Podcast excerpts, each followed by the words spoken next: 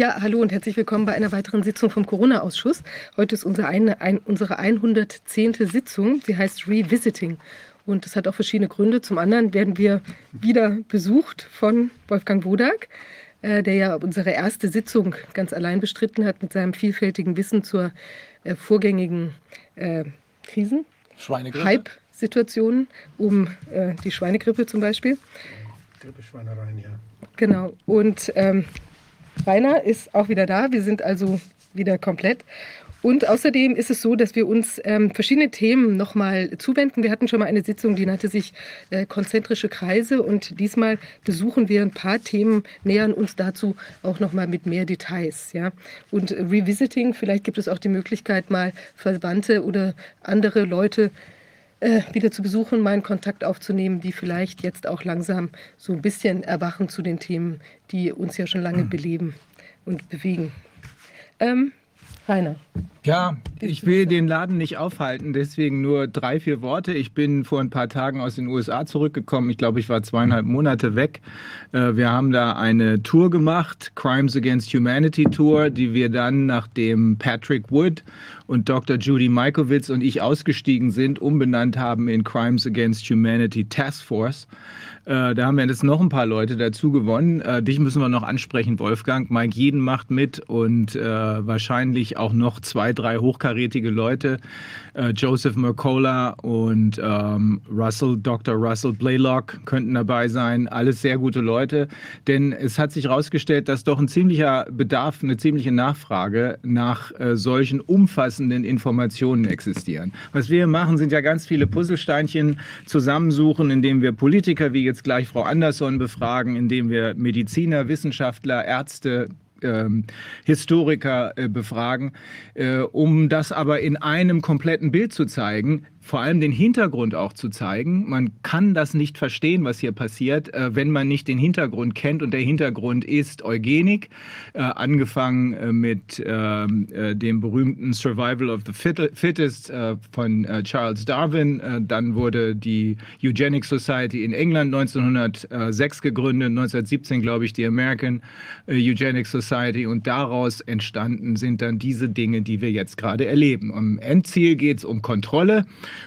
um Bevölkerungsreduktion und äh, dazwischen sind wir auf dem Weg äh, mit Corona. Jetzt noch äh, ist auch Teil des Plans äh, die Ukraine-Krise, ein Stellvertreterkrieg zwischen äh, den USA, NATO äh, und den Hämpflingen, die dranhängen, unter anderem wir hier mit Russland. Also, um das zu verstehen, muss man das gesamte Bild sehen. Wir haben es zweimal äh, gemacht, das versucht, das Bild zu zeigen. Das Wichtigste war unser Grand, unsere Grand Jury Investigation. Und äh, da haben wir mit unter anderem auch Professor Desmet, der die äh, Psychologie erläutert hat, da haben wir auch mit der Historie vorneweg versucht, das ganze Bild zu zeigen. So, jetzt gucken wir uns noch weiter, weil es wichtig ist, alles ans Licht zu bringen und da kommen noch schlimmste Dinge ans Licht. Jetzt gucken wir uns noch weiter die einzelnen Puzzlesteinchen an. Wir sind extrem froh, auch über die Geduld von äh, Frau Andersson heute, denn ich selber hing im Zug fest, dann gab es keine Taxen. Äh, aber jetzt sind wir soweit und äh, sie war äh, glücklicherweise geduldig genug, um abzuwarten, bis wir alle hier sind. Ich weiß, dass Sie aus der Nähe von Göttingen kommen, aus Eschwege, glaube ich, habe ich gelesen. Ähm, ich selber komme gar nicht aus Göttingen, sondern aus Bremen und war da immer sehr stolz drauf. Inzwischen weiß ich nicht mehr so richtig, was ich davon halten soll. Äh, wie geht's Ihnen denn jetzt? Sie werden ja auch unter Feuer genommen, ne? Ja, äh, mir geht es eigentlich ganz gut. Ähm, wie gesagt, es war jetzt auch nicht zu schwierig, diese Geduld aufzubringen. Denn wer im EU-Parlament sitzt, der muss mit allerlei rechnen. Da funktioniert in der Regel auch nie etwas. Also wenn es um Zuschaltung geht oder Verdolmetschung. Also ich bin das durchaus gewöhnt, äh, dass man da gegebenenfalls ein bisschen Geduld mitbringen muss. Nein, Sie haben recht, ich bin tatsächlich ein echter Dietemann. Ich wurde in Eschwege geboren, bin auch dort aufgewachsen. Und äh, Sie sind seit, wie lange sind Sie jetzt im EU-Parlament? Äh, seit Juli 2019. Mhm. Das heißt also schon vor. Drei, drei, Jahre jetzt. Schon bevor die, bevor die Kiste hier losging. Mhm. Richtig. Und Sie genau. sind, Sie sind ein, eines von einer relativ kleinen Gruppe von äh, EU-Parlamentariern. Herr Sinčić gehört dazu und noch ein paar Leute, die äh, einzigen offenbar, die sich kritisch zu den sogenannten Maßnahmen äußern.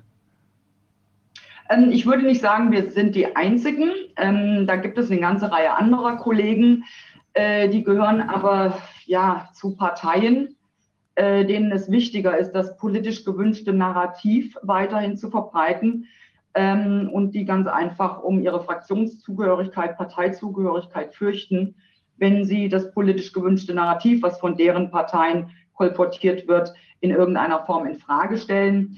Denn am Ende des Tages, und das muss ich bedauerlicherweise immer wieder feststellen, äh, geht es den meisten Abgeordneten doch nur darum, äh, weiter im Mandat zu bleiben. Und dafür sind ein, viele, muss ich sagen, bereit, einiges zu tun. Mhm. Was würden Sie denn sagen? Ähm, wie viele sind da hinter vorgehaltener Hand äh, kritisch? Und aus welchen Parteien kommen die insbesondere? Können Sie das jetzt anonym so ein bisschen also, sagen? Also, ich meine, unsere Fraktion, äh, wir bestehen aus 74 Abgeordneten. Ähm, also die sind alle tendenziell schon mal äh, äh, dieser Meinung.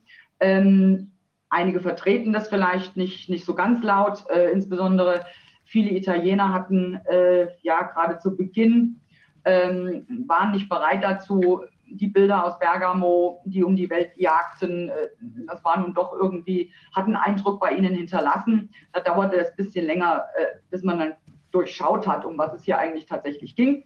Ähm, aus den anderen äh, Fraktionen, also bei den Grünen gibt es einige, ähm, bei den Linken gibt es einige, ja sogar bei, bei der SPD und bei der CDU. FDP auch, aber wie gesagt, man hält sich da halt sehr bedeckt. Das äh, ja, erfährt man mal auf dem Gang oder bei einem, bei einem Kaffee.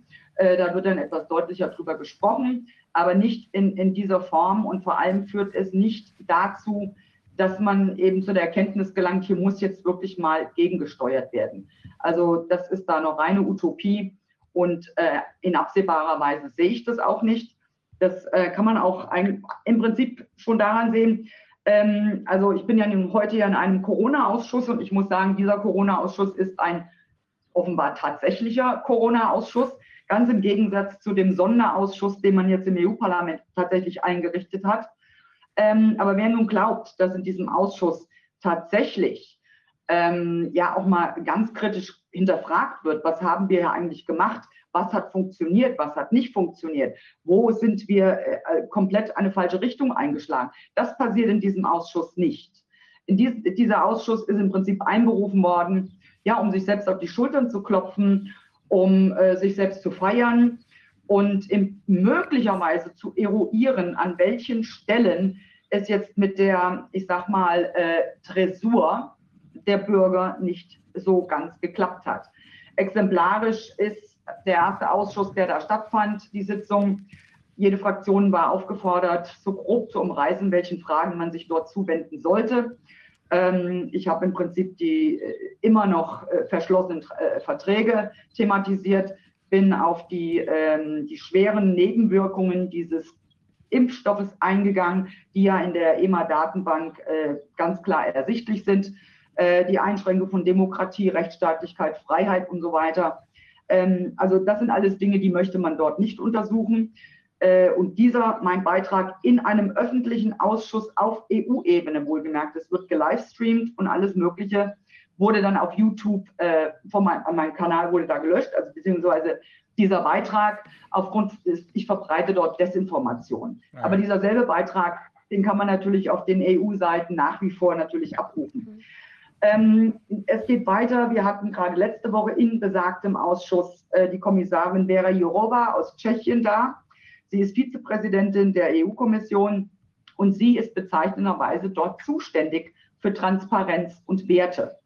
Und das sind ja nun Themen, ja, also da müsste man glauben, wow, in dieser Sitzung, jetzt kommen wir wirklich mal zur Sache.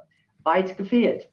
Ähm, also wie gesagt, sie beklagte zwar wohl schon einige Defizite in Bezug auf Demokratie und Rechtsstaatlichkeit in einzelnen Mitgliedstaaten, ohne darauf auch nur näher einzugehen oder möglicherweise auszuführen, worin diese genau bestanden hätten. Ähm, nur um dann unmittelbar danach zu versprechen, natürlich die, die Rückgabe und volle Garantie der Grundrechte. Und da muss man sich eben die Frage stellen, Entschuldigung, Grundrechte werden nicht zurückgegeben, die gelten. Ohne Wenn und Aber. Ja? Aber dieses Narrativ wird ja auch äh, sehr weit gesponnen. Also Grundrechte sind ja jetzt Privilegien offenbar. Ähm, und als Hauptproblem, äh, warum das mit der Pandemiebekämpfung nicht geklappt hat, äh, machte sie tatsächlich aus, es sei derart viel Desinformation verbreitet worden und äh, beklagte dann, Lügen würden halt allzu oft geglaubt und empfahl dann, wir als Gesellschaft müssten kritischer werden. Jetzt habe ich mir das alles so, ja, habe ich mal zur Kenntnis genommen und habe daran natürlich auch angeknüpft und habe ihr dann als Repräsentantin für Transparenz und Werte, Demokratie und Rechtsstaatlichkeit fällt ja damit rein. Ähm, wenn sie meint, dass die Gesellschaft kritischer werden müsste, ob sie damit nicht tatsächlich meint, die Gesellschaft müsste gegenüber Kritikern kritischer werden. Denn das ist doch genau der Punkt. Ja. Ich habe Sie darauf hingewiesen, es gab Kritiker, gerade in der, in der Corona-Frage. Die sind einfach mundtot gemacht worden, stigmatisiert worden, ausgegrenzt worden. Ähm, insofern muss man schon sagen, wir sollten offenbar gegen die Kritiker des gewünschten Narrativs kritischer werden. Und das haben sie ja auch gezeigt. Ähm, weiter gehen wir die Desinformation. Dann habe ich sie gefragt, ob denn auch diese ganze Impfkampagne unter der Rubrik Desinformation äh, äh, fiele. Wenn man überlegt, die Bürger, äh, also uns ist versprochen worden, es sei sicher, es sei effektiv, ähm, die einzige Rettung überhaupt, ähm, darauf hingewiesen, dass dieser Impfstoff keine reguläre Zulassung hat, also ein experimentelles Medikament ist im Prinzip. Äh, hier ein eklatanter Verstoß gegen den Nürnberg-Code vorliegt, wonach keiner gezwungen werden darf, an einem Experiment, medizinischen Experiment teilzunehmen. Ähm, ich habe darüber gesprochen, die Bürger sind systematisch manipuliert worden. Sie sind drangsaliert worden. Ähm, unter Androhung von Kündigung des Arbeitsplatzes, also die, die, die Existenz im Prinzip wurde bedroht. Ähm, man überlegte gar, sie aus der Solidargemeinschaft auszuschließen, etwa, dass sie keine medizinische Behandlung mehr fordern könnten oder dass die medizinische Behandlung von, von den Impf nicht äh, äh, Geimpften selbst bezahlt werden müssen. Und das sind alles Dinge, äh, da hat man die Gesellschaft tatsächlich transaliert. Ähm, aber das hat auch, das hat sie so überhaupt nicht gesehen. Und ich zitiere jetzt, was sie dazu gesagt hat. Ähm, das habe es alles nicht gegeben. Und jetzt zitiere ich. Die Bürger wurden nicht gedrängt, sich impfen zu lassen. Es gab keine vorgeschriebene Impfpflicht. Die Bürger wurden motiviert, sich impfen zu lassen. Und da steckt natürlich jede Menge Sprengstoff drin, denn ähm, ich würde jetzt mal sagen, wenn ich von jemandem die Herausgabe des Handys und des Portemonnaies fordere, dieser mir, er, mir das aber nicht aushändigen will und ich dann eine Waffe ziehe, dann könnte man das auch als Motivation äh, auffassen. Das würde nur kein Strafgericht dieser Welt so sehen, sondern würde zu dem Ergebnis kommen, nein, das war die Drohung mit einem empfindlichen Übel und damit sind wir durchaus in der strafrechtlichen Relevanz. Aber wie gesagt, ähm, man feiert sich dort, man sieht es alles nicht so. Und es geht im Prinzip nur darum, ähm, an welchen Stellen haben wir versagt, äh, in der Zielsetzung, den Bürger die Grundrechte gänzlich wegzunehmen, ohne viel Aufstand möglicherweise. Und man sieht es auch, ich habe es die ganze Zeit gesagt, diese ganzen Lockerungen, die es gab, die waren lediglich taktische Rückzüge. Ähm, aber äh, wir, mussten es als genau solches verstehen, denn wie Sie sicherlich bereits wissen, haben wir vorgestern im EU-Parlament der Verlängerung des Covid-Zertifikats für ein weiteres Jahr zugestimmt. Und das ist mit sehr großer Mehrheit dort passiert. Und das ist das Erschreckende. Und ähm, wie gesagt, wir können uns vielleicht noch durch den Sommer retten, ähm, aber im Herbst wird es genauso weitergehen. Und ähm, ja, wir werden wieder der Demokratie, der Freiheit und der Rechtsstaatlichkeit hinterher schauen. Wie sehen die, ähm, wie sehen die Wähler das? Ähm, es gibt ja viele, also bisher war die Beteiligung an den EU-Wahlen ja nicht so richtig riesengroß, aber die, die sich beteiligt haben, die haben auch gewusst, was sie wollen. Wenn, haben Sie Rückmeldungen von Ihrer Wählerschaft? Sagen die Ihnen, oh Mann, ey, gut, dass du das so machst? Oder sagen die, oh nein, ist doch alles ganz schrecklich, wir brauchen zehn Masken auf einmal oder so? Ähm, also die Rückmeldungen, die wir bekommen, die sind in der Tat, ähm, die, die, Bürger wollen, wollen das nicht. Mhm. Ähm, also wie gesagt, dieses ganze Narrativ, was da gesponnen wird und äh, man, man, muss sich impfen lassen äh, aus Solidarität mit den anderen. Ähm, wir alle wissen, diese Impfung, die, die schützt weder den Geimpften noch die anderen, äh, ist völliger Blödsinn. Ähm, ich glaube, viele, und das scheint mir das Problem zu sein, haben diese, diese Mechanismen noch nicht durchschaut, ja. welche hier äh, implementiert werden, um wirklich die Kontrolle über die Bürger zu erlangen, um sie dann auch steuern zu können.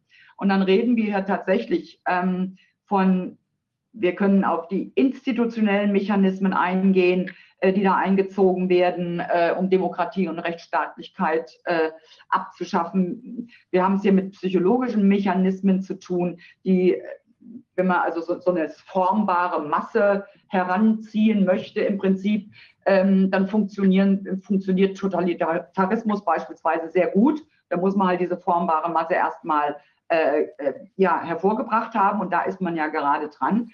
Und dann haben wir natürlich jede Menge inhaltliche Mechanismen, die da greifen. Ja? Wenn ich da zum Beispiel an diesen ganzen Gender-Wahnsinn denke, ähm, das sind durch Inhalte versucht man da ein gewisses Denken zu erzwingen und auch diese Einteilung in Gut und Böse. Also es gibt keine Grauzonen mehr, es gibt nur noch Gut und Böse und der Mensch will von Natur aus natürlich nicht zu dem Bösen gehören, also muss er zwangsläufig sich den Guten anschließen.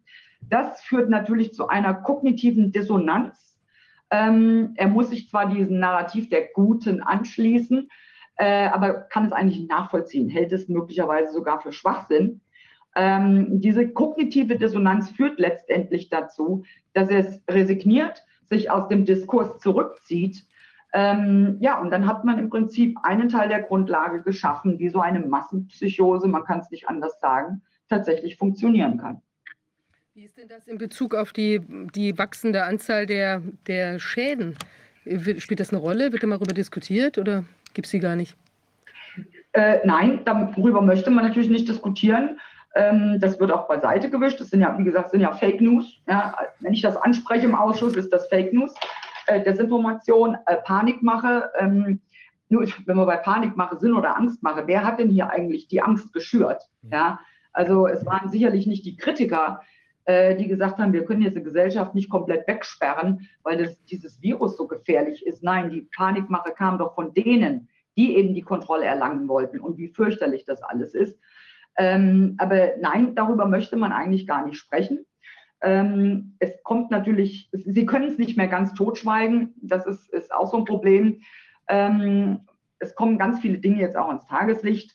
Äh, wenn ich da zum Beispiel an die, äh, an die Piloten denke, ähm, da, ich meine, wenn in den USA eine Airline einen Busersatzverkehr einsetzt, weil sie nicht mehr genug Piloten haben, äh, ich meine, in Deutschland kann man das möglicherweise noch machen, Busersatzverkehr für Flugverkehr, aber in den Vereinigten Staaten halte ich das für ziemlich äh, kritisch.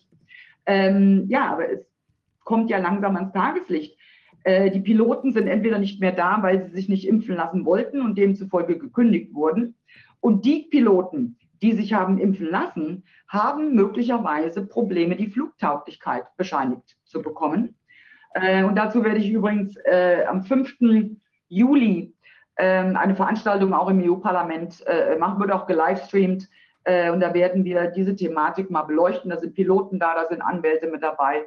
Ähm, denn an die Flugtauglichkeit von Piloten äh, ist zu Recht eine sehr, sehr hohe Hürde angesetzt.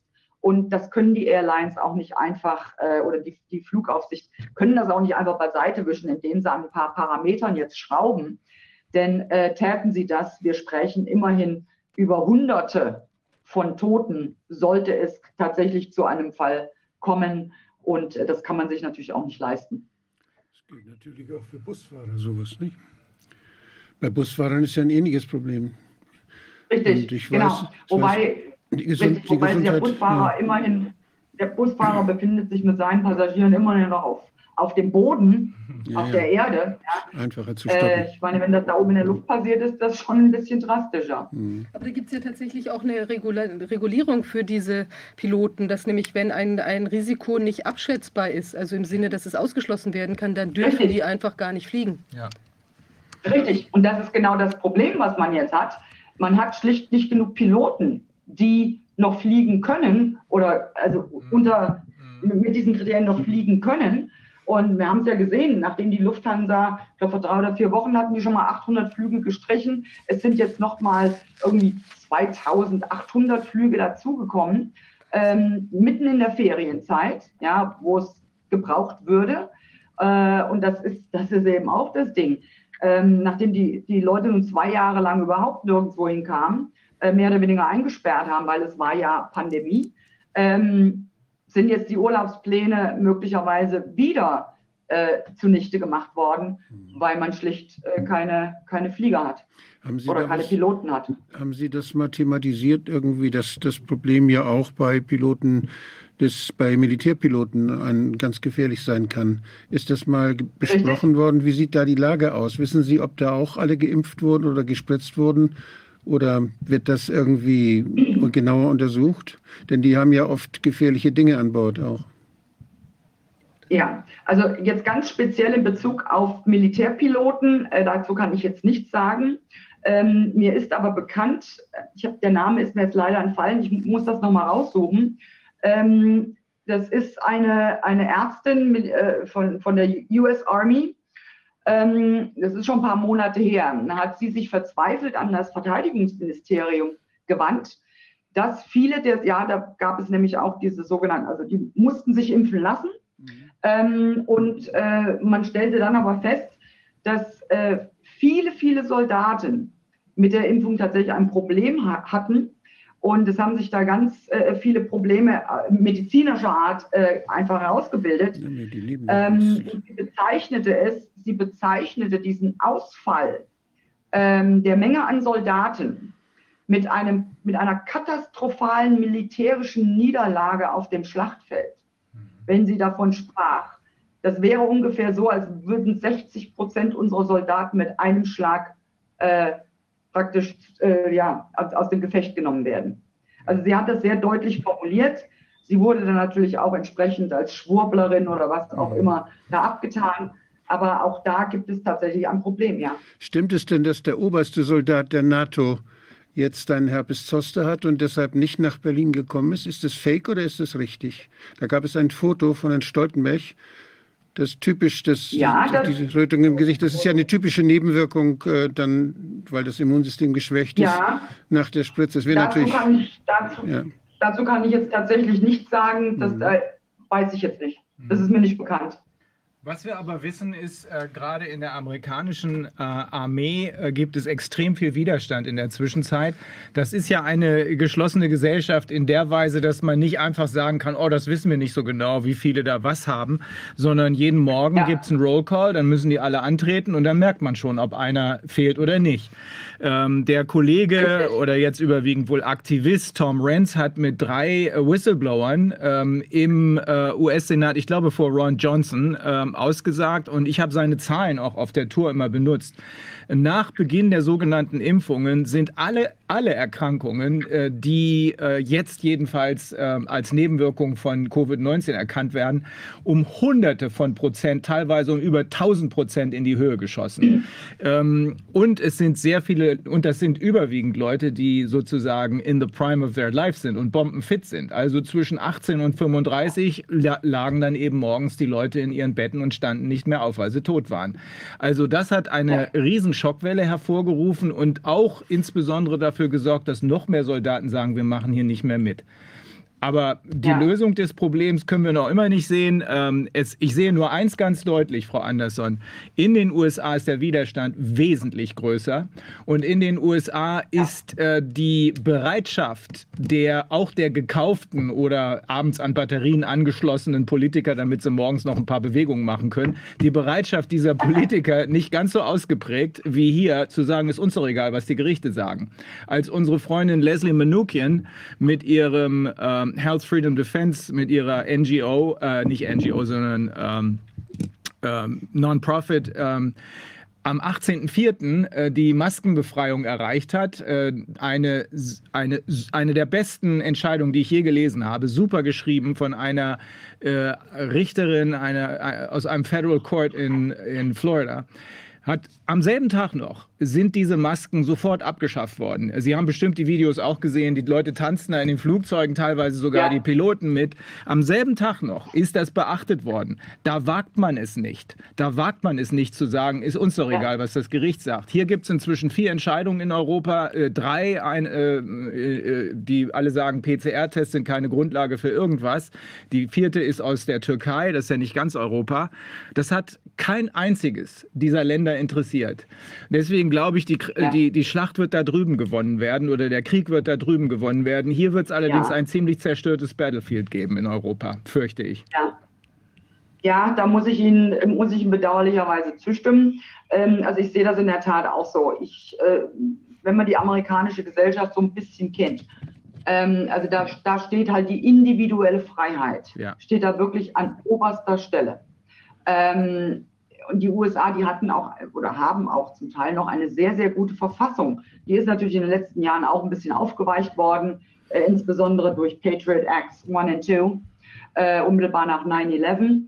Ähm, inzwischen hat es andere gegeben, die so-called Knock-on-Door-Policy, wo nach eben Polizisten einfach an einer Tür klopfen sollen, weil ein Nachbar der Meinung war, die Leute sind ein bisschen komisch. Das ist eine direkte Konsequenz aus ähm, äh, Sandy Hook damals gewesen, ja. für alle, die, die das ein Begriff ist. Da war dieser, äh, äh, wie dieser Dan, Tony Dance, no, Tony, irgendwas, ich weiß es nicht mehr. Äh, jedenfalls, also das führt jetzt dazu, also die Verletzlichkeit der Wohnung, die mhm. auch einmal sehr äh, hohes Gut in den Vereinigten Staaten war, ist dadurch im Prinzip weitestgehend äh, ausgehöhlt. Aber dieser, dieser unbedingte Wille zur persönlichen Freiheit, ähm, da macht den Amerikanern tatsächlich keiner was vor. Ähm, und da, ich meine, in Europa müsste das eigentlich auch so sein. Wir hatten ja auch unsere Zeiten, wo äh, das Volk unterdrückt war, äh, Feudalherrschaft. Ich meine, wir wissen das, kennen das alle. Ähm, also auch wir haben uns ja die Freiheit praktisch erkämpfen müssen, die Demokratie erkämpfen müssen. Aber in den Vereinigten Staaten ist das sehr viel stärker ausgeprägt. Da stimme ich absolut mit Ihnen überein. Ähm, ja, wir in Europa, wir lassen uns hier ja, im Prinzip immer wieder für dumm verkaufen. Ähm, eine Hoffnung setze ich allerdings noch in die, äh, in die osteuropäischen Völker. Denn bei denen ist tatsächlich Diktatur äh, noch nicht ganz so lange her. Ähm, und man erkennt vor allem die Mechanismen, die ja jetzt wieder eingeführt werden, die erkennen halt, das war doch schon mal da. Ähm, also insofern, ich setze da ein bisschen Hoffnung äh, auf die osteuropäischen Völker. Ähm, wenn, das, wenn die sich aufraffen und sagen, wir machen jetzt hier nicht mit, und verschiedentlich sieht man das ja auch, ähm, dann besteht da tatsächlich noch eine Hoffnung. Ähm, habe aber auch schon öfters gesagt, ich fürchte, dass Europa, so wie wir das kennen, es wird zusammenschrumpfen ja. auf ein Kerneuropa. Und das wird sich äh, vermutlich entlang der osteuropäischen Staaten formieren. Mhm. Aber ich glaube, dass es schon so ist, wir haben ja von dem Professor Desmet immer wieder gehört, dass es sehr wichtig ist, dass die Stimme der Kritik, dass die hörbar bleibt. Und da ja. sehe ich Deutschland wiederum schon auch als ein Kernland an, weil natürlich sind wir ganz besonders ein attrakt, besonders attraktives ähm, Land, weil wir noch relativ wohlhabend sind oder waren. Äh, Jetzt nicht wie immer. Hell, Jetzt ist aus. Was immer. Möglichkeiten haben wir sehr viele. Ja, also wir haben auf jeden Fall viele Möglichkeiten und ähm, vor dem Hintergrund ist das natürlich, also wenn Deutschland jetzt komplett preisgegeben werden wäre, weil alle hier äh, schweigen oder sich eben zurückziehen und sagen, okay, wir, wir geben es jetzt auf, wir machen nichts mehr, dann, dann haben sie natürlich äh, dann sind die Möglichkeiten alle auf der Gegenseite. Also ich glaube, in dem Moment, wo, wo hier genau. der, der Frust wächst, auch mit den Maßnahmen und auch eben die Erkenntnis, wie man da äh, sich auch hat was irgendwas reinmanövrieren lassen mit den Impfungen und so weiter, ja. da ist, denke ich schon, äh, dass da zwar der Michel allerlei mitmacht, der Deutsche, aber ich glaube, wenn der Michel sich mal richtig ärgert, also dann, äh, dann ist da auch, ähm, also da muss man auch ein bisschen vorsichtig sein, ja. Ja, ja. Also ich, da stimme, stimme ich absolut mit Ihnen überein und Sie haben was ganz Wichtiges gesagt. Diese, diese Stimme des Widerstands, die darf eben nicht verhallen. Ähm, und da jetzt hat Professor Desmond, der hat es ja auch äh, äh, sehr genau ausgeführt, ähm, was die Leute tatsächlich brauchen in solchen Zeiten. Wie gesagt, ich hatte ja schon gesagt, man will halt zu den Guten gehören, diese kognitive Dissonanz, man zieht sich zurück, resigniert, nimmt am politischen, äh, an der politischen Bildungsbildung überhaupt nicht mehr teil. Und das wird natürlich noch verstärkt, wenn die kritischen Stimmen dann tatsächlich verhallen. Ähm, das ist insbesondere äh, deutlich geworden, denke ich, äh, als es in Kanada äh, diesen Freedom Convoy gab. Ähm, das hat so einen, einen Effekt gehabt. Das hat den vielen, vielen Menschen auf der ganzen Welt tatsächlich Hoffnung gemacht. Und man braucht ja ein Stück Hoffnung. Es ist noch nicht alles verloren. Ja? Wenn man sich aber völlig isoliert sieht und völlig allein mit seiner Meinung sieht, ähm, dann resigniert man, man sagt selbst nichts mehr. Und das ist durch diese Freedom Truckers, ich kann die nochmal wieder lobend hervorheben, äh, ist durchbrochen worden. Und das hat tatsächlich nochmal einen massiven Schub gegeben, äh, was die Widerstandsbewegung da angeht äh, und hat nochmal sehr, sehr viele Leute motiviert, äh, wenn nicht an vorderster Front, aber sich zumindest den Protestkundgebungen anzuschließen ähm, weil man einfach auch ja durch die Freedom Trucker das Gefühl vermittelt bekommen hat, wir sind gar nicht isoliert, wir sind gar nicht ganz alleine. Viele andere sehen das auch noch so. Das ist der Eindruck, der erweckt wird. Also es wird eine Illusion kreiert, ja. denn äh, ich würde mal schätzen, über den Daumen gepeilt, 96 Prozent von dem, was wir sehen, ist schlichte Illusion. Das ist einfach Panikmache, Psychoterror. Äh, die Menschen versetzen sich in einen Zustand hinein, der von der anderen Seite gewünscht wird, der der Realität aber ja gar nicht entspricht. Anders Richtig. ist nicht zu erklären, warum sich so viele Leute Schüsse verpassen lassen, die in, im, im ja. Englischen ja nicht umsonst Shots heißen, jetzt im wahrsten Sinne des Wortes, ja. obwohl es überhaupt gar keinen Grund dafür gibt. Es geht ja nicht nur Richtig. darum, dass das Zeug nicht wirkt und dass es äh, vor allem gefährlich ist, sondern es geht vor allem darum, dass es gar keine Necessity gibt, weil es weder eine Pandemie gibt, noch ist es so, dass wir keine alternativen Möglichkeiten äh, haben. Äh, vielmehr ist die, wir, niemand von uns bestreitet, dass das Virus da draußen ist. So wie es aussieht, ist es wahrscheinlich zurechtgebastelt worden. Zumindest scheinen da die Wissenschaftler jetzt übereinstimmend zu sein. Aber unser Immunsystem, wenn es intakt ist und nicht gerade mit Masken und ähnlichem Zeug kaputt gemacht worden ist, kann auch damit umgehen. Ähm, also es ist absolut ja. rätselhaft, wie gerade in Westeuropa, da ist der Druck auch jetzt besonders groß, habe ich den Eindruck, wie gerade in Westeuropa so viele Menschen mitmachen. Ich persönlich bin ja. der Meinung, äh, abkoppeln von all diesen globalen Institutionen, ob das nun Global Corporations oder NGOs sind, sie werden ja alle von denselben Leuten beherrscht. Dazu gehört aber auch aus meiner Sicht die NATO. Das ist eine reine Verbrecherorganisation, eine Angriffsorganisation nach allem, was wir inzwischen festgestellt haben. Äh, und ich bin auch der Meinung, dass die EU äh, völlig falsch ist. Ich äh, kann, äh, Sie sind da nur mittendrin und ich bin froh, dass es Leute wie Sie gibt, die da mittendrin sind und den Mund aufmachen. Aber unterm Strich glaube ich, dass das System mit all seinen Institutionen seit so vielen Jahrzehnten unterwandert ist, dass es sich nicht mehr lohnt, es zu retten, sondern wir brauchen einfach ein neues. Wir selbst, wir einzelne Bürger müssen erkennen, dass wir die Souveränität haben und dass jeder von uns Fähigkeiten hat, mit denen man das anstellen kann. Äh, wie sehen Sie ja. das, Frau Andersson? Ja, ähm, also Sie, Sie, haben, Sie, Sie haben absolut recht, wenn Sie sagen, dass, äh, also ich, ich nenne es mal, es wird auf, auf die Sta nationale Souveränität, auf die Artikel 20 Absatz 2 Grundgesetz äh, äh, verankerte Volksherrschaft, auf demokratische Prinzipien werden derzeit so viele Angriffe gefahren und die sind systematisch. Ähm, was man tut, man defragmentiert natürlich. Der Bürger soll immer nur auf eine Seite gucken. Immer hier, hier ist das Interessante, hier guckt er jetzt mal her. Was wir hier unten machen, das braucht euch nicht zu interessieren. Ähm, und durch diese Defragmentierung, das hat auch, äh, ähm, wie heißt der Professor Mausfeld, hat das ja sehr schön dargelegt, ähm, diese Defragmentierung führt natürlich dazu, dass man äh, das gesamte Bild nicht sieht. Und das gesamte Bild meines Erachtens äh, ist tatsächlich das. Hier soll in der Tat eine formbare, formbare Masse geschaffen werden, die man steuern und kontrollieren kann. Ähm, und demokratische Prinzipien sollen systematisch zurückgebaut werden. Denn für die, ich nenne sie mal globalen Eliten, ohne genau benennen zu können, wer das nun genau ist, ähm, ist, sind natürlich Bürger mit demokratischen Rechten ausgestattet. Einfach ärgerlich. Hm. Die sind hochgradig ärgerlich für die. So, und da muss man jetzt Wege finden. Wenn man es natürlich nun so macht, wie das in der Vergangenheit passiert ist, dass man da ein totalitäres Regime aufzieht und die Leute reihenweise in, in, in die Gefängnisse sperrt, hm, das, da muss man schnell sein, das, muss, das, das kann nicht funktionieren. Nein, jetzt macht man es mit äh, Manipulation, mit Gaslighting. Mhm. Den Leuten wird irgendwas gesagt. So, ähm, wir sehen es ja auch ähm, auch die, die, die, neue Definition des Bundesverfassungsschutzes ist ja in dem Zusammenhang hochgradig interessant. Ja? Also wir reden jetzt nicht mehr von Linksextremismus, nicht mehr von Rechtsextremismus. Das waren zwei relativ scharf abgrenzbare Gruppenbereiche. Wir haben es jetzt mit der allgemeinen Unzufriedenheit der Bürger zu tun, die sich auf Protestkundgebungen eben ein Ventil geschaffen haben. Das ist aber nicht zu greifen. Das ist nämlich weder rechts noch links. Äh, das, also man kann das nicht mehr einordnen. Und jetzt kommen sie auf die Idee, das nennen wir jetzt Verächtlichmachung der, der, der äh, demokratischer Institutionen und von Politikern.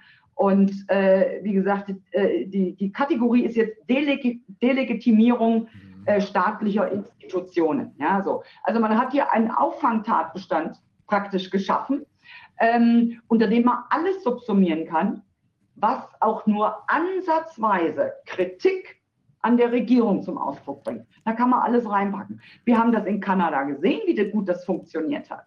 Da wurden dann die Freedom Trucker, die wurden als Terroristen eingestuft und schon hatte man das ganze Instrumentarium, äh, um, um dagegen sie vorzugehen. Ja? Ähm, also wir haben es hier nicht mehr. Die allermeisten Politiker, die allermeisten Repräsentanten in den Parlamenten sind keine Bürgervertretung mehr. Ja. Sie tun das genaue Gegenteil. Ja. So, und das ist ein ele elementares, eklatantes Problem und das muss den Leuten klar gemacht werden. Und wenn man es ja auch anhand von Beispielen versucht dann aufzudröseln. Nehmen wir die WHO beispielsweise. Ja, da soll jetzt allen oder sollte, im Moment ist es ja vom Tisch, allen Ernstes einem nicht gewählten Gremium die Exekutivbefugnisse von nationalstaatlichen Regierungen übertragen werden. Das ist absurd. Wen will denn der Bürger bitte zur politischen Rechenschaft ziehen? Wem soll denn dieses, dieses Gremium ist niemandem verantwortlich, außer denen, die sie mit Millionen und Abermillionen in Spenden ausstatten. Ja. Das Europäische Parlament hat ja mal ziemlich äh, klare Positionen bezogen gegenüber der äh, Arzneimittelagentur, der EMA, als es damals darum ging, dass die Daten von klinischen Studien nicht veröffentlicht wurden von der EMA. Da haben sie einfach der EMA den Haushalt nicht bewilligt und haben die EMA gewaltig unter Druck gesetzt. Und äh, das fand ich damals super. Das hat ja auch eine ganze Menge gebracht. Da hat sich ja vieles dann ändern müssen. Gibt es dann jetzt äh, auch Bemühungen, dass man hier diskutiert, äh, was die Transparenz auch bei der EMA angeht oder die Beschlüsse, die dort gefasst werden? Ich denke zum Beispiel an die Definition jetzt der, äh, des Geimpftseins. Die, das ist ja mal irgendwo formuliert worden, es gilt in ganz Europa anscheinend gleichermaßen, dass man nur dann geimpft ist, wenn man, oder als durchimpft gilt, wenn man zwei Spritzen gekriegt hat mindestens. Und nach der ersten Spritze zählt man als ungeimpft. Und nach den, in den ersten 14 Tagen nach der zweiten Spritze gilt man auch noch als ungeimpft. Wir, das ist ja von hoher Relevanz, weil in dieser Zeit treten die meisten akuten Nebenwirkungen auf. Da treten die, die, die Hirnthrombosen auf, da treten die Myokarditis-Fälle auf, da treten die meisten Todesfälle, in den, die treten in den ersten zwei, drei Wochen nach diesen Spritzen auf. Die werden ausgeblendet. Wieso geht das? Wer definiert sowas? Und gibt es da eine Diskussion darüber? Das würde mich mal interessieren. Gibt es da Fragestellungen? Wieso werden die nicht mitgezählt? Denn das hat für die Leute ja gewaltige Folgen die, auch wenn es um Schadensersatz geht und wenn es um, um, ja, auch für die Epidemiologie natürlich auch, für das Bild, was wir von diesen Spritzen haben. Das, ich finde, das ist sehr, sehr wichtig, dass man sagt, begründet das mal, wieso geht das erst nach 14 Tagen? Wieso sind die Nebenwirkungen, sogar wenn da Stoffe mit drin sind, die jetzt das Immunsystem boostern, die wirken sofort, die wirken ganz schnell und die können schwere Nebenwirkungen haben. Und weshalb geht das so durch? Weshalb, ja, weshalb sagen alle, ja, das ist nicht schlimm? Ja, also diese Fragestellung gibt es natürlich. Die werden, äh, also meine Kollegin äh, Silvia Limmer ist damit in ihrem Ausschuss befasst. Ähm, aber wir haben es dann hier, man hat auch überhaupt kein Interesse daran, diese Fragen, so wie Sie sie jetzt gestellt haben und wo man dann gegebenenfalls zu einer gültigen Definition kommt, an wann man, äh, wann man geimpft ist, vollständig geimpft oder was auch immer. Daran hat man doch gar kein Interesse. Denn wenn man das tatsächlich definierte, äh, verbindlich definierte, dann entzöge man sich an der Möglichkeit, das auch gegebenenfalls wieder anzupassen. Das haben wir doch in Deutschland erlebt, ähm, dass das Genesenen-Zertifikat, ähm, also es galt zunächst sechs Monate, man hat das willkürlich auf drei Monate runtergeschraubt, dann war vollständig geimpft zunächst mit zwei Impfdosen, dann war man nur noch vollständig geimpft, wenn man die dritte äh, Impfdosis hatte. In Kanada ist das beispielsweise so, nur vollständig geimpft, man muss also mindestens drei haben, aber wie gesagt, in einem halben Jahr muss man dann die vierte und die fünfte und die sechste. So, das heißt, diese Fragen, die Sie aufwerfen, die, die wollen die gar nicht beantworten, die wollen die auch nicht, nicht wirklich diskutieren. Denn nochmal, denn dann entzieht man sich der Grundlage der Rechtfertigung, warum es gegebenenfalls Anpassungen geben muss. Ja. Die Frage, die tatsächlich gestellt werden muss und die diskutiert werden muss, ist doch nicht die, wie viele Impfungen brauchen wir oder ist das gut oder ist das schlecht. Die Frage, die tatsächlich gestellt werden muss, ist, warum begreifen die Bürger nicht, dass sie unter dem Vorwand, sich impfen lassen zu müssen, unter dem Vorwand der öffentlichen Gesundheit, Demokratie, Freiheit und Rechtsstaatlichkeit komplett beiseite gesch äh, geschafft werden? Das ist die entscheidende Frage. Ja. Ja, weil der Vorwand zündet, weil offenbar die, äh, die, der Psychoterror, über den ähm, äh, Matthias Desmet ja ziemlich, ziemlich, finde ich, plausibel ähm, äh, referiert hat, weil dieser Psychoterror wenn man Leute mit Gesundheit bedroht, also damit, sie könnten ihr Leben verlieren, wenn sie sich nicht um ihre Gesundheit kümmern, äh, dann machen die alles mit. Und äh, ja. solange die Mainstream-Medien äh, Tag und Nacht den gleichen Stuss berichten, und das haben wir ja gesehen, wenn man die, äh, ich habe es zumindest in den USA gesehen, wenn man die übereinander legt, die, ich weiß nicht, 50 oder so Nachrichtensender, die können im Chor singen, die haben ja genau den gleichen Spruch.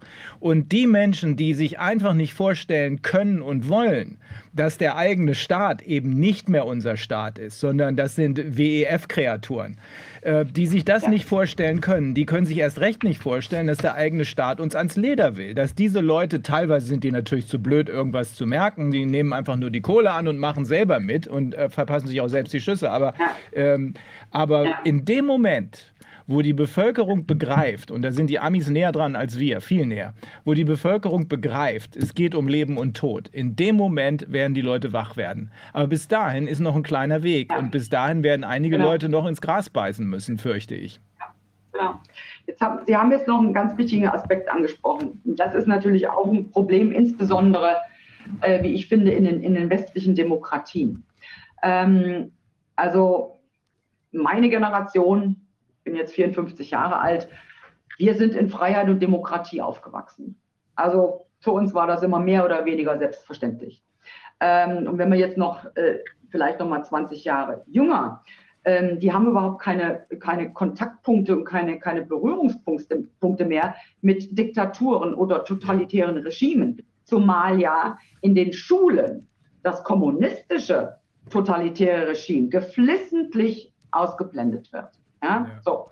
Ähm, das heißt, äh, der Grund, warum es jetzt gerade in osteuropäischen Ländern äh, da doch sehr, sehr viel kritischere Bürger gibt, der liegt einfach daran, die wissen noch, Freiheit und Demokratie fällt nicht einfach vom Himmel.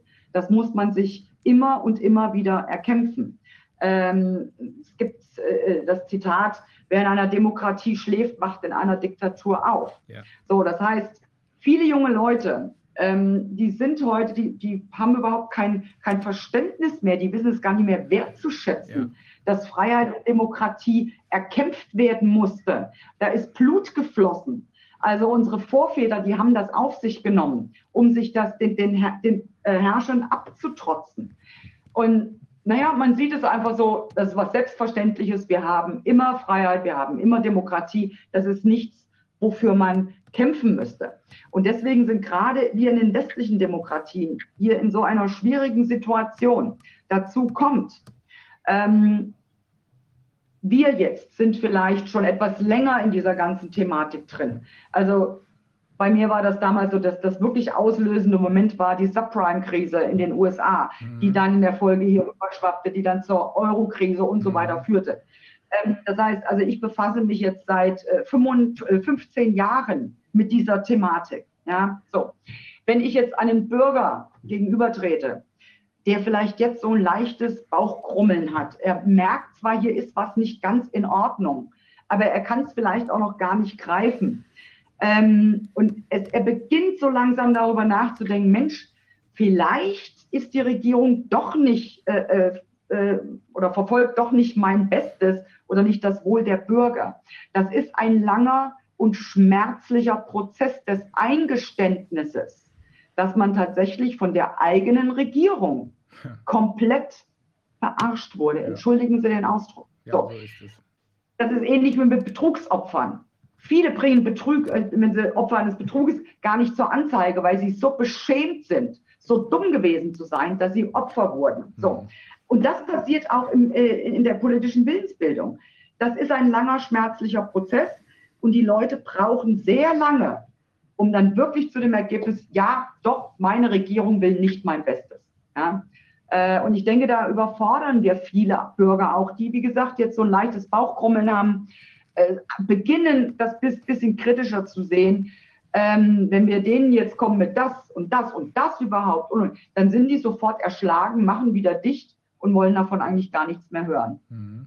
Aber der entscheidende äh, Unterschied, den Sie eben auch nochmal benannt haben, äh, zwischen uns im Westen und den Osteuropäern ist, äh, das hat mir auch Herr Sinčić gesagt, ähm, ist der, dass die sich genau erinnern können, wie Totalitarismus funktioniert, ja. weil es erst eine Generation Richtig. her ist. Bei uns ist drei Generationen her und die meisten Leute haben nichts mehr, was sie damit in Verbindung bringen. Merkwürdig genau. nur, Richtig. dass die Amerikaner da, das haben. Wenn ich ganz kurz unterbrechen darf, ja. wenn ich da ganz kurz reinspringen darf und uns wurde natürlich auch eingetrichtert, Totalitarismus kann natürlich nur von, von, von rechts ja. kommen. Ja. Das kommt noch dazu. Linker Totalitarismus, den gibt es schlicht nicht. Ja. Das kommt bei uns noch dazu. Und darum, ja. und das ist gut, dass Sie das noch ansprechen, weil äh, genau das ist sicherlich eine Erklärung dafür, warum die Amerikaner da anders drauf sind. Weil die haben immer eher den Linken im Visier gehabt. Die haben immer schon gesehen, da stimmt da irgendwas nicht mit den vorgeblich liberalen Linken und werden jetzt darin bestätigt. Und die erinnern sich zumindest äh, im kollektiven Gedächtnis daran, dass es das äh, Second Amendment, über das ich meine Meinung komplett geändert habe, das ist das Second Amendment, also das Recht, Waffen zu tragen, in der US-Verfassung gibt, weil diese Leute damals, die, die zu Amerikanern geworden sind, aus England und anderen Staaten vor ihren eigenen Regierungen fliehen mussten, weil die nämlich verfolgt wurden. Dann haben sie gesagt, das ist der Grund, warum wir die, das Recht, Waffen zu tragen, brauchen, für den Fall, dass unsere ja. eigene Regierung wieder mal sich gegen uns wendet. Richtig. Und genau, das ist ja der Grund. Es wird zwar immer dieses, äh, dieses Amendment angeführt, they have the right to bear arms, aber der Nachsatz, der dann kommt, der wird natürlich geflissentlich unterschlagen. Ja. Und da heißt es tatsächlich, in order to fight mhm. a totalitarian uh, government mhm. or to be able to fight governments that want to be oppressive. So, das heißt, dieser Grund, wie Sie richtig sagen, der Grund, warum die Waffen tragen dürfen, der wird unterschlagen. Ja. ja. Ich habe noch eine kleine Frage zu der Verfassung, der persönlichen oder psychischen Verfassung dieser EU-Parlamentarier. Also die, die da jetzt so mitschwimmen und sich da auch gar keine Gedanken machen, kann man, ist vielleicht auch so, dass die sich halt ähm, oder ähm, ist der Eindruck, dass die das vielleicht doch irgendwie so ein bisschen ahnen, in welche Richtung das geht, äh, dann aber glauben, dass sie so die Brotkrumen da vom Tisch der der, von dem, was da kommt, ähm, sich irgendwie noch sichern können, indem sie da jetzt so mitschwimmen. Weil im Prinzip sind das ja auch alles ganz kleine Fische, äh, und auch austauschbar, wenn man jetzt an ein größeres Ganzes denkt. Also in einer in der sich abzeichnenden Konstellation wird es ja auch so ein EU-Parlament gar nicht mehr geben. Wofür braucht man denn das noch? Ja, das ist allerdings wahr. Ich habe schon immer gesagt, diesen Laden braucht keiner. Äh, aber um auf Ihre Frage zu antworten, ähm, das ist ja das Problem. Also ich bin mir durchaus darüber im Klaren, dass ich ein ganz kleiner Fisch bin. Äh, ein kleines Licht. Sie, ich Sie persönlich als kleinen Fisch. Nee, nein, nein, nein, nein. Lassen Sie mich ausführen. Ja. Ich, nee, nee. Ich bin mir durchaus darüber im Klaren, weil ich mir auch darüber im Klaren bin, das EU-Parlament hat nichts zu sagen. Es ist noch nicht mal ein demokratisch legitimiertes äh, äh, Parlament. Ähm, aber wäre eine andere Diskussion. Also ich bin mir durchaus darüber im Klaren, ich bin da überhaupt nicht wichtig. Der Punkt ist, die anderen Parlamentarier, insbesondere die aus den, aus den etablierten Parteien, sie haben keine Ahnung, wie, wie sehr sie davon überzeugt sind, so wichtig zu sein. Die laufen da in der Tat mit einer Hybris rum, Ja. glauben wunder Gott, wer sie sind. Ja, das heißt, die kommen gar nicht auf die Idee, dass sie gegebenenfalls nicht wichtig sind. Ja. Also für mich drängt es geradezu auf. Ähm, aber ich, es ist wirklich erstaunlich, diese kognitive Dissonanz, mit der ja auch die rumlaufen. Einerseits sind sie natürlich ungeheuer wichtig, haben aber als Parlament äh, äh, klassische äh, äh, Hoheiten gar nicht. Ähm, also das, das verdrängen die, äh, wollen sie auch nicht wirklich wahrhaben.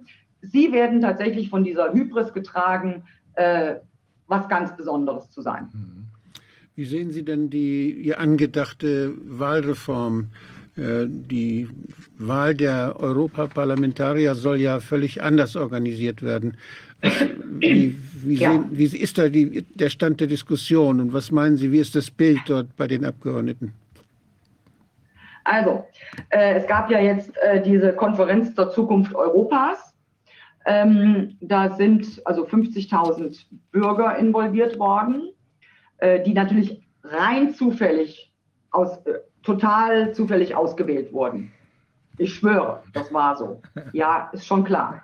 Das waren handverlesene Leute aus äh, NGOs, aus äh, irgendwelchen äh, äh, Bürgerrechtsbewegungen, Aktivisten, aber alle nur aus dem Spektrum. Die EU ist so toll und, und äh, wir brauchen jetzt den EU-Superstaat. Also, das heißt, die Kommission, das ist ja praktisch die EU-Regierung, ähm, hat sich nun also 50.000 Bürger ausgesucht, die der Kommission erzählen, was die Kommission jetzt bitte machen soll im Hinblick auf die äh, Zukunft Europas. Und man wird das nutzen als Rechtfertigung, zu sagen, ja, wir haben aber doch die Bürger befragt. Ja. So. Ähm, der Stand der Dinge ist, also die Konferenz ist jetzt inzwischen vorbei. Es war auch dort, es ging nicht darum, auch mal kritisch zu hinterfragen, äh, die Rolle des Ministerrats in seiner Doppelfunktion als Zusammensetzung der nationalen Exekutive auf EU-Ebene, aber mit der Legislative betraut. Da reden wir hier von der Gewaltenteilung, die komplett äh, äh, da zerschossen ist. Ähm, das wurde alles nicht kritisch hinterfragt. Wir laufen, also da, es wird an diesem Haus EU, Super EU wird gebaut und man tut alles, um es genau dahin zu schieben. Und wie gesagt, auch hierfür gibt es ganz viele verschiedene Mechanismen, die genau auf dieses Ziel hinau- hinauslaufen. Wobei dieses Ziel, EU-Superstaat, auch nur wieder ein Mosaiksteinchen ist in dem noch übergeordneten äh, äh, Ziel, nämlich die Bürger zu entrechten. Man kann das nicht anders sagen. Es läuft nun also auf die transnationalen Listen hinaus. Man will also ähm, ein europäisches Volk erzwingen. Mhm. Ähm, das kann, also ein Volk ist immer auch eine Solidargemeinschaft. Das kann, man kann das nicht erzwingen. Das muss, äh, das muss wachsen äh, über Jahrhunderte hinweg. Ähm, das, man muss, möchte das erzwingen. Ähm, transnationale Listen werden jetzt, die werden kommen. Bei der nächsten EU-Wahl handelt es sich zunächst nur um 28 Plätze, könnten möglicherweise auch 46 Plätze werden. Das wäre nämlich der Rest der britischen Plätze, die noch nicht vergeben wurden, das wären 46, sollen über transnationale Listen nun also gewählt werden. Was heißt das denn im Klartext? Das heißt, also man muss zunächst erstmal äh, Mitglied einer europäischen Partei sein, um an dieser Wahl dann überhaupt teilnehmen zu, äh, zu können. Das ist aber nur eine Formalie.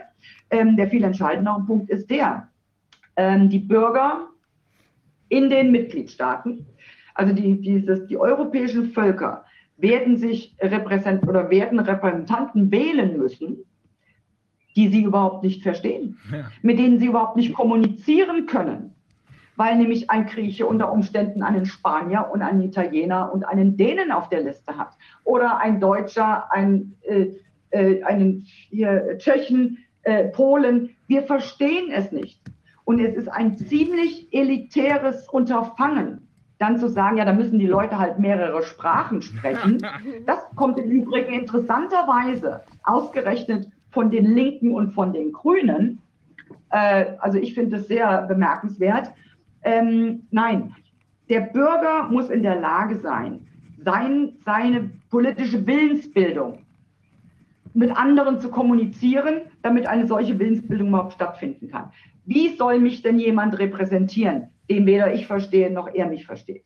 Und da sind wir wieder an dem Punkt, es wird ein, wieder eine Hürde eingezogen, um eine politische Repräsentation überhaupt nur möglich zu machen. Und wir sehen das auch im EU-Parlament äh, derzeit schon. Es ist eine Sprachverwirrung, mit der wir es dort zu tun haben. Jetzt kann man, ich meine, da wird alles übersetzt, verdolmetscht, alles schön und gut, aber jeder, der sich mit Sprache so ein bisschen auskennt, man kann möglicherweise Dinge wortwörtlich übersetzen. Aber die haben doch unter Umständen ganz andere Nuancen, ganz andere Bedeutungen in diesen anderen Sprachen, weil eben diese Sprache nicht äh, in einer, ja, ich sag mal, Schicksalsgemeinschaft gewachsen ist. Und damit haben wir es dauernd zu tun. So, wenn ein polnischer äh, Kollege im Plenum aufsteht, ja, ich kann mir das auf Deutsch übersetzen lassen. Das heißt nur noch lange nicht, dass er das, was mir übersetzt wurde, auch tatsächlich gesagt hat. Exemplarisch kann man das an meinen Reden beispielsweise sehen. Ähm, deswegen halte ich jetzt viele meiner Reden in der Tat in Englisch, wenn man sich die Deutsch, äh, wenn man sich die englische Übersetzung meiner auf Deutsch gehaltenen Reden mal anhört, da man, muss man wildschreiend davonlaufen. Und ich schäme mich im Grund und Boden, weil was da übersetzt wird, das ist ein elendes Aneinandergereihe von Gestammel und und Ös, um dann im letzten Satz, naja, so rudimentär zusammenzufassen, was ich möglicherweise gesagt haben könnte. Es stimmt nur alles nicht. Mit meinen Reden sind sie vielleicht jetzt auch ein bisschen besonders überfordert. Ich weiß es nicht. Vielleicht spielt dann auch eine Rolle, dass die Dolmetscher vielleicht gar nicht übersetzen wollen, was ich tatsächlich gesagt habe. Ähm, mag alles eine Rolle mitspielen, aber das sind die Probleme, die wir haben. Mhm. Und das ist das eklatante Problem jetzt mit diesen transnationalen, transnationalen Listen. Also wenn wir von einer, in einer parlamentarischen Demokratie leben, dann sind die Bürger darauf angewiesen, sich parlamentarische Repräsentanten zu wählen. Mit denen müssten sie aber zumindest mal kommunizieren können. Wir haben doch auch das, mm, ja, einen großen Konflikt, ich sehe da jedenfalls einen großen Konflikt, habe ja auch meine eigenen Erfahrungen, dass ein großer Teil der Politiker, die dann zur Wahl stehen, ja über die Listen kommen. Das heißt, dass das Menschen sind, die äh, sich sehr eng an ihre Partei ja anschmiegen und ich sage das mal, ich habe das nennen, das, das sind Arschkriecherkarrieren, die beim Vorstand sich gut, gut andienen. Das sind Leute, die sagen, ich bin gehorsam, ich mache das, was der Parteivorstand will und nimmt mich bitte auf die Liste. Und die Partei wird dann dafür sorgen, dass da solche Leute kommen, die man beeinflussen kann. Das ist ja eigentlich nicht das, was wir wollen, sondern wir wollen ja Leute haben, die nicht ihrem Parteivorstand gegenüber äh, diese Verantwortung wahrnehmen, sondern den Menschen, die sie gewählt haben. Und äh, das heißt, dass wir eigentlich, wenn wir Demokratie praktizieren wollen, die Rolle der Parteien bei der Listenaufstellung und bei der Kandidatenauswahl hinterfragen müssen. Die Parteien als Organisation politischer Meinungsbildung, meinetwegen, da kann man diskutieren und kann man Forderungen stellen. Und da können sich auch einzelne Politiker darauf berufen. Aber dass diejenigen, die kandidieren, jetzt aufgestellt werden von, von Parteitagen, die ganz stark unter der Fuchtel der jeweiligen Vorstände stehen, das finde ich ist etwas, was, äh, was auch das Selbstbewusstsein schwächt. Denn da kommt sowas, was, wenn ich nicht artig bin in der Fraktion, dann werde ich nicht wieder aufgestellt. Da gibt es diesen doch, da gibt es doch diesen Druck. Deshalb trauen sich doch viele Kollegen nicht den Mund aufzumachen und ja. irgendjemand zu widersprechen, der da bestochen ist an der Spitze der Partei. Ja. Ja, da haben Sie völlig recht. Also ich meine, dass, dass Parteien grundsätzlich ähm, ja zu einer Negativauslese im Prinzip äh, führen bei der Wahl ihrer, ihrer Protagonisten. Ähm, es ist in der Tat so, wenn man auf diesen Parteitagen gewählt werden möchte, dann sollte man tunlichst äh, oder muss schon ein bisschen aufpassen, was sagt man da jetzt eigentlich. Ähm, das, ist, das, ist in der, das ist in der Tat ein Problem. Ähm, ja, muss ich auch, äh, also ich sage das immer ganz ehrlich, ich ich sage trotzdem immer, was ich denke. Ja? Also ich, ich sage mal, ich sage, was ich meine und ich meine, was ich sage. Und ähm, also ich bin grundsätzlich der Meinung, ich möchte doch lieber für etwas äh, nicht gewählt werden, was ich tatsächlich bin, als für etwas gewählt zu werden, was ich nur vorgebe zu sein. Mhm. Ja? Ähm, also wie gesagt, kriege ich auch inzwischen Probleme, weil mit zunehmendem Alter wird das Gedächtnis auch immer ein äh, bisschen in Mitleidenschaft gezogen mein Gott, ich müsste mich ja dauernd daran erinnern, was ich möglicherweise wem gegenüber wann mal gesagt habe, um mich da auch nicht in Widersprüche zu wälzen. Das ist mir alles viel zu kompliziert und viel zu stressig. Ähm, deswegen, ich bin dann, ich habe meine Überzeugungen, die vertrete ich auch und ich tue das stringent. Und äh, wenn das dazu führt, dass äh, ich da jetzt nicht äh, ja, auf der Favoritenliste einiger stehe, dann ist dem eben so. Aber es ist in der Tat ein Problem, ähm, was natürlich könnte äh, durch ja, Direkt, Direktwahlsystem, Direktkandidatenwahlsystem, äh, könnte das äh, möglicherweise äh, ein bisschen aufgelöst werden, wobei natürlich dieser Direktkandidat auch wieder innerparteilich gewählt wird. Aber dann werden sich die Parteien eben schon überlegen, wen stellen sie jetzt da auf. Ja? Ähm, denn Direktkandidat wird ja wohl nur dann gewählt, wenn er auch äh, das Volk repräsentiert. Also insofern, das könnte eine Möglichkeit sein. Ähm, aber Sie haben recht, in den Parteien findet äh, eine Negativauslese statt. Ähm, wie ist denn in der EU die Wahrnehmung von ähm, einigen Leuten, die außerhalb oder in den alternativen Medien zumindest höchst kritisch gesehen werden? Also äh, Frau von der Leyen ähm, mit ihrem Stahlhelm ist ja bisher in Deutschland jedenfalls in der Politik nicht gerade als besonders kompetent aufgefallen. Und nun kommt hinzu, dass ihr Mann einer der Profiteure äh, der gentechnischen Maßnahmen ist, um es mal so zu äh, nennen. Er arbeitet in einem solchen Unternehmen an herausragender Stelle.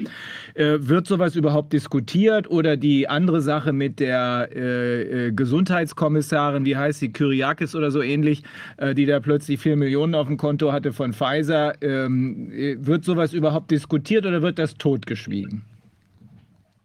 Also im, äh, ich sage mit, im offiziellen Diskurs äh, wird es totgeschwiegen. Ähm, das, das kann man dann, man kann das schon thematisieren. Da gibt es, also ich, ich nutze dieses Instrument äh, regelmäßig in sogenannten One-Minute-Speeches. Dann hat man tatsächlich nur eine einzige Minute Zeit und dann kann man irgendein Thema setzen. Mhm. Ähm, also da wird es, wird es schon äh, auch thematisiert. Äh, ich habe hab zum Beispiel die WHO-Geschichte, habe ich über, über dieses, äh, diese One-Minute-Speech da äh, mal in den Raum gestellt. Aber das Problem ist, das Parlament ist doch dauernd leer. Da sitzt doch keiner. Ja? Also wenn ich da mal so, so durchzähle, äh, ich habe das ja mal spaßeshalber äh, an einem Tag gemacht, hatte irgendwie zwei oder drei Reden und am Ende meiner Rede habe ich gesagt, wie viele überhaupt im Saal sitzen. Und das bewegte sich zwischen 12 und 17. Was? Ja, also ja, ja, 12 und 17. Richtig. Also äh, von 705 Abgeordneten wohlgemerkt. Ja. Der, die einzige äh, oder der einzige Zeitpunkt, wo das Plenum tatsächlich voll ist, das ist, wenn wir Abstimmung haben. Ähm, da muss dann eben jetzt inzwischen wieder jeder präsent sein. In der Pandemie ging das ja auch äh, äh hier per äh, Online-Abstimmung. Äh, also da muss man, aber das Parlament ist leer. Dort finden keine Debatten statt. Ich meine, unter Debatte versteht man doch ein, ein Für und Wider, ein Austausch der Argumente. Eine, wird eine, eine Sache debattiert und dann wird eben abgestimmt darüber, damit der Abgeordnete entscheiden kann, das war jetzt gut, das war jetzt schlecht, ich stimme jetzt so ab. Das findet dort nicht statt. Wir reden dort vor leeren Rängen. Oh mein Gott. Da gibt es keine Debatte. Da ist es auch nicht so, dass man jetzt eine Rede gehalten hat und ein anderer Kollege geht jetzt in seiner Rede darauf ein. Das findet dort nicht statt. Da macht jeder nur, sondert da sein, sein, äh, seine Botschaft, seine Message ab und das war's. So, das heißt, äh, offiziell wird das nicht diskutiert. Will man ja auch gar nicht diskutieren. So, und gerade jetzt, was äh, von der Leyen angeht, in Deutschland ist ja damals über diese E-Mail-Affäre oder nicht gestolpert, kann man ja nicht sagen, es stolpert ja heute keiner mehr über sowas. Ähm, also das ist, war schon nicht so ganz okay. Äh, diese gelöschten E-Mails hat sie jetzt ganz anders geregelt. Sie kommuniziert jetzt mit, insbesondere mit der, mit der Pharmaindustrie äh, zur Aushandlung der Verträge, hat sie über SMS äh, kommuniziert und SMS fallen nicht unter die, unter die Dokumente, die offengelegt werden müssen. Und et voilà, hat sie das Problem. Und die SMS muss sie noch nicht mal mehr löschen, mhm. weil sie braucht sie nicht herauszurücken. Ja? So. Das heißt, da werden Mittel und Wege gefunden, um das eben äh, nicht an, an die Öffentlichkeit gelangen zu lassen. Und ich kann nur mal wieder sagen, es gibt ein paar Abgeordnete äh, im EU-Parlament, äh, die legen das offen. Das sind gerade jetzt, äh, ich nenne sie mal Team Freedom mit dem Kollegen Turhash, äh, Sinčić, Donato, äh, äh, Virginie Joran aus Frankreich. Wir legen das offen. Aber wir haben natürlich nicht die Durchschlagkraft, ähm, um das äh, schon einer, machen es einer breiten äh, Öffentlichkeit schon auch äh, zugänglich, aber es erreicht den breiten Mainstream nicht. Und das ist das Problem. Gilt denn diese, wir haben ja den Tatbestand der Abgeordnetenbestechung vor einigen Jahren in Deutschland eingeführt. Gilt der auch für das Europäische Parlament? Oh, da bin ich tatsächlich überfragt, ob dem so ist. Ich könnte mir vorstellen, dass es das gibt. Ähm, aber da bin ich in der Tat überfragt. Aber das nehme ich mal mit.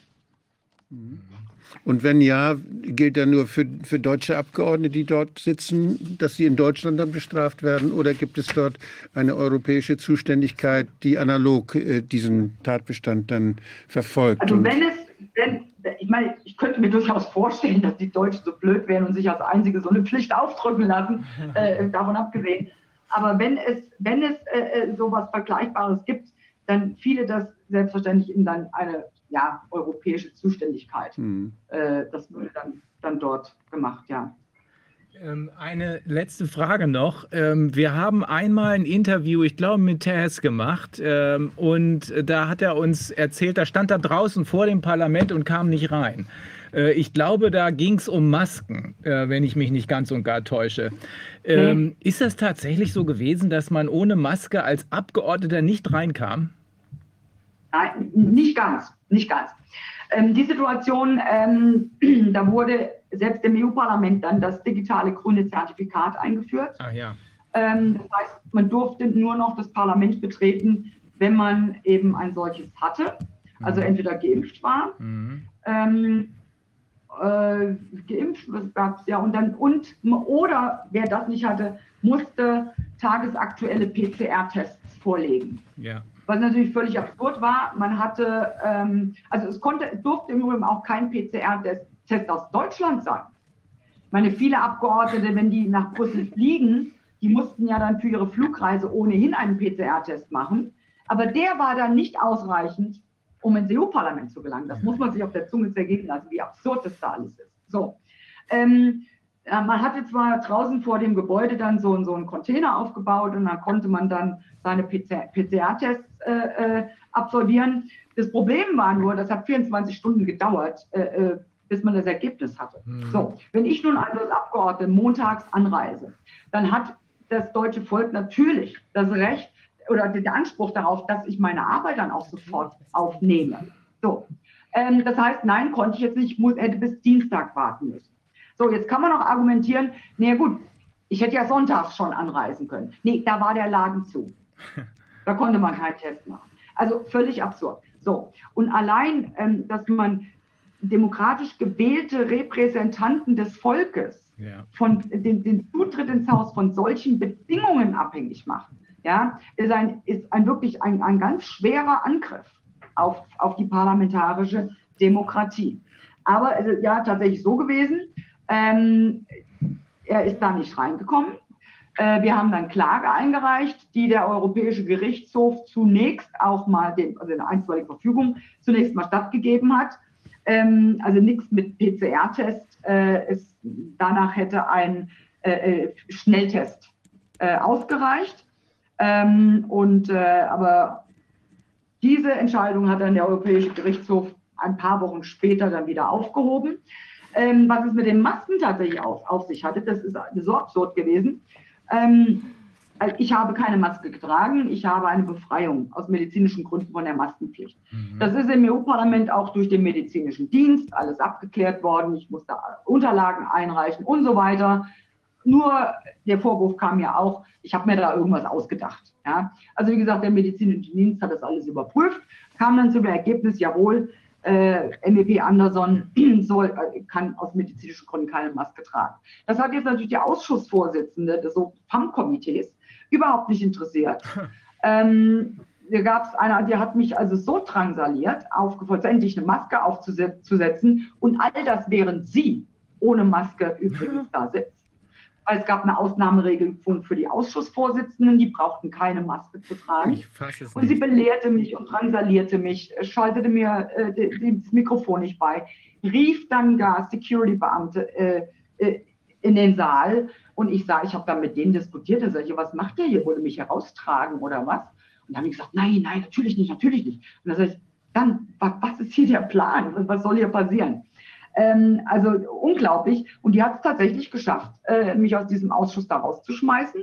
Unter Unterstützung des inzwischen verstorbenen EU-Parlamentspräsidenten äh, EU Sassoli, ähm, der ihr da den Rücken gestärkt hat. Ja.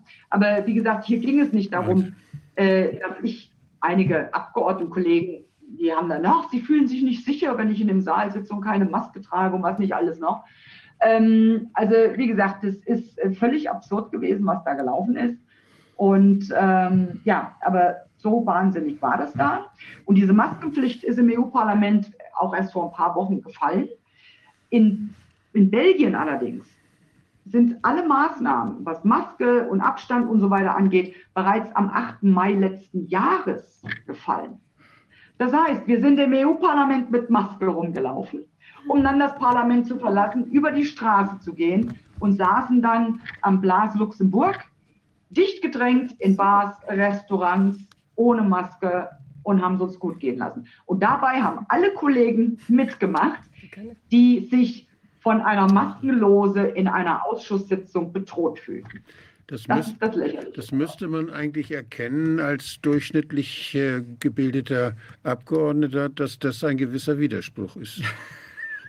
Sollte man meinen, aber auch hier Fehlanzeige.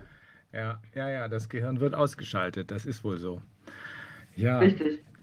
Also Frau Anderson, wir sind jedenfalls froh, dass Sie noch da sind und dass die, Sie und die Kollegen weiterhin Ihre äh, Stimme erheben. Äh, und ich habe auch nicht den Eindruck, als würden Sie so leicht aus dem Sattel zu schieben sein.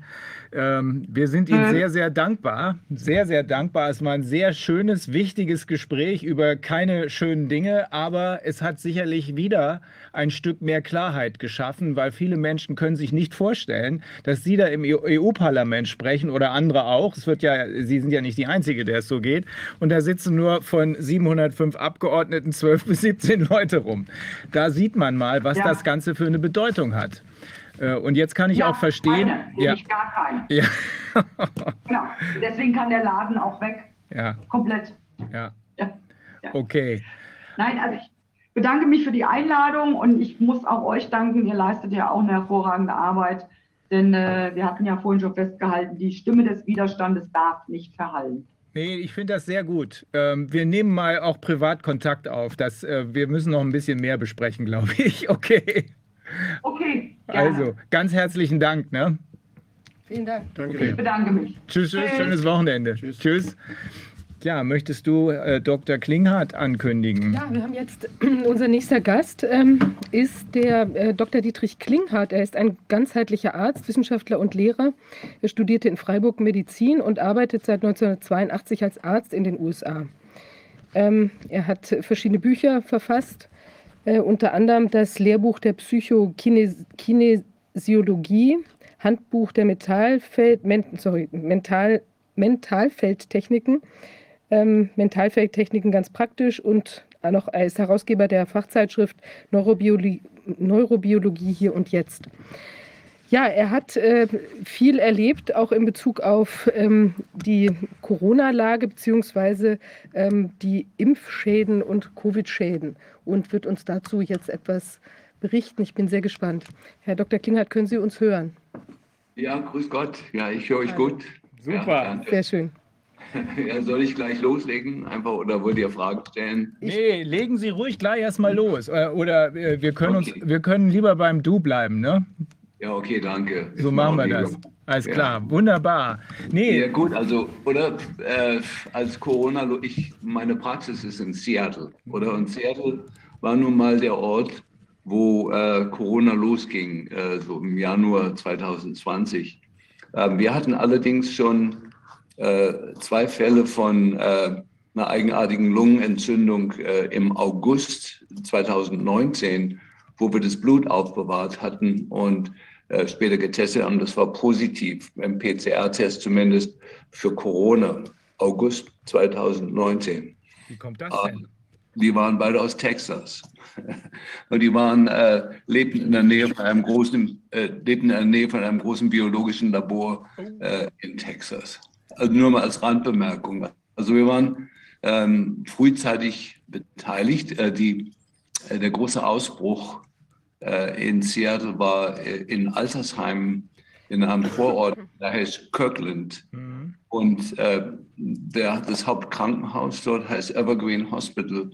Und meine Praxis ist gerade am Stadtrand von diesem kleinen Ort. Und ich war äh, immer schon beschäftigt mit der Betreuung von Älteren als Teil von meiner Praxisarbeit und war dann sehr überrascht, als dieser Ausbruch kam, dass die Alten, die dann mit der Lunge schwer betroffen waren, gezwungen wurden, in dieses Krankenhaus zu gehen. Anstatt erstmal den Hausarzt anzurufen, wurden die in dieses Krankenhaus gezwungen. Und was uns aufgefallen ist, ist ein Teil meiner Tätigkeit und ich bin sehr beschäftigt seit vielen Jahren mit, den, äh, mit der Strahlenbelastung durch die Radiowellen vom Handysendefunk 3G, 4G, 5G.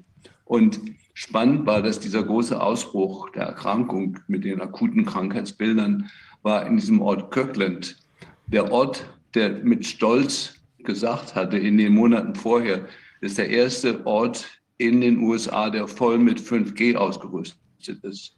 Und dann kamen also die ganzen armen Patienten in dieses Krankenhaus und da lag die Sterberate bei 60 Prozent. Das heißt, von zehn Leuten, die eingeliefert wurden, kamen nur vier lebendig wieder raus.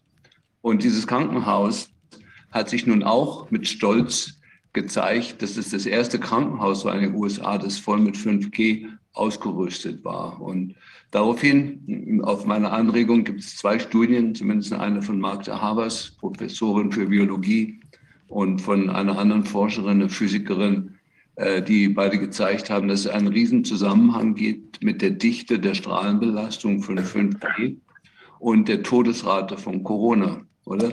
Es ist bekannt in der, in der Wissenschaft, aber unter den normalen Sterblichen nicht bekannt, dass hier ein Riesenzusammenhang besteht, äh, den man nicht einfach wegverleugnen kann. Oder es gibt auch aus Spanien äh, keine veröffentlichten Studien, aber Studien, die versucht wurden, veröffentlicht zu werden und die dann abgelehnt wurden, wie vieles, äh, äh, die den gleichen Zusammenhang zeigt. Da, wo die größte Strahlendichte ist, von 5G, 3G auch nicht ganz unschuldig, gab es die, größte, die größten Komplikationen von dieser Erkrankung.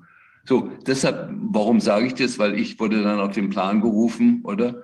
Und die Todesrate ging praktisch über Nacht von 60 Prozent runter auf nahe Null durch meine Intervention in, über meine ärztliche Tätigkeit, das wir sofort preisgegeben hatten. Ich habe eine chinesische Kollegin, die mit mir arbeitet, ähm, ähm Ärztin, und die äh, perfekt Chinesisch spricht. Dann habe ich natürlich im Januar 2020 war, guck doch mal in der Literatur, was es in China schon bekannt ist. Und da war schon alles, war schon alles veröffentlicht. Da war schon Ende Dezember 2019 hatten die Chinesen schon veröffentlicht, hatten schon gute In-vitro-Studien über Covid, wo schon drin stand, dass Ivermectin effektiv ist, dass äh, ähm, Hydroxychloroquin wahnsinnig effektiv ist, äh, dass äh, andere Parasitenmittel ähm, sehr effektiv waren, Nitazoxanid ähm, und, und auch alte virale Mittel wie Amantadin sehr effektiv sind. Und was ähm, überhaupt nicht effektiv war in der Studie bereits, war das Remdesivir, das dann den Patienten später aufgezwungen wurde. In der chinesischen Studie im Dezember 2019 schon bekannt, dass Remdesivir nicht funktioniert und dass es gefährlich ist, dass es Nierenschaden macht bei 25, 20 bis 25 Prozent der Leute. War schon alles da. Und dann haben wir eben habe ich über mein Netzwerk, dann über die lokalen Ärzte und dann mein Netzwerk international eben bekannt gegeben, äh, dass äh, die Chinesen haben große Erfolge mit Hydroxychloroquin. Es muss allerdings verbunden sein mit einer Gabe von Zink mhm. und verbunden sein mit einer Gabe von Heparin und idealerweise ein Antibiotikum dazu, weil diese Covid-Geschichte wir sind uns ja heute immer noch nicht sicher, oder ist es wirklich ein Virus oder ist es was anderes, worum es hier geht. Ähm, und später wurde es bestätigt von Didier Raoul, oder der Franz große französische Virologe, äh, der das dann auch veröffentlicht hat, dafür dann auch sehr bestraft wurde, dass es am besten ist, Hydroxychloroquin zu kombinieren mit Citromax, Azithromycin. Und dann fiel uns natürlich sehr schnell auf, dass die ersten Studien, die es gab, da wurde zwar Hydroxychloroquin gegeben, aber kein Citromax und kein Zink und kein Heparin, was in den chinesischen Studien ganz deutlich war. Das heißt, die ganzen Studien, die angelegt waren, um zu zeigen, dass es nicht funktioniert, da wurden wesentliche Teile weggelassen. Ja, und die Studien, die äh, die äh, Wirkstoffe mit eingeschlossen haben, die wichtig waren dabei, Zink, Heparin und ein Antibiotikum, waren alle erfolgreich. Oder? Und dann habt ihr die, die Schweinerei ja dann schon wahrscheinlich schon besprochen hier, oder dass dann, man war es im März oder April, hat ein New England Journal of Medicine und noch eine andere Zeitschrift oder dann diese Scheinstudie veröffentlicht, wie gefährlich die Gabe ist von Hydroxychloroquin, dass Leute massenweise sterben. Oder und dann stellte sich raus, dass von der Computer Modeling Agency die Daten kamen, dass es gar keine Patientendaten waren, die verwendet wurden, sondern Computermodelle, die verwendet wurden. Und dann hat die WHO sofort zugegriffen und alle Forschungsgelder entzogen, wenn irgendwelche Studien gemacht wurden mit Hydroxychloroquin, kriegten die Gremien, die Forschungsorganisationen, Krankenhäuser absolut keinen Pfennig Geld mehr. Und dann zwei Wochen später wurde die Studie zurückgezogen, weil sich eben gezeigt hat, es waren Scheindaten, das war wissenschaftlicher Betrug, an dem die zwei größten schulmedizinischen Zeitschriften beteiligt waren. Und dann, aber das Spannende war, dass die Medien haben weltweit bekannt gegeben, Hydroxychloroquin ist ganz gefährlich. Und dann, als der Widerruf der Studie kam, gab es keinerlei Pressemeldung, die davon berichtet hat. Das heißt, in den Gehirnen der Ärzte und der Bevölkerung äh, und der, vor allem der Medien ging dieses Gespinst weiter, dass Hydroxychloroquin hochgefährlich ist und bla bla bla und bla bla bla. Und die WHO hat ihre, ähm, ihr, ihr ähm, Verneinen von Forschungsgeldern, den Stopp von Forschungsgeldern für Hydroxychloroquin nie zurückgezogen. Das heißt, bis heute gibt es keine Forschungsgelder aufgrund dieser gefälschten Studie. Und das ist ein, ein wissenschaftlicher Betrug. Ich bin nun, oder ich habe meine Doktorarbeit gemacht und kenne mich ein bisschen aus mit Wissenschaft, oder und wir versuchen uns immer anhand der Wissenschaft äh, ran lang zu hangeln. Und seit diesen beiden Studien, die da veröffentlicht wurden, äh, trotz Rückruf, ist äh, unser Vertrauen in die Wissenschaft. Wir wissen, wir können, wir Ärzte können nichts mehr, können nichts mehr vertrauen, was in den Medien veröffentlicht wird. Und wir sind relativ auf uns selber gestellt und können noch hoffen, dass wir in der Literatur von Drittländern, von der dritten Welt, aus Indien gibt es gelegentlich noch ehrliche äh, Berichte, aus Kuba gibt es noch ehrliche Berichte und selbst in China finden wir noch ehrliche Berichte, in Russland schon gar überhaupt. Ja, aber wir finden nichts Ehrliches mehr in der westlichen Literatur, dem wir vertrauen können. Das ist für uns jetzt keine große Katastrophe, weil wir hatten das schon, oder ich, meine Spezialität äh, in der Praxis ist die Behandlung von autistischen Kindern. Da haben wir schon vor 20 Jahren gelernt, oder? Dass wir nur mit Lügen zu tun haben, oder? Da war die ganze äh, Dinge mit den Studien über die, die Impfstoffe und, oder der Zusammenhang ähm, Impfung äh, bei den kleinen Kindern und Autismus, der nun, oder wenn ich jeden Tag zehn Kinder in der Praxis habe, wo immer die gleiche Geschichte kommt, Mutter sagt, ja, Kind war gesund, hat schon gesprochen, hat sich, war völlig neurotypisch oder dann kam die Impfung und zwei Tage später kein Augenkontakt mehr, kein nichts mehr, Kind kann nicht mehr sprechen, kann nicht mehr sich richtig verhalten, isst nichts mehr, bla bla bla wenn du das zehnmal am Tag hörst, oder? Und dann kommt eine Studie raus nach 15 Jahren, die sagt, ja, wir haben jetzt da genau hingeschaut, es gibt keinen Zusammenhang zwischen Impfung und Autismus, oder? Was sollen wir, was sollen wir uns dann denken, oder? Und da war für mich schon vor 20 Jahren klar, wo der Hase hinläuft, oder? Und jetzt die ganze Geschichte, die um Corona herum, haben wir schon hundertmal durchlebt. Also die Ärzte, die autistische Kinder behandeln, erfolgreich behandeln, möchte ich sagen. Es gibt natürlich die Scheinbehandlung andere, die sich nach den Richtlinien richten, die nie ein Kind gesund bekommen, aber die von uns, die erfolgreich autistische Kinder behandeln, wir sind seit Jahrzehnten mit diesen Lügen konfrontiert, äh, wo die, die Schulmedizin, die Literatur, die durchkommt, die letztlich veröffentlicht wird, nicht mehr die Wahrheit repräsentiert von dem, was wirklich ist, sondern äh, viele Daten gefälscht sind. Und jetzt hat mir jetzt ähm, ich möchte, ich, ich rede ein bisschen frei jetzt, oder? Es gab jetzt vor, vor kurzem diese tolle, äh, tolle Gespräch von dem Herrn Biden, unserem tollen Präsidenten in den USA, oder wo er ganz offiziell mal die Statistik äh, gesagt hat, dass wesentlich mehr äh, Leute sterben an Corona, die nicht geimpft sind, als Geimpften. Dann haben wir uns die Daten angeschaut, auf die er sich bezieht, oder? Und als ungeimpft wurden alle Patientengruppen benannt, die nur zweimal geimpft waren. Das waren in seiner Statistik die ungeimpften. Und die geimpften waren die, die drei oder mehrmal geimpft sind. Jetzt ist statistisch bekannt, dass die höchste Todesrate bei der Corona-Impfung war die zweite Impfung, oder? Und diese ganzen Impftoten wurden den Ungeimpften zugerechnet. Und die, die, die die dritte Impfung bekommen haben, waren ja nur die, die die zweite Impfung überlebt haben. Das heißt, die resistent waren, oder? Das waren die Ungeimpften. Und diese Statistik ist inzwischen weltweit verwendet worden, auch in der deutschen Regierung, auch bei den Leuten, die euch umgeben, bei den Krankenkassen, bei den ganzen Medien, die euch umgeben. Da wird diese Statistik verwendet.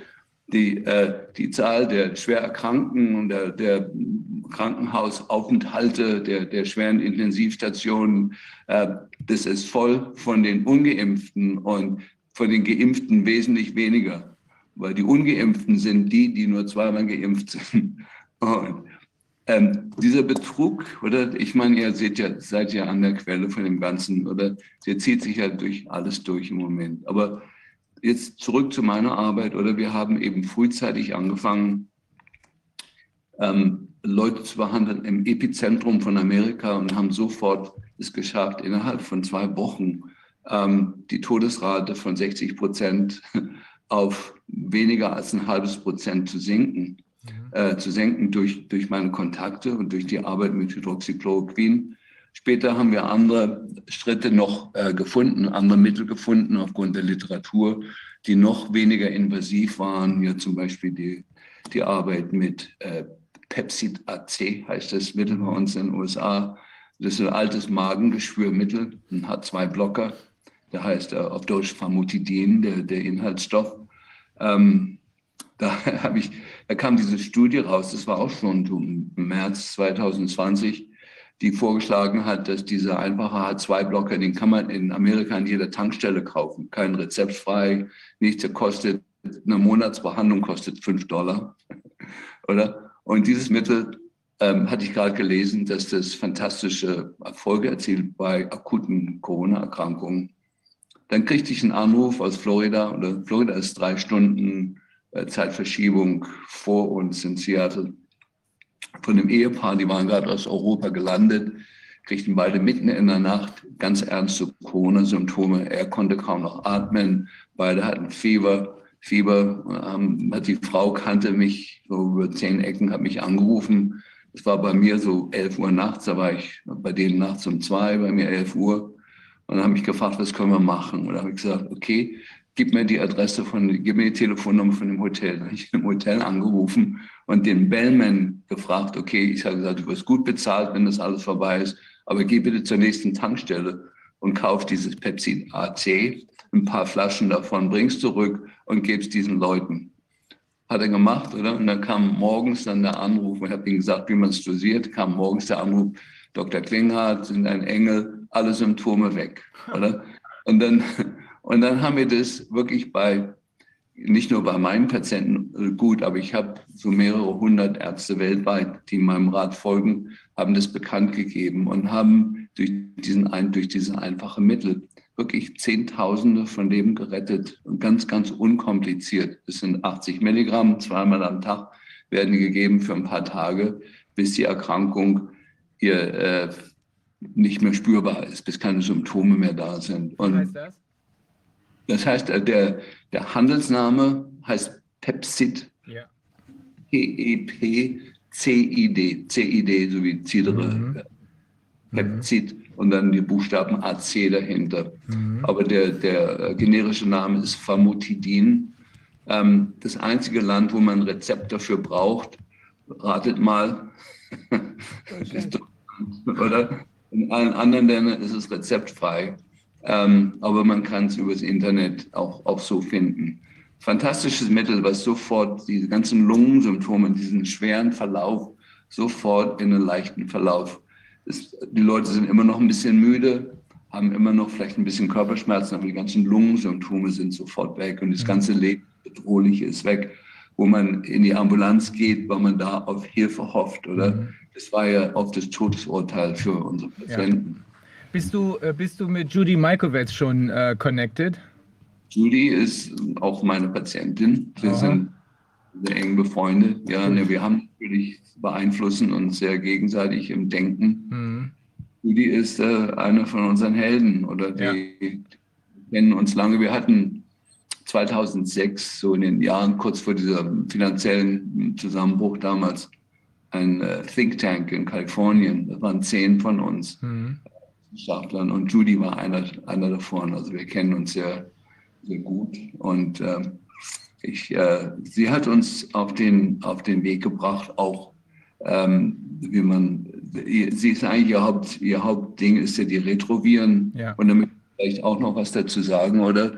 Dass es heute ja klar ist von der genomischen Analyse, wenn man das Genom anguckt von Covid, schon die, die frühe, die Alpha-Form, die erste Form, dass da äh, große Abschnitte drin waren von HIV, also Retrovirenanteile drin waren, aber auch Prionenanteile da waren, also äh, Genanteile, die diese falschen Proteine kodieren. Mhm. Und das heißt, ähm, jetzt bei der, bei der Behandlung von Long-Covid, also der chronischen Form, wo alle, eigentlich meine Freunde, alle versagen, ist, weil sie äh, das versuchen zu behandeln wie einen normalen Virus.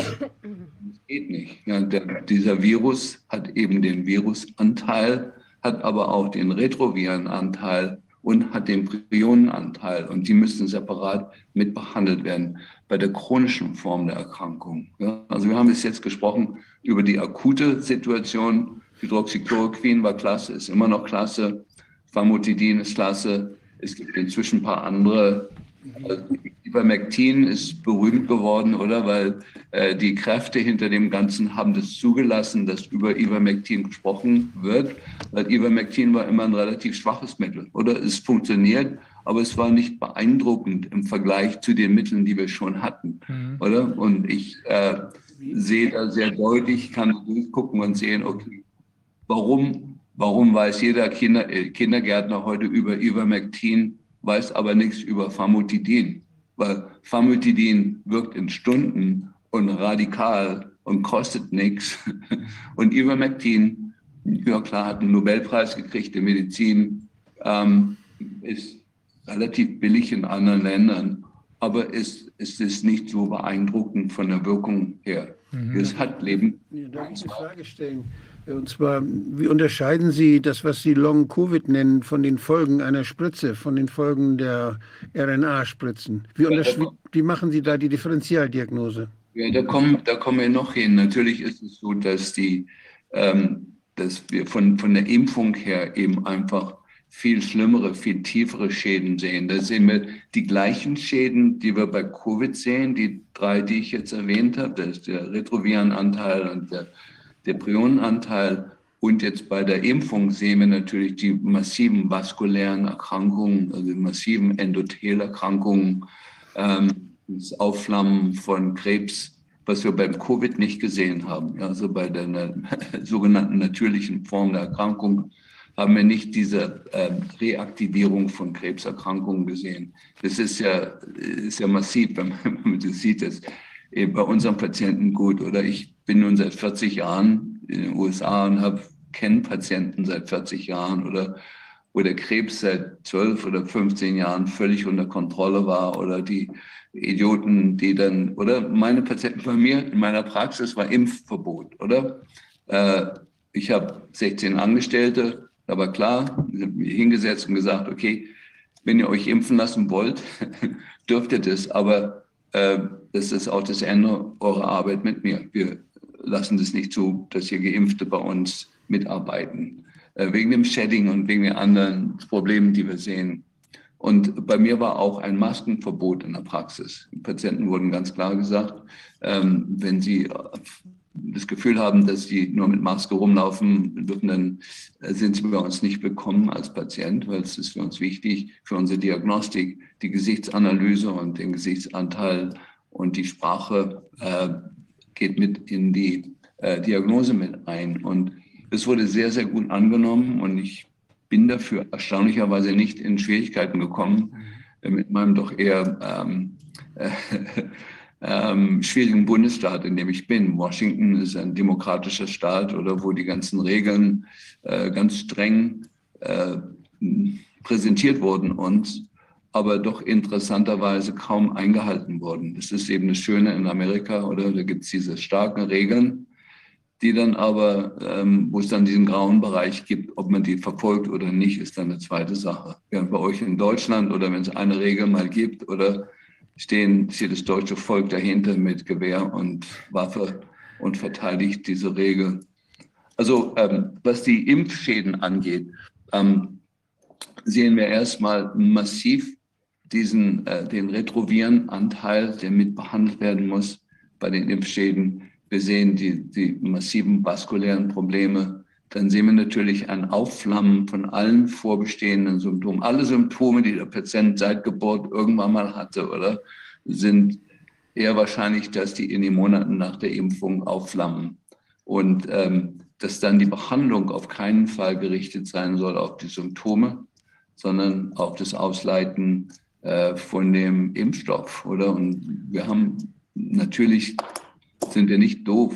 Ja, da ist Graphenoxid und Graphendioxid und Graphenstoffe mit drin. Und natürlich sind da äh, bei manchen Chargen, oder? Das ist ja euch, ihr, ihr wisst es ja alle, oder? Predige ich ja wahrscheinlich zum Chor hier, aber dass die, äh, dass verschiedene Chargen von den Impfstoff, gleichen Impfstoffen hatten verschiedene Inhaltsstoffe. Oder wir haben ja auch Dunkelfeldmikroskopie, wir haben das nachvollzogen, dass bei manchen Impfstoffen, die wir angeguckt haben, wirklich unter dem Deckglas ähm, sich äh, quallenähnliche ähm, Lebewesen bewegt haben, die nicht in den Impfstoff reingehören, aber eben nicht in allen Impfstoffen. Und dass äh, diese Zahl, die auch offiziell inzwischen ja angegeben wird, dass 95 Prozent aller schweren Nebenwirkungen von den Impfstoffen sind zurückzuführen auf 5 Prozent der Chargen von den, von den Impfstoffen. Das also, ähm, und dass das kein Zufall ist, ist uns völlig klar, dass da groß Experimente äh, im Hintergrund gelaufen sind. Aber wir, äh, uns geht's gut, also mit der, mit der Ausleitung von den Impfstoffen. Ähm, wie, dosieren, wie dosieren Sie das Hydroxychloroquin? Wir, wir fangen immer schon immer noch an mit äh, 200 Milligramm zweimal am Tag mhm. und ziehen durch für eine Weile länger als fünf Tage.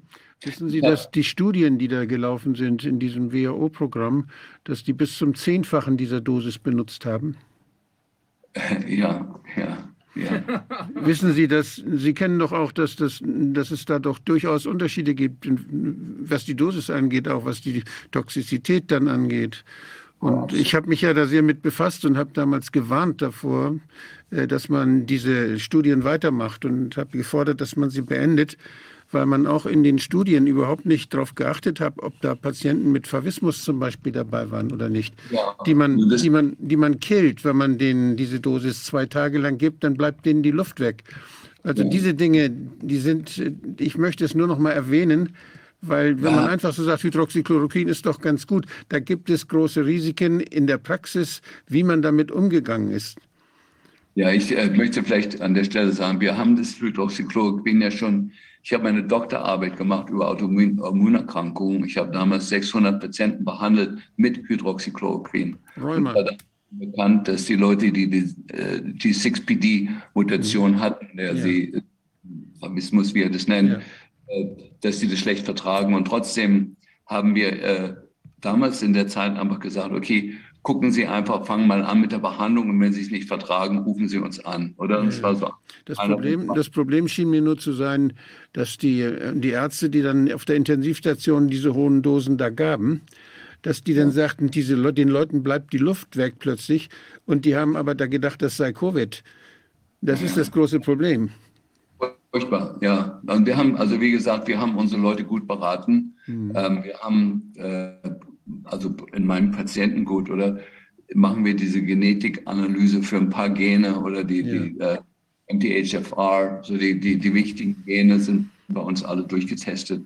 Und es war bei uns immer mit äh, eingeschlossen in der Diagnostik, dass wenn Leute anfangen mit den 200 Milligramm zweimal am Tag, dass sie darauf achten auf Nebenwirkungen Ja. Und wenn es Nebenwirkungen gibt, eben absetzen. Und da haben wir nie Probleme gesehen, ne, wenn es nicht, wenn es nicht äh, falsch angewendet wird. So ein bisschen gesunder Menschenverstand. Ja, man muss dran denken einfach, nicht? Sie können ja die Hämolyse können Sie auch anders nachweisen mit einfachen Mitteln. Dann, also da ist es, man muss einfach dran denken. Ich finde es wichtig, denn wir haben in einigen Ländern haben wir 20 Prozent der Bevölkerung, die diesen Defekt haben oder die diese Besonderheit haben.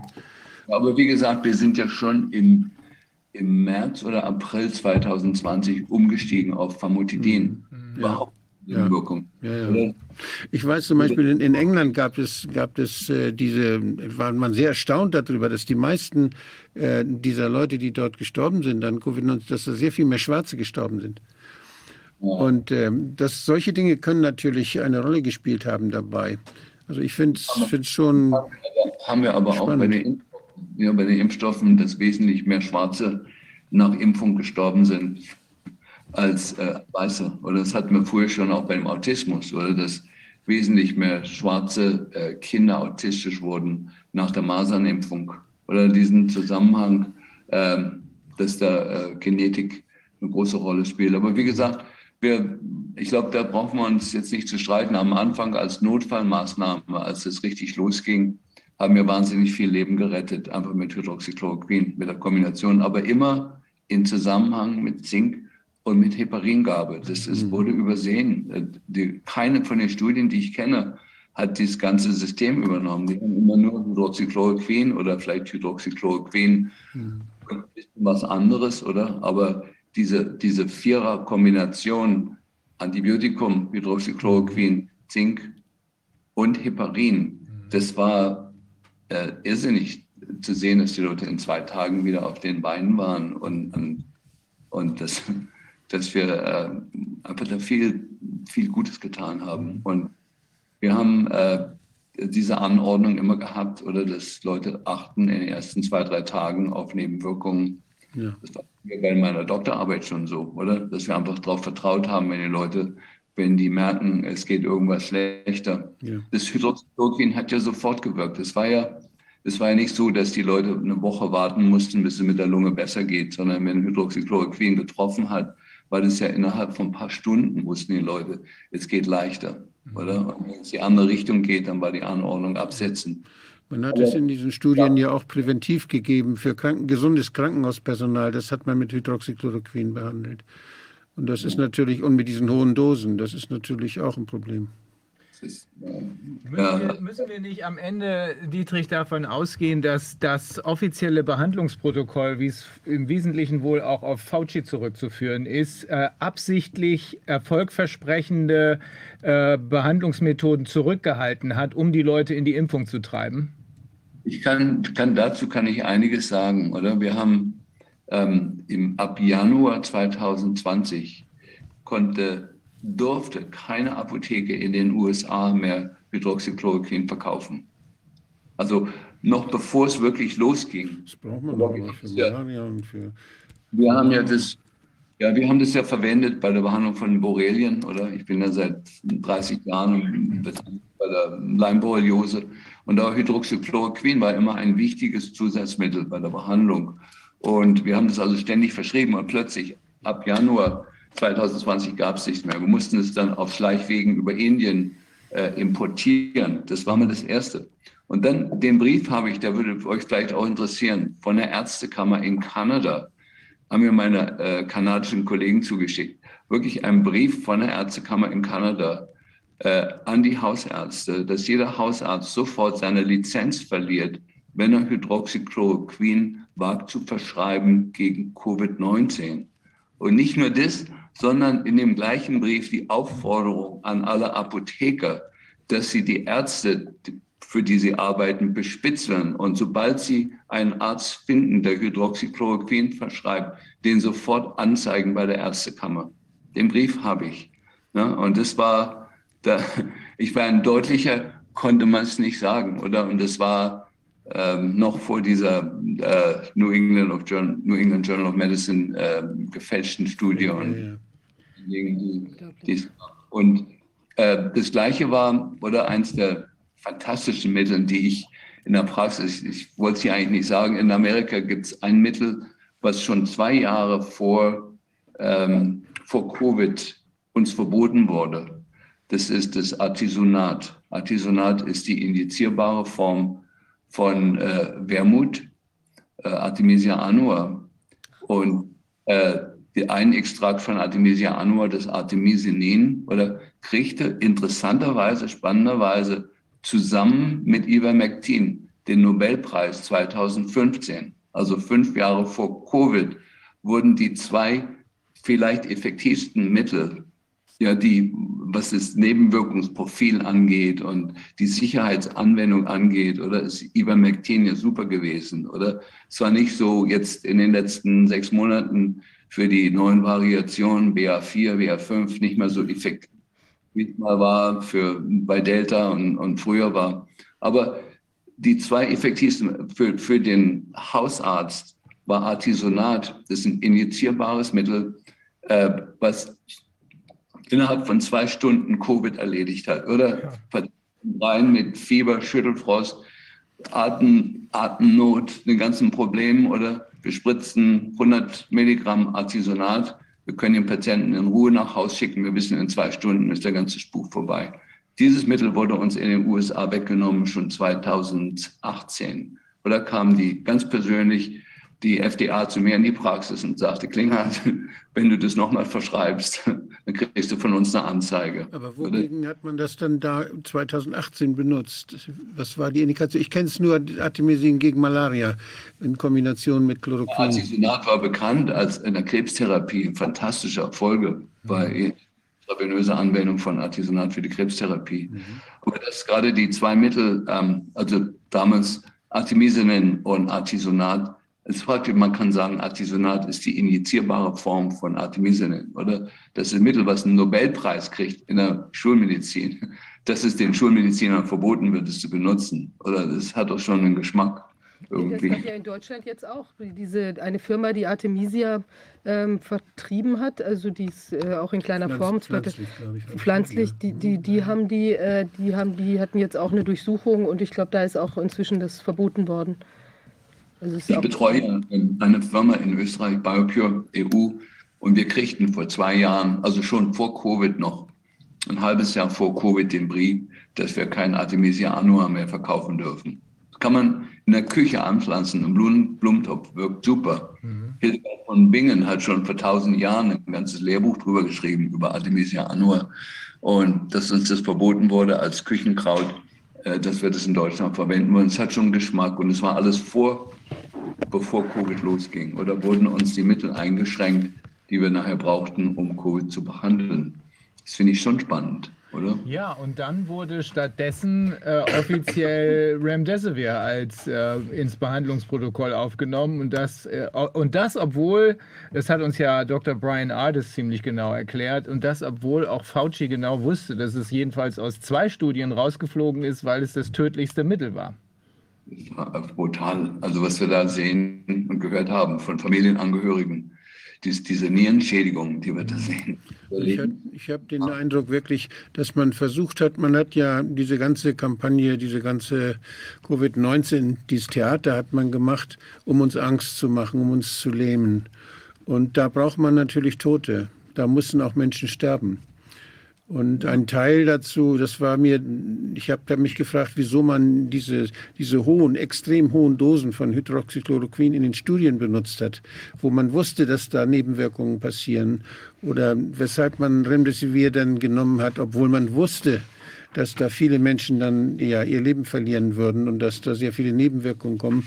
Ich glaube, man hat auch solche Dinge zugelassen oder sogar empfohlen eine Zeit lang, bis es dann aufgefallen war um erstmal überhaupt die, dass man Leute hatte, die man, von denen man sagen konnte, guck mal, seht ihr, wie gefährlich dieses, diese Krankheit ist.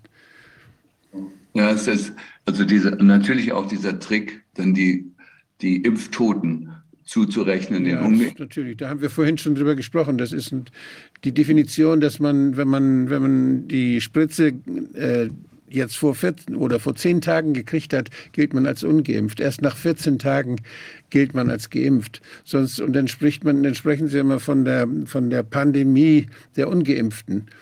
Also das äh, ist schon. Es ist so ein offensichtlicher Ja. Betrug, äh, das Ja. kann man nicht anders bezeichnen. Äh, ich darf das als Anwalt sagen, weil äh, ich frage mich jetzt die ganze Zeit, wieso drehen wir uns hier wie so ein äh, äh, wie so ein Derwisch im Kreis. Wir wissen doch jetzt, was los ist. Wir haben die Beweismittel alle in der Hand. Wir müssen sie einsetzen im Gericht. Und so langsam klappt es ja auch, äh, in den USA zumindest. Hier in Deutschland wird das auf lange Zeit noch nicht gehen.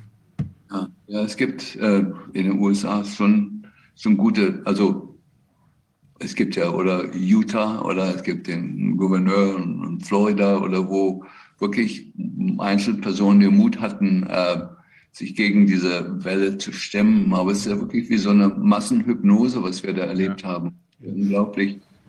Äh, für uns, uns Wissenschaftler unglaublich, was sich da abgespielt hat und dass wir auch ähm, die verschiedenen Arten, mit denen wir mundtot gemacht werden und eingeschüchtert werden, wo man sich dann immer entscheiden muss, okay, riskiere ich jetzt meinen ganzen Lebensunterhalt ähm, und spreche mich aus oder äh, mache ich, laufe ich hier still mit, oder? Und wir haben natürlich ähm, Wege gefunden und auch Wege für unsere Patienten offen gemacht, wo sie um die Impfung rumgekommen sind. Also die Impfung, da müssten wir ja nochmal noch mal ganz drüber sprechen. Aber die Impfung ist ja äh, mit Sicherheit, also die, die Messenger-RNA-Impfung, oder? Größte, größte Sauerei aus wissenschaftlicher Sicht, die, die in den letzten, seit Beginn der Schulmedizin stattgefunden hat, oder sowas, ist ja unglaublich, oder dass das, dass, dass das äh, möglich war und dass das heute immer noch ähm, ja, weitergespielt wird, dieses, dieses üble Spiel. Und wie gesagt, in der Praxis sehen wir, dass die Leute entweder gar keine Nebenwirkungen haben oder ein großer Teil mittelschwere Nebenwirkungen haben. Und was wir vor allen Dingen beobachten, dass die, ne- die keine Nebenwirkungen haben, dass die jetzt ein, zwei Jahre später kommen, sie, oder? Dass das sich reinschleicht in das System und langsam das System sich eingräbt und das System untergräbt. Wir haben jetzt ganz, ganz viele Leute mit zunehmenden Leberproblemen. Ähm, die, äh, was unglaublich ist, ist dieser äh, Verlust an Kurzzeitgedächtnis, ähm, die, der enorme, Ja. enorme, den wir, den wir bei Corona selber sehen, aber nach der Impfung. Ähm, bei, bei Corona ist es so, der, der Effekt kommt und stellt sich ein auf eine gewisse Höhe, das Kurzzeitgedächtnis. Und das können wir dann behandeln. Das behandeln wir mit, mit ähm, äh, Polyphenolen und, und mit, mit Naturstoffen, oder? Wo wir das Gedächtnis sehr, sehr schön wieder zurückkriegen. So, so drei, vier Monate ist wieder alles okay. Bei den, bei den Geimpften kommt dieser Gedächtnisverlust Lust langsam und wird immer mehr und immer mehr und immer mehr und ist wesentlich, wesentlich schwerer zu behandeln als der Gedächtnisverlust, den wir bei Corona selber schon hatten.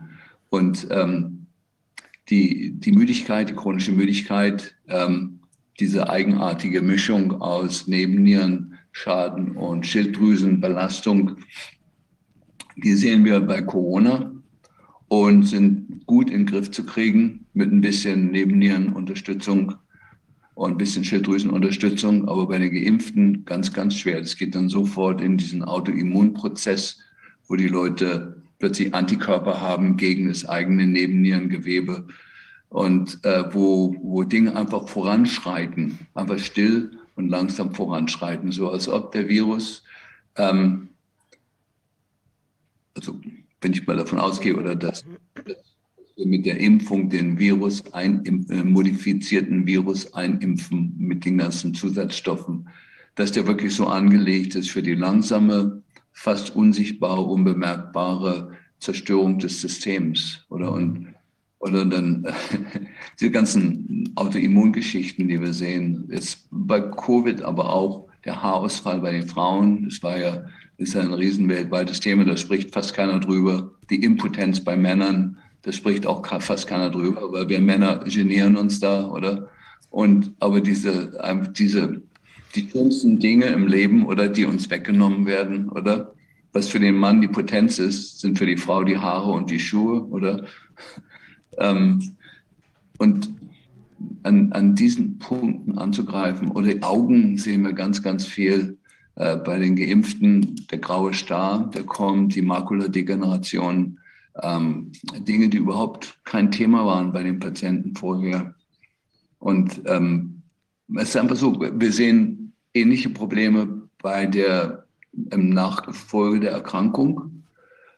Bei den Geimpften zehnmal mehr, plus eine ganze Serie von neuen Symptomen, die wir bei den natürlich Erkrankten nicht gesehen haben. Und ähm, ist das, oder? Und jetzt die Ausleitung von den Impfstoffen. Ja, wir benutzen das N-Acetylcystein und wir benutzen unsere Bioflavonoide.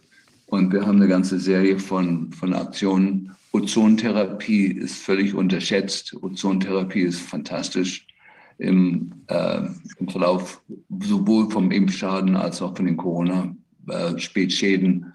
Äh, ähm, das in Deutschland ist ja führend in der Anwendung von Chlordioxid, das CDS. Ähm, das ist in Bolivien, weiß ich, zur Staatsreligion geworden. Wir dürfen es alle anwenden mit fantastischen Erfolgen. Es ist dieses äh, Ding, mit dem man das Schwimmbadwasser desinfiziert, diese Art Chlorbleiche. Da ist Deutschland führend. Also gibt es so einen Untergrund bei euch in Deutschland mhm. und auch die entsprechenden Bücher dafür. Man muss die, kauft die Inhalt, die zwei Inhaltsstoffe beim Swimmingpool Supply mhm. oder und fantastische Erfolge, auch bei der langen Form von Covid. Ähm, aber ich weiß nicht, wie weit ihr da was hören wollt, was, was äh, Therapien angeht, oder? Doch, ähm, was ist mit dem Ausleiten? mRNA ist ja doch noch ein bisschen was anderes als die anderen Impfstoffe, äh, sogenannten Impfstoffe. Uns hat Sherry Tenpenny gesagt, ja, man kann ja fast alles ausleiten. Bloß äh, was die ähm, was die mutmaßlichen äh, Genmanipulationen angeht über die mRNA-Impfstoffe, da wüsste man bisher nicht, was man tun kann. Ja, na, da habe ich, da habe, kann ich einiges zu sagen. Also wir sind ja schon lange auf diesem Weg ähm, mit, mit der Gentherapie und mit allem drum und dran. Das Wesentliche, was ihr ja auch wisst, oder dass die Messenger-RNA, wenn die einmal in die Zelle rein ist und hängt sich an die DNA dran und wird dort fest eingebaut, ist die für immer in der DNA. Und wir wissen, hauptsächlich in der Leber äh, hat man es da ist jetzt schon ein paar Mal veröffentlicht oder so, aber auch in den Gonaden, ja, dass das gerade mhm. der so angelegt ist, der Impfstoff, dass der nicht jetzt unbedingt in die Knochen geht oder in die Muskeln, sondern direkt in die Eierstöcke von der Frau, direkt in die Testik, äh, wie heißt die bei euch, also in den Hoden vom Mann, mhm. direkt in die Leber und direkt ins Herz und direkt ins Gehirn. Und wenn die äh, diese Genanteile einmal eingebaut sind bei uns, dann sind die für immer drin. Dann geht es nur darum, dann ist die Therapie nicht mehr jetzt äh, den Impfstoff zu neutralisieren oder zu töten oder sonst was, sondern dann geht es darum, welchen Mechanismus hat unser Körper, um diese Fremdgenanteile stillzulegen. Und es sind hauptsächlich zwei Mechanismen. Der eine heißt Methylierung und der andere heißt Acetylierung. Oder die, die, ähm, und die Methylierung gibt es äh, einige Stoffe, die wir dem Körper zuführen können, die es dem Körper leichter machen, diesen Schritt zu machen. Das ist also am bekanntesten ist das SAMI, S-Adenosylmethionin ähm, oder methylierte Folsäure. Das sind die zwei Hauptträger, mit denen man direkt in die Zelle reinkommt, um diese Anteile stillzulegen. Da klebt der Körper, klebt diese kleinen Methylgruppen auf diese Genanteile und die können dann nicht abgelesen werden. Und der andere Teil ist die Histon-Acetylierung. Das ist der andere Teil. Und da ist der einschränkende Faktor ist immer ein Mangel an Vitamin B5. Mhm. Und das heißt, wenn bei den Geimpften müssen wir den Leuten relativ hohe Dosen B5 lebenslang geben, ja, Pantothensäure.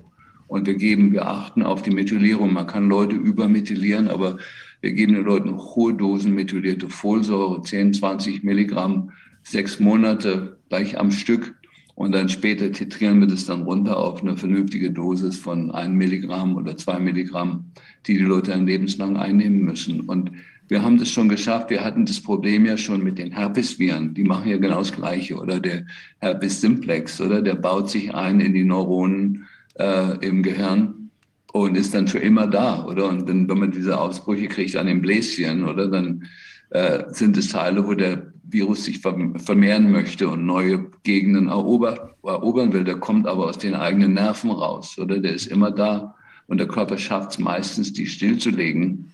Und manchmal versagt der Körper, wenn er unter Stress ist oder abgelenkt ist oder zu gesonnenlich, dann kommt der Ausbruch Bruch an den Lippen. Und da haben wir das gelernt oder wie man diese oder beim, beim Herpes Zoster diese, diese Gürtelrose oder bei den Älteren. Es ist, wenn diese Mechanismen versagen von Methylierung oder Acetylierung. Und da sind die Schritte relativ bekannt und relativ einfach, die wir gehen können, um dem Körper da Unterstützung zu geben. Und für mich, wir bringen das unseren Geimpften bei. Also meine Patienten sind alle ungeimpft. Es darf keiner von meinen Patienten geimpft sein. Aber das Schlimme sind die Ehemänner. Oder die Teenage-Söhne, oder? Die, die Teenager, die sich freischaufeln wollen von ihren Eltern und sich extra, um die Eltern zu bestrafen, impfen lassen, oder? Das sind ja eigenartige soziale Dinge, die wir da beobachtet haben. Und wenn, wenn dann die Leute da mit ähm, Reuegefühl zu uns kommen und sagen, ich habe mich doch impfen lassen ähm, und habe jetzt, mein Ischias ist jetzt da oder mir fallen die Haare aus oder ich kriege jetzt, meine Linsen sind jetzt getrübt oder mein ganzes Zahnfleisch ist entzündet oder mein Herz, ich habe jetzt diese Palpitationen oder ich bin so müde, ich kann nicht mehr, äh, ich kann nicht mehr gerade stehen oder ich, oder ich hab, kann nicht mehr schlafen. Das sind so die typischen Präsentationen. Und da ist unser erster Schritt immer erstmal, okay, äh, du bist geimpft, müssen erstmal die mit der Impfung übertragene Erkrankung stilllegen, oder? Und die kriegen dann bei mir Artisonat, eine Injektion oder kriegen dieses Famotidin oder wir haben noch eine, ganze Reihe von anderen Mitteln, die wir geben. Amantadin, äh, Niclosamid ist fantastisch.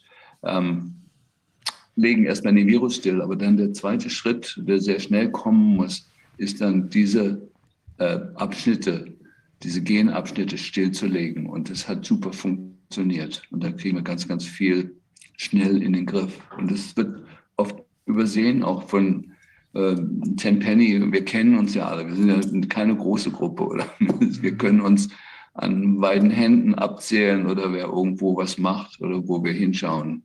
Und ähm, es ist äh, nicht so dramatisch. Und ich möchte jetzt aber doch wieder zurück auf das, was ich ganz am Anfang gesagt habe. Was ihr alle überseht, ist diese 5G-Belastung. Das ist ja in Deutschland ganz, ganz schlimm. Deutschland ist eines der führenden Länder geworden mit 5G. Und ihr könnt es nicht unterschätzen, was da für ein Schaden angerichtet wird, ja, wie der Körper unfähig wird, ähm, unbequeme DNA-Anteile stillzulegen. Ähm, die Retroviren, oder? Äh, HIV ist der bekannteste, aber es gibt eben hunderte von anderen. Und wenn wir unsere ganze DNA angucken, dann sind nur zwei Prozent davon werden benutzt, um Proteine zu kodieren. Wir lernen in der Schule, im Abitur oder so, lernen wir, oder? Die DNA ist da, um Proteine zu kodieren. Das sind nur zwei Prozent. Acht Prozent, acht Prozent unserer Gene sind Retroviren, die lebenslang stillgelegt werden müssen. Die kommen von Papa und Mama. Die werden uns mitgegeben. Ja, das sind Infektionen, die vor Hunderten oder Tausenden von Jahren sich eingeschlichen haben in das Genom unserer Vorfahren und immer weitergegeben werden. Und die müssen stillgelegt werden. Das heißt, diese, ähm, wenn wir jetzt die, die Impfung angucken, oder wenn ich das einfach mal minimieren will, den Schaden, dann kann ich sagen, okay, das hatten wir ja schon. Und dann zu den acht Prozent kommt jetzt nochmal, weiß ich, ein Zweihundertstel Prozent nochmal dazu mit den Impfstoffen. Aber das Problem hatten wir eh schon in unserer DNA dass da Abschnitte waren, die, wenn wir die replizieren, wären wir todkrank, oder? Und diesen, ähm, das dürfen wir nicht übersehen, das müssen wir ein bisschen relativ angucken, oder?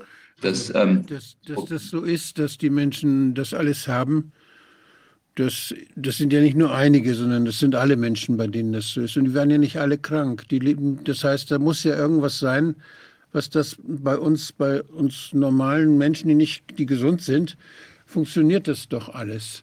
Das ist ja nichts Schlimmes. Es hört sich so gefährlich an, dass wir da Retroviren im Körper haben, aber die, die haben ja auch oft eine Funktion. Ich denke nur an das, an die äh, bei der bei der Befruchtung oder bei der Implantation des Eis nicht also solche, da gibt es unheimlich viele wir würden immer noch Eier legen wenn wir die diese Viren nicht hätten ja, ja. Und das ist, das sind, das heißt, die haben in der Stammesentwicklung oder in der, in der Phylogenese haben die eine ganze wichtige Rolle. Und das wissen wir noch alles gar, noch ganz viele Dinge, die wir nicht wissen, was dort gemessen wird in, in, durch, die, durch die Genanalyse, das sind Buchstaben. Aber wenn Sie ein, wenn Sie ein dickes Buch haben, ich, eines meiner Lieblings, einer meiner Lieblingsromane ist Der Mann ohne Eigenschaften mit 1400 Seiten oder 1600 Seiten, je nachdem. Und dann suchen Sie da nach bestimmten Buchfa Buchstabenfolgen. Werden Sie niemals verstehen, was Herr Musil Ihnen sagen wollte. Niemals.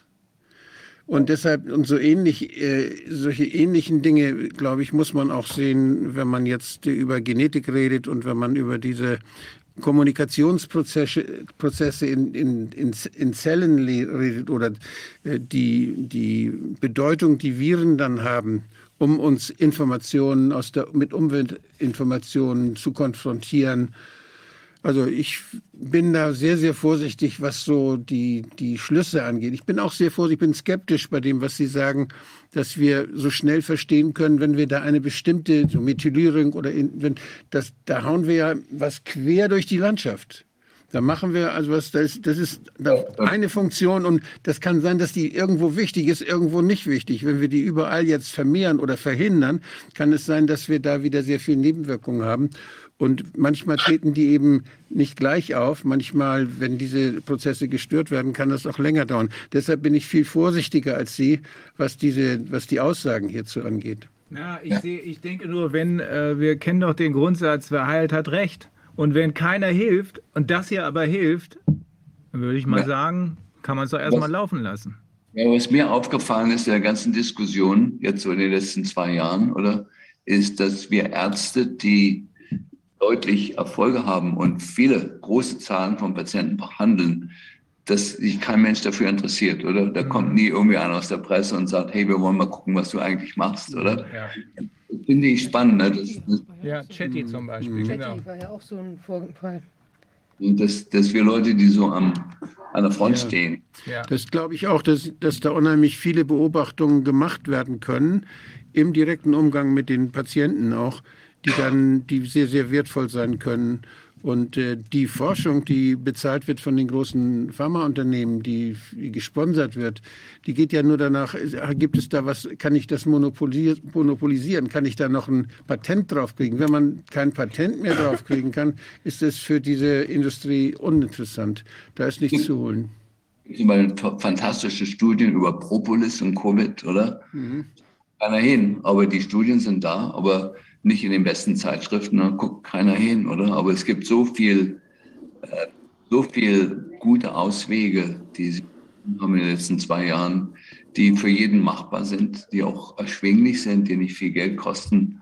Und ähm, aber ich, ich finde es schon spannend, dass da, dass, wenn wir so die, die, die Medien anschauen, zumindest in den USA oder was so am Internet und im Fernsehen sichtbar ist, da werden immer die großen Professoren gefragt, oder die schon 20 Jahre keinen Patienten mehr gesehen haben. Mhm. Die werden gefragt, was man machen soll, oder? Die Praktiker, die so mit, den, mit dem Ellenbogen in der Soße stehen, da mhm. kommt niemand und fragt, okay, was macht ihr eigentlich? Und eigentlich müsste, hätte es auffallen müssen, als ich da diese ganzen Altersheime äh, beraten habe in, äh, in Seattle, oder? Wo wir über Nacht die Todesraten runtergebracht haben, kriegte ich ein paar Drohbriefe, aber sonst äh, von Medien oder von irgendwelchen Organisationen gab es keinerlei Interesse, irgendwie, was wir eigentlich, was wir eigentlich Seattle ist ja in ein Altenheim in Seattle ist ja vor vielen Jahren bei SARS schon aufgefallen. Da hieß es, dass damals in einem Altenheim in Seattle SARS ausgebrochen sei. Ja. Und das ist dann nachher mal untersucht worden. Da hat man mal genauer nachgeguckt und es waren ganz, die ganz normalen alten Coronaviren, die dort dazu geführt hatten, dass da einige Leute auch zu Schaden kamen. Das war eine spannende, finde ich, eine ganz spannende Arbeit, wo man mal so nach, im Nachhinein geguckt hat, was war das wirklich, was waren das für Erreger. Und damals ja. war, der, war auch der Test von Herrn Drosten positiv bei diesen Menschen. Da haben sie auch mit dem Test die Krankheit praktisch äh, vorgezeigt und da war ganz was anderes dahinter. Ja, und es ist auch spannend, oder? Das Seattle ist natürlich das, ähm, das, das, Heimspiel für Mr. Bill Gates, oder? Ja, ja. und in, in, Seattle ist auch diese, diese Geschichte mit den Autoscheiben passiert, wissen Sie ja auch, nicht? Mit den Kratzern auf der Autoscheibe. Wo alle Leute dachten, oh, da ist was ganz Schlimmes passiert, da sind irgendwelche radioaktiven Strahlen oder so, die machen uns die Autoscheibe kaputt. bis man dann festgestellt hat, das liegt daran, wie man diese Scheibe anguckt. Und dass das überall auf der Welt so ist, wenn man die Scheibe, diese Autoscheibe so anders. Watzlawick hat es beschrieben, eine sehr schöne, sehr schöne Story, wie man dadurch, dass man Dinge anders anschaut, wie man ja. dadurch plötzlich auch was anderes findet und dann beunruhigt sein kann, was einen aber vorher nie gestört hat, weil man nie so eine Sache angeschaut hat wie da. Ja. Die, die Coronaviren, die es schon seit ewigen Zeiten gibt, hat man ja nie überhaupt beobachtet. Die waren doch völlig unwichtig. Es gab ja. doch nur Influenza. Ja. Ja, ich habe noch, hab noch zwei Fragen. Und zwar die eine Frage, jetzt bei diesen Leuten, wo es sich nicht um gefährliche, also schon erkennbar gefährliche Chargen handelt, also die, die jetzt diese 90 Prozent, wo man jetzt nicht unbedingt weiß, dass da schon was abgeht oder so, weil die schon da so gelistet sind. Ist es, da muss man aber trotzdem jetzt nach Ihrer Beobachtung eigentlich auch von ausgehen, wenn die Leute so nach zwei Jahren im Prinzip langsam Probleme kriegen, dass wir auch da nicht sicher sein können, also auch annehmen müssen, dass da eben irgendwelches Zeug drin ist oder die Problematik sich dann eben späteren zeigt, also nicht äh, Placebo oder gar nichts drin war oder irgendwie was harmloses, sondern die Beobachtung ist auch, dass die Leute halt einfach später was kriegen, dass die anderen vielleicht schneller sich manifestiert haben. Wir diese, diese schöne Internetseite How Bad is Your Batch, oder? Die, da gucken meine Leute immer rein und gucken, sollen sich zumindest die geimpft sind, orientieren, äh, ob sie in die Gruppe gehören, die akut krank wurden, oder? Und es geht natürlich da immer nur darum, um die Dinge, die zeitnah passiert ja. sind nach der Impfung, oder? Und was du ansprichst hier ist völlig richtig, dass wir eben beobachten, dass so nach ein, zwei Jahren schleichen sich jetzt Symptome bei Patienten ein, eigentlich bei allen Geimpften, nicht nur bei wenigen, sondern bei allen, die geimpft sind, oder? Die, äh, und aber in die Impfung eingebaut scheint auch zu sein, dass die Leute in diesem Zustand von totaler Verleugnung sind, oder? Die kommen da reingehumpelt, oder? Weil, weil die Hüfte jetzt steif ist, oder? Und sagen, ja, mir geht's gut, ich bin geimpft, vor anderthalb Jahren ist nichts passiert. Und dann sage ich, ja, Herr so und so, aber vor zwei Jahren, als Sie hier waren, haben Sie nicht gehinkt. Oh ja, dann ist es jetzt die letzten sechs Monate, ist meine Hüfte plötzlich gegangen. Aber es hat mit der Impfung ja nichts zu tun, oder? Den Kommentar kriegen wir jeden Tag. Also und wir wissen wahrscheinlich einfach noch zu wenig, um ganz genaue Aussagen machen zu können. Dafür sind wir eben erst zwei Jahre am Start. Nur wenn ich äh, diese, ich, ich versuche immer das große Bild zu sehen. Wenn ich die Gesamtheit des Evidence mir angucke, es sind ja nicht nur von Ihnen äh, in den USA, von dir, Entschuldigung, vorher in den USA, die äh, Beobachtung gemacht worden, dass, äh, dass diese Symptomatik offenbar, du hast gesagt, im August schon, 2019 ähm, zu sehen war. Du hast es nicht zuordnen können. Hinterher hast du dann gesagt, oh, das passt genau zu Covid. Da kann man natürlich auch Spekulationen dran knüpfen, wenn es zwei Leute aus einem Biowaffenlabor waren. Wer weiß, ob das Ganze nicht doch aus den USA stammt und dann einfach nach China exportiert wurde, um da einen anderen Schuldigen zu finden. Aber das sind Spekulationen. Gleichzeitig gibt es aber Erkenntnisse aus äh, Spanien und aus Italien. Da wurde äh, das äh, Virus im Abwasser gefunden. Also so ganz neu ist es nicht. Ne? Trotzdem wissen wir immer noch zu wenig. Ähm, ich bin im Ergebnis der Meinung, wenn eine Behandlungsmethode bei Leuten, denen es ganz schlecht geht, funktioniert, dann soll man es erstmal machen ne? oder soll man sie besser sterben lassen? Das ist, glaube ich, keine gute Alternative. Aber ähm, natürlich gibt es extrem viel Unklares in diesem ganzen Bereich. Ähm, für mich jedenfalls ist trotz allem jetzt klar, wenn ich mir diese Totality of the Evidence angucke, das ist Absicht. Hier ist kein Fehler gemacht worden. Das ist Absicht. Fehler wurde, wurden von Leuten gemacht, die äh, gekauft wurden und die einfach mitspielen. Äh, das mag sein. Aber auch die müssen in der Zwischenzeit jetzt, jedenfalls wenn es um Mediziner geht, gemerkt haben, äh, dass es anders ist, als sie sich das am Anfang vorgestellt haben. Aber das Konzept, was dahinter steckt, das scheint mir sowas von offensichtlich zu sein. Es geht um Eugenik und das Ganze ist jetzt umgeschlagen in Genozid. Ne? Es, ist, es geht um Kontrolle. Das macht man eben so. was uns jetzt, ich will ich jetzt vielleicht jetzt noch sagen, was uns natürlich Sorgen macht, ist die Frage, die, die ihr sicher auch alle habt, war das jetzt einfach nur mal eine Generalprobe, was wir jetzt erlebt haben? Und das Richtige kommt jetzt, kommt jetzt der Marburg-Virus, die hämolytischen Viren, die viel, viel ernster sind als das, was wir jetzt hinter uns haben. Oder darf es jetzt mal vorbei sein? Oder läuft jetzt Corona einfach seine verschiedenen Runden von verschiedenen Mutationen, die wir uns dann an ich glaube, wir müssen da, brauchen da keine Angst zu haben. Die gefährlichen Viren gibt es zwar Ausbrüche, Und äh, das ist auch so, dass es da Reservoirs gibt, äh, bei Fledermäusen oder bei Tieren zum Beispiel, dass es zoonotische Ausbrüche gibt. Das ergibt, das kann man immer wieder erleben. Aber ich, das eines ist gesetzmäßig zu erkennen. Es, es hat ja noch nie eine Pandemie gegeben was gemacht wurde, die Pandemien, die entstanden sind, seit die Leute sich bei der WHO dieses ausgedacht haben und die Definitionen entsprechend angepasst haben, ist ja was völlig Neues. Es gibt keine Krankheit, die sich so über die Welt ausbreitet, dass man in allen Ländern plötzlich sieht, dass die Leute umfallen, dass sie nicht mehr zur Arbeit gehen, dass überall die gleichen Symptome auftreten. Das gibt es nicht. Es gibt Ausbrüche. Es gibt die Tuberkulose. Es gibt äh, die Syphilis, die Gonorrhoe. Das, das ist auf der ganzen Welt verbreitet und wir wissen, wie das funktioniert.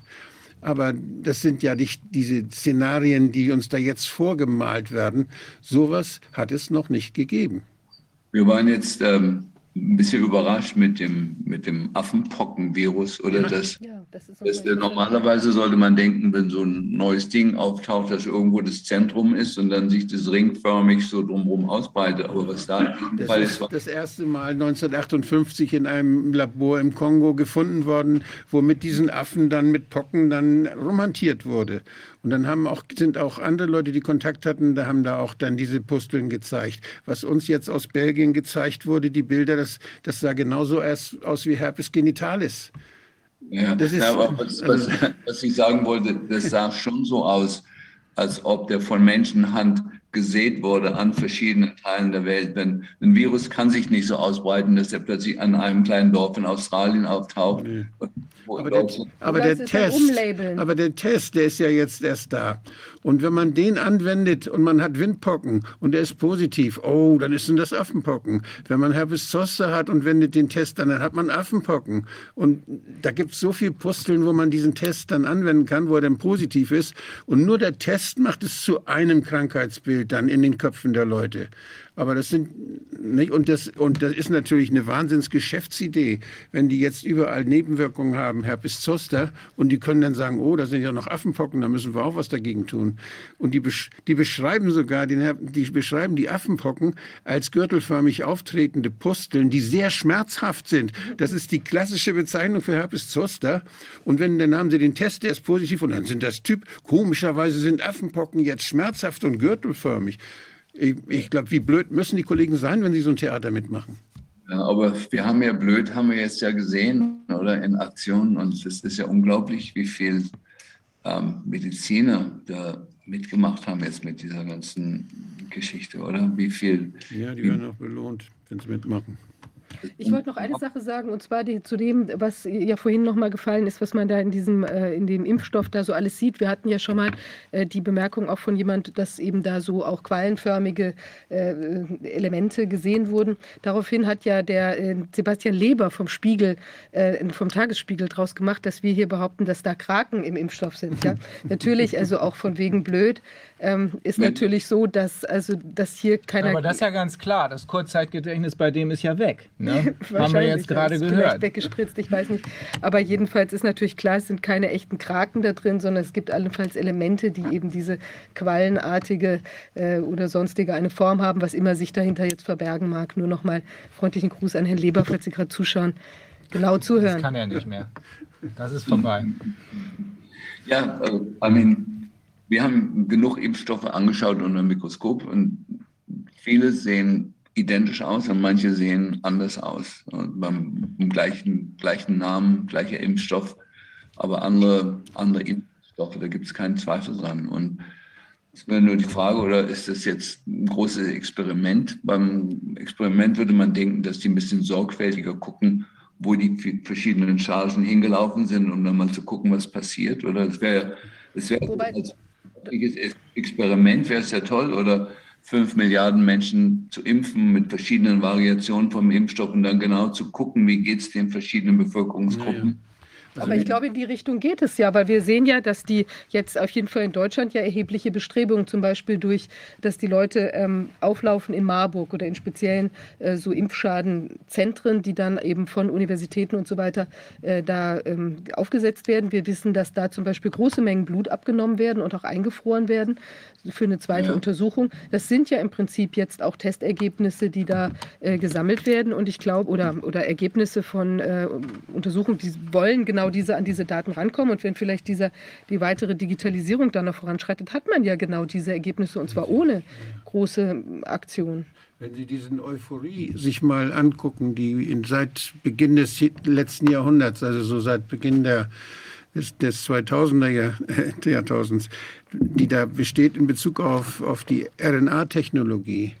Und äh, ich habe die Arbeit mir von Herrn, von Herrn Sein angeguckt, der jetzt da der Biontech-Chef, der dort ja besonders hervorsticht auch und der ja unheimliche wirtschaftliche Erfolge damit erzielt mit seiner Reklame der, der 2014 schon veröffentlicht hat, was er alles machen will. Also das, diese sogenannte Impfung, diese Immunisierung mit Hilfe von RNA war ja nur ein Teil. Er will ja den Menschen auch umändern können und er will Krebs bekämpfen und er will, er will neue, er will Stammzellen äh, entsprechend äh, modifizieren, damit sie nutzbar sind. Er will ganz viele Sachen machen.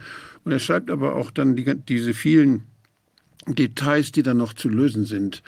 Und das ist ja so, dass es tatsächlich Gentherapie ist.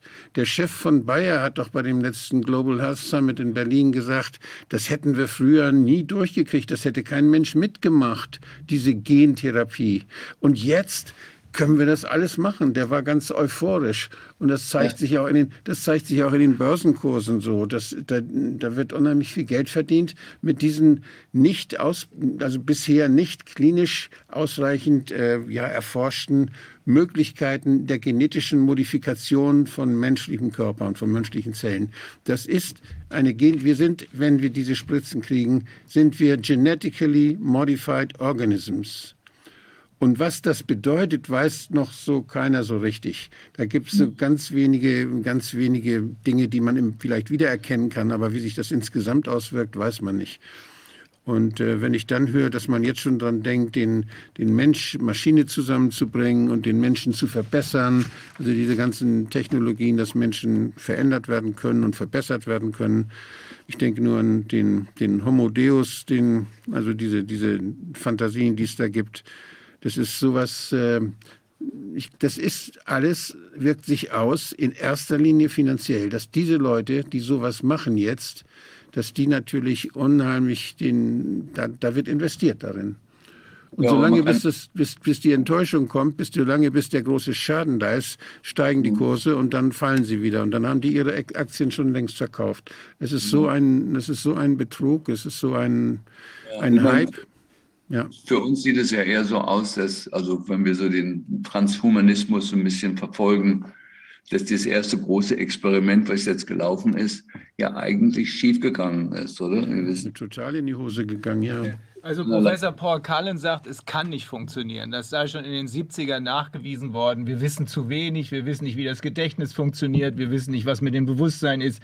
Deswegen heißt es ja auch künstliche Intelligenz, weil es eben gar keine echte Intelligenz ist. Ne? ja, und das ist natürlich die Frage jetzt, oder aus dem, was jetzt gelernt wird, Ja, wohl eher nicht. Hast oder so, ähm, führt es dann dazu, dass es doch weitergeht in diese Richtung. Ja, wenn wir sie nicht stoppen. Das müssen wir schon tun. Und darum ist es umso wichtiger, dass wir uns nicht an irgendwelchen, äh, auf irgendwelchen Nebengleisen aufhalten und darüber reden, ob das Ganze noch verfassungsmäßig ist oder so, sondern dass wir wirklich darüber reden, worum es hier wirklich geht. Es geht um Leben und Tod. So klar und deutlich muss man das formulieren. Absolut, absolut. Und Mhm. das war, war für uns halt so als, als Hausärzte oder als Ärzte an der Front, Mhm. weil das erste Gebot war erstmal, äh, den, so viel wie möglich den Tod verhindern Ja. von Leuten. Gucken. Und jetzt sind wir dabei, die Langzeit, Langzeitschäden auszuarbeiten und machen gute Fortschritte damit, oder? Mhm. Mir, ich liebe das Gehirn von Menschen, oder? Und wir sehen diesen deutlichen Absturz vom Denkvermögen und vom Schlafen und, und Gedächtnis und, und machen uns da viel Gedanken drüber oder wie wir das Gehirn wieder, wieder hinkriegen und machen gute Fortschritte dabei. Aber es ist was du, du hast es am Anfang, glaube ich, gesagt, dass da das Kurzzeitgedächtnis äh, auch äh, durch die Impfung äh, massiv betroffen ist. Also äh, ohnehin, also mir ist es aufgefallen, mein Lieblingsrestaurant, äh, da sind die ganzen Kellner alle geimpft, äh, Kellner und Kellnerinnen, und die kommen manchmal dreimal an den Tisch und fragen nochmal nach, was man denn bestellt hat. Ne? Also genau. völlig rätselhaft. Jetzt gehe ich da nicht mehr hin, weil das dauert mir zu lange. Wenn ich denen zehnmal sagen muss, was ich bestellt habe, da gehe ich lieber woanders hin und kriege schneller mein Essen. Ne? Die kriegen von Harari so einen Speicher hinter das Ohr und dann tippen sie darauf und das Speicher, der behält das dann. Ja. Aber übrigens auch, ich habe gerade von jemand aus der Basis noch eine Nachricht bekommen, dass am Max-Planck-Institut tatsächlich ganz offiziell geforscht wird zu Corona und äh, Artemisia.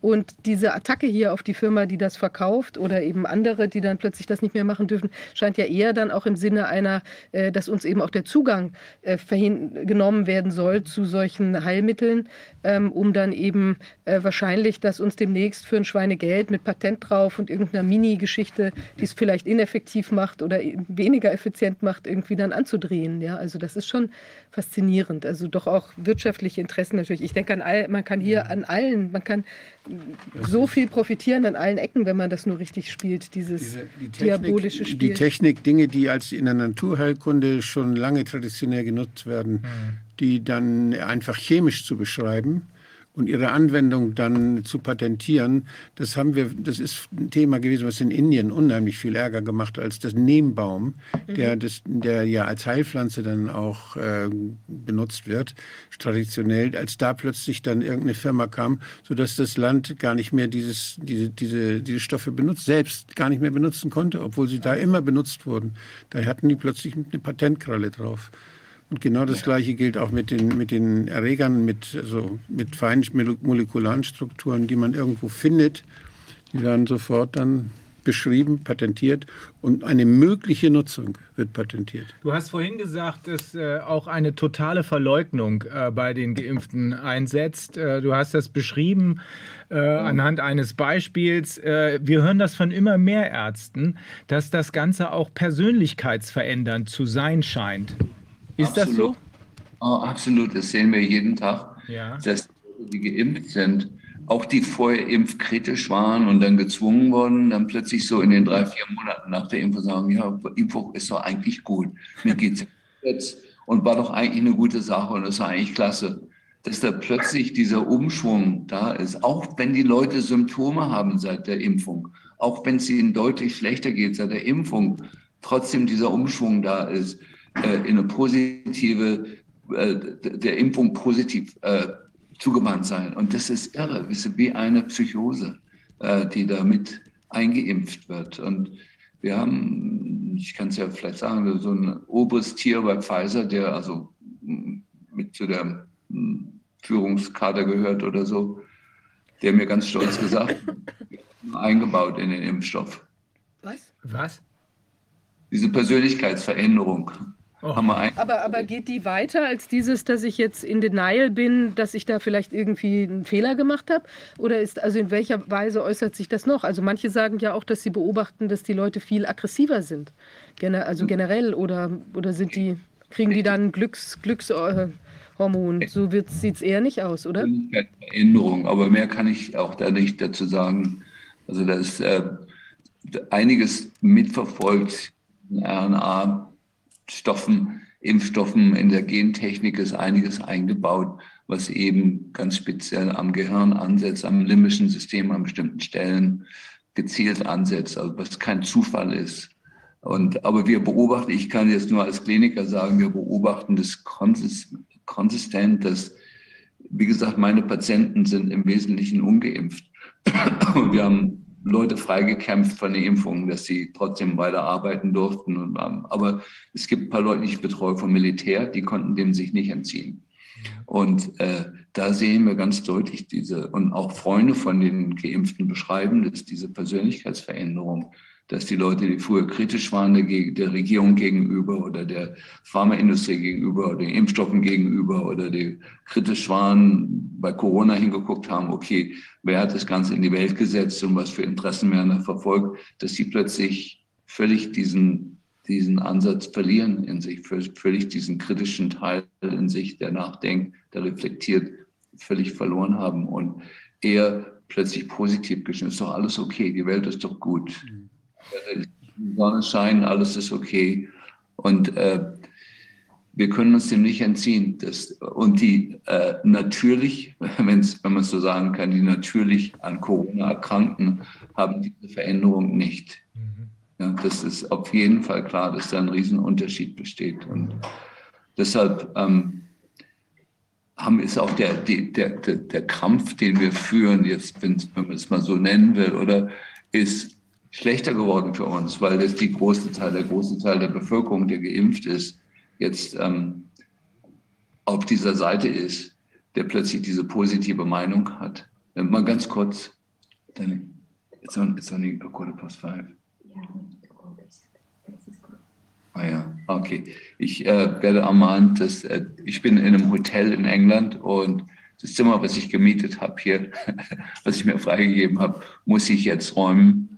Ähm, deshalb, alles gut, alles gut, Dietrich. Wir haben viel gehört von dir. Wir haben viel gehört, ja. dass das, äh, das äh, ist sicherlich noch nicht das Ende der Geschichte.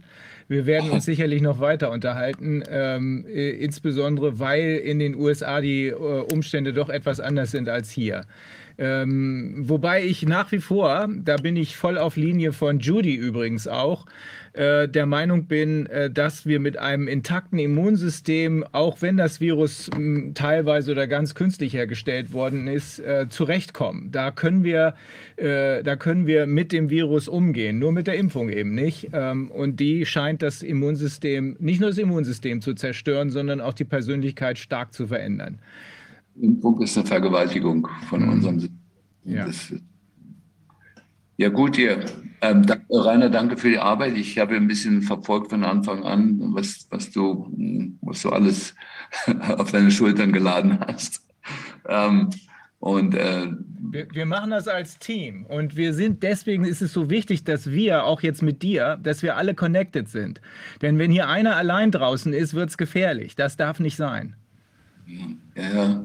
Denn so, viel, denn so viele, so viele Winchesters kriege ich nicht aus dem Schrank raus bei mir.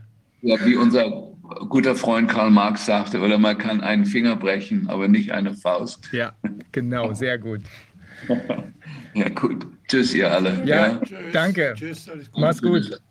Ja, tschüss. Tschüss, tschüss. So, jetzt müssen wir gucken, ob wir schon äh, den nächsten Gast haben. Okay. Das hat genau die. Äh Yeah, now we're going to switch to English. We have um, Karen Kingston. Karen Kingston bei uns. Sie ist Biotech-Analystin und medizinische Rechtsberaterin äh, mit über 20 Jahren Erfahrung in der Entwicklung von Blockbuster-Kommerzialisierungsbemühungen für medizinische Geräte und verschreibungspflichtige Therapien. Sie ist Inhaberin von Veritage Strategies. Das ist eine Firma, die gibt es seit 2014 und war früher eine kardiovaskuläre Vertriebsmitarbeiterin für die Region Nordost bei Pfizer. Nordostregion äh, New York. Karen, können Sie uns hören? Ja, ja, ja, ich kann euch hören. Sie werden uns etwas erzählen über eine Säuglings- und Kleinkindstudie bei Pfizer. Ist das richtig? Ja, ich möchte ganz gern mit BLA und dem Profil anfangen. Okay, okay. Also ähm, Teil davon ist, äh, dass man natürlich auch legale äh, Verpflichtungen hat. Einmal hat man die Rechtsanwälte wie, wie ihr, andererseits auch die Ärzte. Und dann hat man natürlich auch ähm, das Team, das eben die Rechtsanwälte braucht. Und die wollen alle natürlich Aussagen machen ähm, äh, für die FDA, was eben gangbar ist. Also deshalb hat man jede Menge Leute, die sich die Dokumente anschauen. Und dann hat man natürlich hitzige Diskussionen über die Dokumente. Und äh, da äh, stehen eben die Fakten äh, neben den Dokumenten. Und das möchte ich heute machen. Ich möchte also, wie gesagt, die Verträge, äh, die mit der FDA geschlossen wurden zwischen äh, FDA und Pfizer, äh, zeigen. Macht das Sinn? Ja, natürlich. Wir brauchen da schon ein bisschen Aufklärung. Da gibt es einfach zu viel Verwirrung in dem Zusammenhang. Ich ähm, äh, ich sage dann immer dann, äh, also Paragraph 2, Seite 3 und das werden wir also heute mal machen. Ich weiß, dass es unterschiedliche Meinungen gibt ähm, dazu. Ähm, also wie gesagt, äh, ich würde ganz gerne wissen, ob ihr meinen Bildschirm überhaupt sehen könnt, ja? Ja, können Ja. wir sehen, ja, ja. Dann fangen wir mal an. Ist, was ich als erstes ansprechen möchte. Oh, Entschuldigung. Can we get this on the big screen? Ja. Ich werde also erstmal die BLA, die biologische Lizenzanmeldung, äh, das ist bei der FDE, ähm, das wurde am, äh, im Mai schon eingereicht und zwar im Jahr 21 und im, am 3. August 21 genehmigt. Und das ist ganz, ganz wichtig, nämlich das ist von der FDA genehmigt worden mit den entsprechenden NDC-Codes. Die haben sogar neue äh, NDC-Codes ausgegeben. Warum ist das denn so wichtig? Es ist so wichtig, weil wenn man äh, wenn man also ein äh, Produkt autorisieren lassen will, dann muss es über den NID-Prozess durchlaufen, Initial New Drug Process. Und äh, das heißt, ähm, aber wenn man äh, das in sechs Monaten äh, erledigen will, muss man das eben ähm, äh, nicht erledigt, dann hat man eben keine Immunität, das heißt also, man ist haftbar.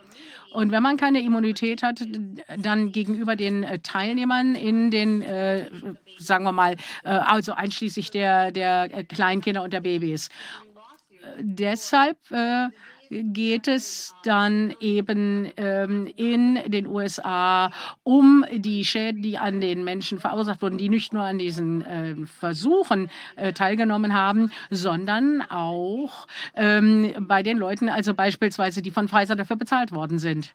Eine schnelle Nur eine ganz kurze Frage. Ich weiß, darüber haben wir schon vorher gesprochen, aber wir reden hier von, äh, über äh, Gesundheitsthemen und was hat die äh, Verteidigungsministerium damit zu tun? Das Verteidigungsministerium, das ist der Vertrag, den Pfizer mit, der, mit äh, dem Verteidigungsministerium abgeschlossen hat.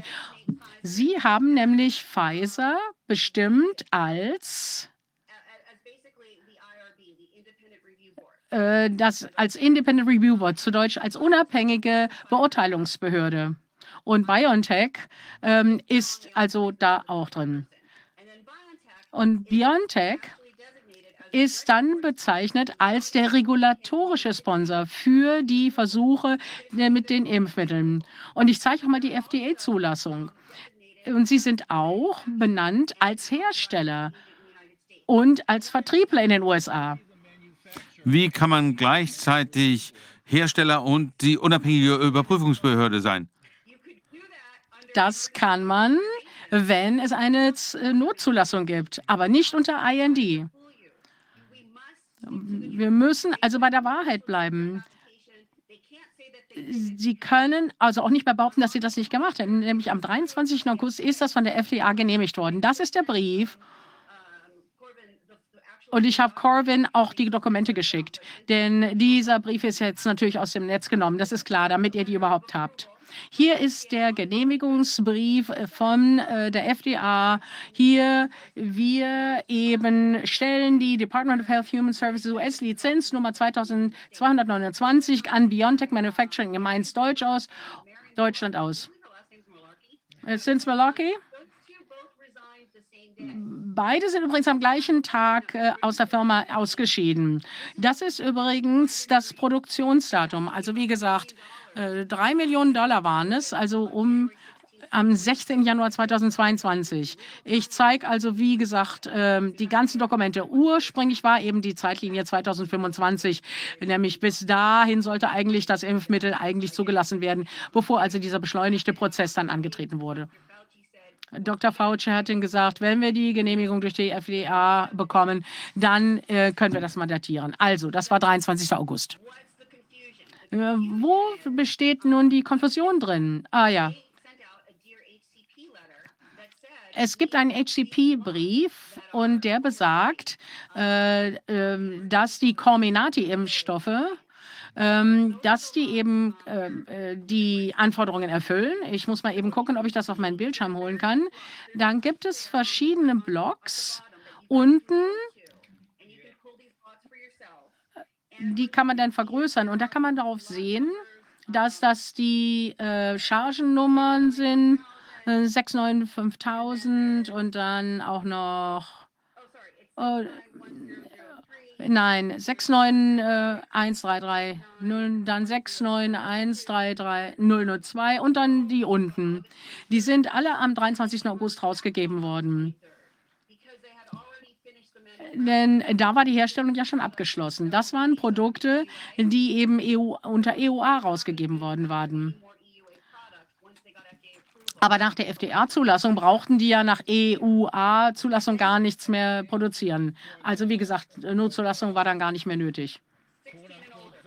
Also für diesen sogenannten Impfstoff, also für einen Impfstoff, der gar nicht auf dem Markt war in den Vereinigten Staaten, richtig? Ich habe da denn keinen Brief für, aber Sie haben Folgendes gesagt. Am 23. August, als Sie die Zulassung bekommen haben, da hat Pfizer wieder das Gesetz gebrochen, nämlich was ihr als Experimentalprodukt benutzt haben. Da gibt es sechs oder acht äh, Chargen, die eben eigentlich äh, der FDA als Einzelprodukt vorgelegt wurden. Aber eigentlich legal sind es getrennte Produkte. Und sie sind also auch unterschiedliche Produkte, was die Produktion angeht. Und wenn man dann die Codeliste anschaut, dann sehen Sie, dass neue NDC-Codes ausgegeben worden sind, und zwar am, am 22. Dezember 2021. Da haben wir gerade eben drüber gesprochen. Das ist nämlich der Brief hier. Also ich, Edward Solf ähm, äh, hatte den Brief und er spricht über ein Verfahren, das in den USA angestrengt wurde, aufgrund dieses Briefes. Ich habe äh, auch den Corminati-Dateien ähm, äh, untersucht und da der sie die Datenanalysten hatten da dann schon nachgeschaut. Wir hatten also 41 ähm, Dots äh, mit diesen Corminati-Batches, äh, also ab Dezember letzten Jahres. Also wie gesagt, äh, ich habe das nicht in der Präsentation drin, aber ich besorge diese Informationen, die vertraulich sind. Er ist, wie gesagt, in der Branche und ähm, äh, deshalb möchte ich den Namen jetzt auch nicht preisgeben. Ähm, das ist die BLA-Anmeldung ähm, oder sagen wir mal Vorlage. Und da steht hier unter 10a, äh, um eben ähm, das Problem zu lösen, dass eben also auf den äh, Chargen keine Vial-Nummer draufsteht, hat man mit dem Anfragsteller zusammengearbeitet. Also wie gesagt, äh, mit äh, Pfizer und BioNTech äh, damit man eben dieses Problem lösen kann. Das heißt, für Gesundheitsanbieter hat man dann also eben diese Produkte mit den Batch-Nummern, also äh, äh, angefangen, das äh, Produkt zu vermarkten. Zu Deutsch, Sie haben also schon bei der äh, Antragstellung mit der FDA das Gesetz gebrochen. Gibt es soweit Fragen? Nochmal bitte ganz langsam, sodass das auch gut verstanden wird. Das ist also wirklich viel, viel Information in nur sehr vielen schnellen Sätzen. Also nochmal bitte. Ja, gut, ich äh, werde langsam zum Kolibri, wenn ich, äh, was die Redegeschwindigkeit angeht. Was das bedeutet, ist, dass am 23. August, als die FDA Comirnaty zugelassen hat, haben sie mit Pfizer und BioNTech zusammen äh, gearbeitet, um ein Dear Healthcare Provider Letter äh, zu, äh, Brief zu äh, schreiben um ähm, die ähm, Gesund äh, Mitarbeiter im Gesundheitsdienst zu informieren, dass es äh, diese sechs äh, Chargen gibt äh, von Cominati, äh, die zugelassen sind. Moment, sind das... Da gibt es zwei Punkte. Das eine ist, diese sechs bis acht äh, Cominati Chargen zugelassen sind. Die anderen sind kein Cominati äh, Formeln äh, und die sind auch aufgeführt in der IND äh, und äh, eins davon war ein Placebo.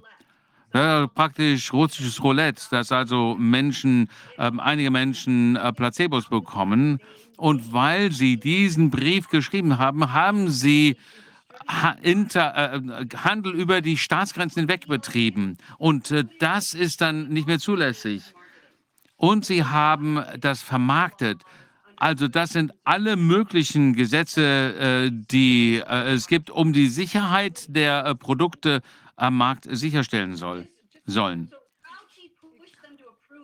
Also Fauci hat dafür gesorgt, dass das zugelassen wird. Und nachdem er das zugelassen hat, hat er damit das Gesetz gebrochen. Ich höre von den Dolmetschern, dass äh, sie ums äh, etwas langsamer sprechen bitten, denn sonst ist es ganz, ganz schwierig in, ins Deutsche zu übersetzen. Ah, das tut mir leid. Ja, tut mir leid, ich werde mich bemühen. Dieser Vertrag, äh, der eben auf, also die erste Seite des Vertrages, der da gezeigt wurde, ist das dieser äh, Transaction Authority Agreement zwischen DOD und Pfizer? Ja, genau. Das ist äh, die Vereinbarung zwischen äh, Verteidigungsministerium und Pfizer. Ich wollte das nur zeigen, dass äh, Pfizer Hersteller und ähm, Überwachungsbehörde war. Und obwohl ähm, äh, äh, BioNTech aufgeführt ist unter dem BLA und das ist kriminell. Also das, was Pfizer hier sagt, ist eine Lüge. Also lassen Sie sich davon nicht ins Boxhorn jagen. Sie wollen Ihnen klar machen, dass äh, das, was Sie hergestellt haben, zugelassen wurde. Das stimmt nicht. Wenn Sie nämlich äh, zeigen, dass, wenn man äh, glaubt, dass das unter Lizenz hergestellt wurde, dann glauben Sie, dass Sie noch Immunität genießen.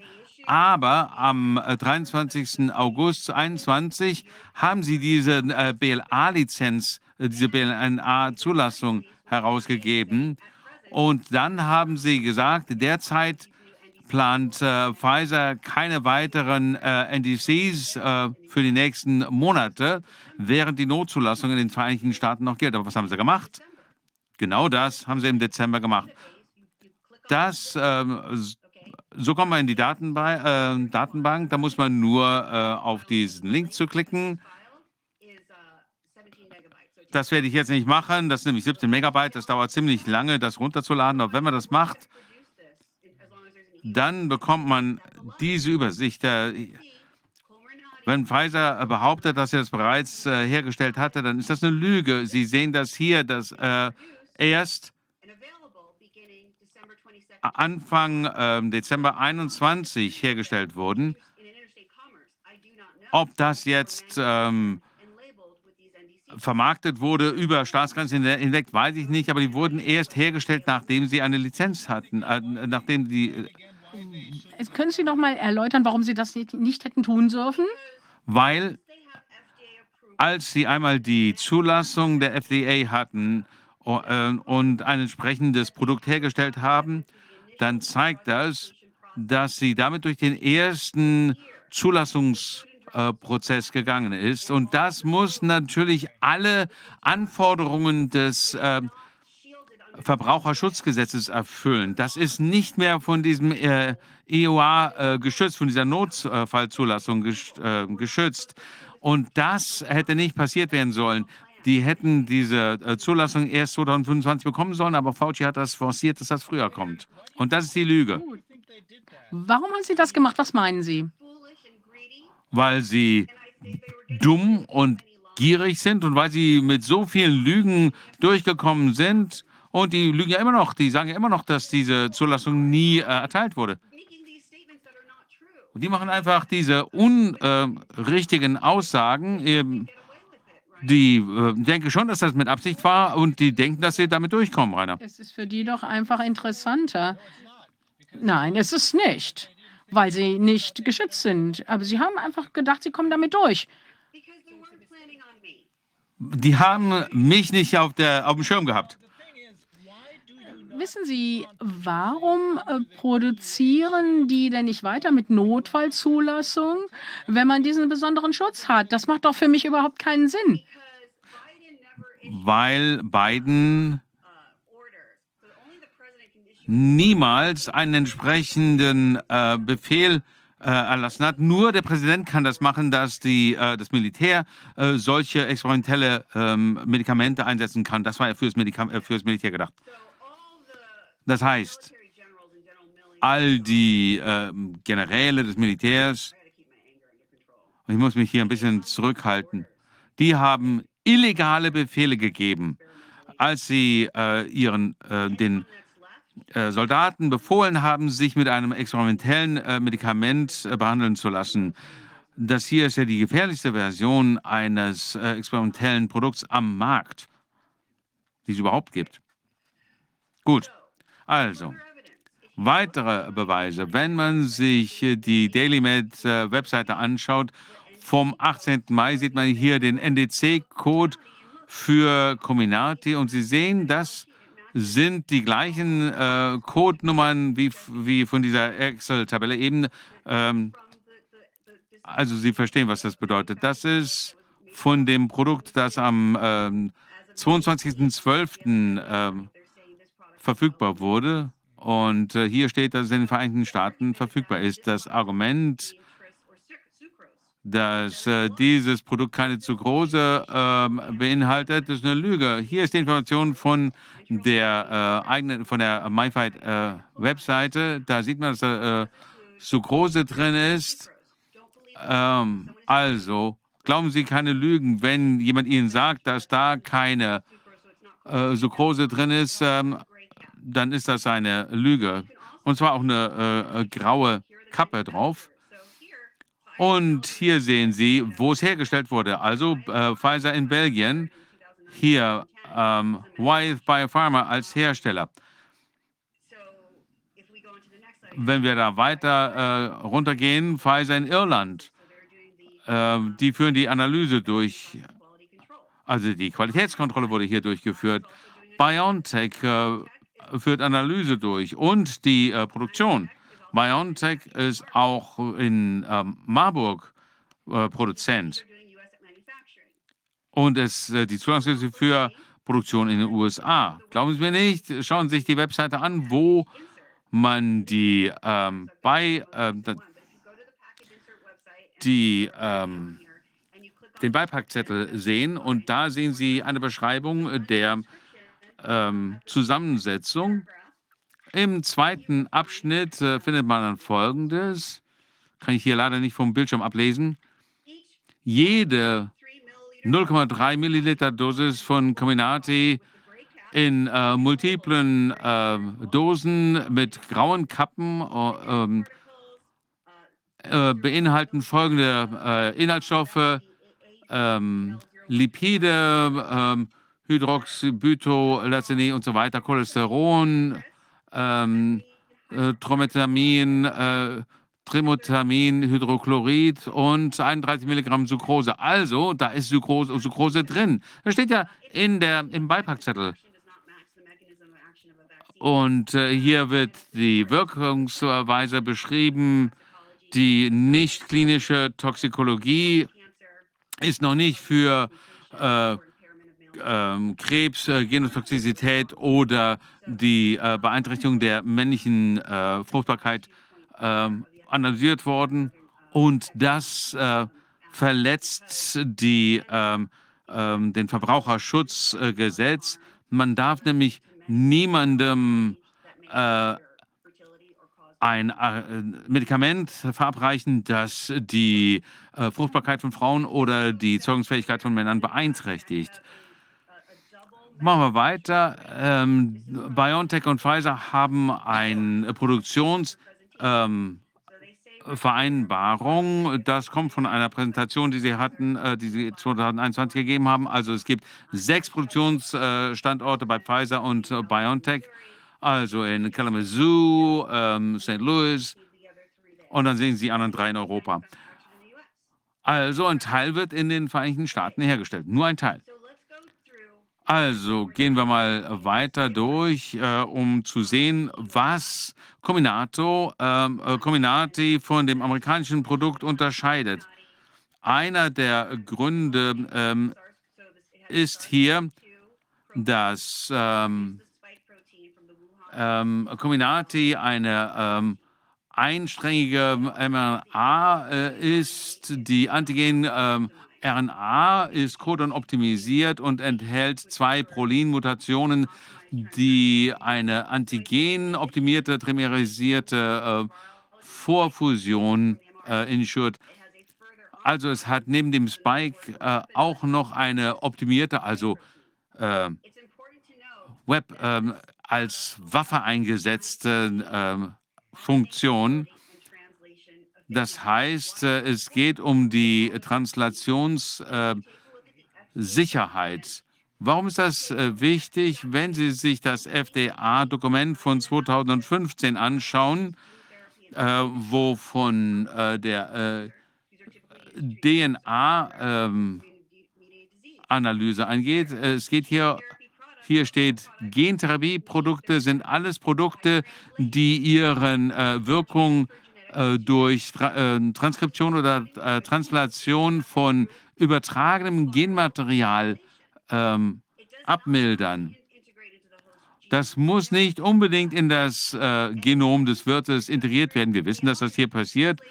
Und dass sie werden über Nukleide, äh, Nukleinsäuren, Viren oder genetisch ähm, äh, produzierte Mikroorganismen hergestellt. Definitionsgemäß ist das eine Gentherapie. Es gibt auch ein Dokument aus dem Jahr 2006, das gibt es nicht mehr äh, online. Ich habe aber eine Kopie, das werde ich hier auch zusenden, Rainer. Das klar zeigt, dass das eine Gentherapie ist. Was da am wichtigsten ist, ist, dass sie alle äh, ein hohes Shedding-Risiko haben. Das heißt, wenn man irgendjemanden äh, ähm, dieses ähm, Spike-Protein injiziert, dann ist es sehr wahrscheinlich, dass sie weitere Menschen damit äh, infizieren. Das muss man also erstmal in Tierversuchen austesten. Das muss man dann bei Menschen testen, aber nicht bei Menschen, die äh, bei Frauen, die im gefährfähigen Eier sind. Und genau das ist aber jetzt passiert ohne äh, Quarantänestrategie. Aber keine Angst, das äh, Virus selbst ist sehr äh, schwach. Das S2-Spike-Protein wurde unabhängig initiiert und das ist äh, ein tödlicheres Virus. Und deswegen hatten bis dahin alle Covid bekommen, weil sie eben ähm, die Injektion bekommen hatten. Und das ist das Gen, dass das Spike-Protein produziert. Die Spike-Proteine äh, führen zu ähm, Proteinen und die können dann zur äh, Immunreaktion führen. Und die mRNA äh, Stoffe, ähm, die ähm, hier sehen Sie die Immunogenizität der therapeutischen Proteine, was Sie äh, nicht wissen und was Sie und den Patienten schaden kann. Äh, ich glaube, am 15. Äh, Dezember wurde es äh, äh, Veröffentlichung von einem äh, Wissenschaftler der äh, FDA. Er hat geschrieben, ein großes Problem bei Therapeutika auf Proteinbasis ist ihre Immunogenität, das heißt ihre Tendenz, eine ungewünschte Immunreaktion gegen sich selbst auszulösen. Solche Antikörper können Komplikationen verursachen, die lebensbedrohlich sein können. Das Virus war niemals die äh, biologische Waffe. Das hier ist eine äh, Massenvernichtungswaffe. Wenn Sie mir nicht glauben, das ist das äh, Mission Statement von BioNTech von 2019. Die ähm, Nutzung des Immunsystems, um äh, menschliche äh, Krankheiten zu bekämpfen und das volle Potenzial dazu zu nutzen. BioNTech war hier begeistert dass sie als äh, Impfstoff eingestuft wurden. Das hier sind äh, verschiedene äh, Therapien, die äh, in ihrer Plattform äh, benutzt werden. Die äh, sind dafür da, um den Körper, das Genom genetisch zu verändern, die Zelle genetisch zu verändern. Das ist jetzt äh, aus 2020. Die waren wirklich begeistert dass diese mRNA-Produkte zugelassen wurden. Das ist ja eine ganz neue Klasse von Produkten, Cominati, ein äh, äh beschleunigter äh, Lernweg für Covid. Ähm, führt zur Diversifizierung und Reifung der mRNA-Technologie. Das können Sie jetzt benutzen äh, gegen äh, Krebs. Ich wusste gar nicht, dass Krebs ansteckend ist, aber pff, die Propaganda ist da. Sie meinen, ähm, das ist die Eingangstür für Sie, um eben mRNA-Techniken auch bei sämtlichen Impfstoffen zu nutzen? Nicht nur bei allen Impfstoffen, für jede äh, Krankheit. Jede Krankheit. Ja. Und vergessen Sie nicht, das habe ich jetzt nicht dabei. Wenn Sie jemanden impfen wollen, dann äh, wurde das an Fledermäusen getestet. Die konnten die ja nicht impfen, sondern die mussten ein Aerosol nutzen. Also etwas, was die Fledermäuse einatmen oder auf die Haut bekommen. Also wir könnten auch ohne unsere Zustimmung irgendwie äh, geimpft werden. Das muss aufhören. Die äh, mRNAs müssen verboten werden. Also gehen wir mal wieder zurück. Das ist wieder die äh, Zulassung. Hier Biotech-Produktion in Kooperation mit Pfizer. Sagen wir bloß nicht, dass das nicht klar ist, dass hier BioNTech und Pfizer zusammenarbeiten. Jeder, der das leugnet, ähm, lügt doch. Was hier ganz wichtig ist, dass die ähm, BLA, äh, ich glaube, das ist Seite 14 hier, da gibt es ein ganz wichtiges äh, Stellungnahme, die äh, erklärt den Unterschied zwischen BNT 162 äh, 2b2 und die ähm, Formel, äh, Formel, die angeblich benutzt wurde.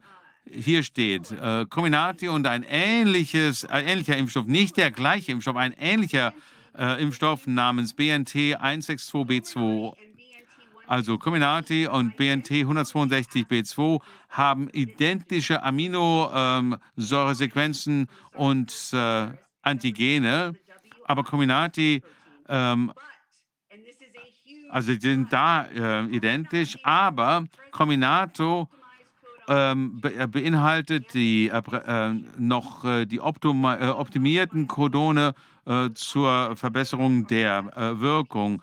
Das sind die S2P Spike-Proteine mit dieser optimierten, äh, trimerisierten äh, Formulierung. Was bedeutet das? Es wurde diese äh, Studie durchgeführt von Wissenschaftlern ähm, im äh, Jahr 2020. Äh, ähm, also Menschen, die äh, schwere Fälle von Covid hatten, da hat man mRNA-Sequenzen gesucht und die konnte man nicht finden. Das ist das S1-Trimer-Protein, äh, was die festgestellt haben.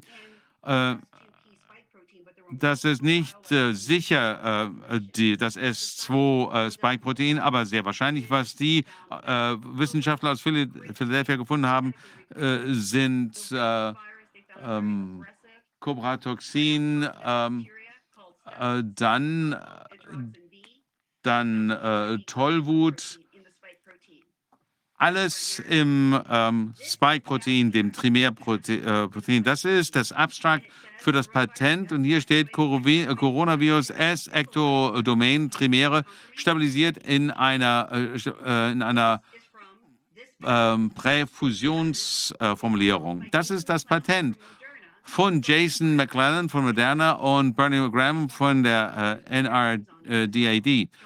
Ich habe noch viele äh, andere Dokumente die zeigen, dass sie diese ähm, Forschung durchgeführt haben, um das Spike-Protein zu einer Waffe zu machen. Und das ist ein mRNA-Spike-Protein. Das ist sehr instabil. Das, äh, äh, sie brauchen das Lipid-Nanopartikel, um das mRNA zu ähm, äh, in den Körper zu bringen, aber auch dieses Spike-Protein, das äh, zur Waffe umgebaute Spike-Protein und äh, dann auch um eine äh, Übertragung über die Luft zu ermöglichen. Also die Lipid-Nanopartikel sollten für Aerosolübertragung eingesetzt werden und es wurde äh, behauptet, dass das 60 Meter weit durch die Luft äh, wandern kann. Das stimmt nicht, das ist eine Lüge nicht auf natürlichem Wege. Wege. Aerosol bedeutet, dass das äh, gesprayt wird, aber mit dem Nanopartikel hat seine eigene Biosphäre und kann deswegen so weit äh, äh, wandern. Die gesamte Bevölkerung könnte nämlich einer ähm, äh, Attacke mit, diesem, äh, mit dieser Waffe ausgesetzt worden sein.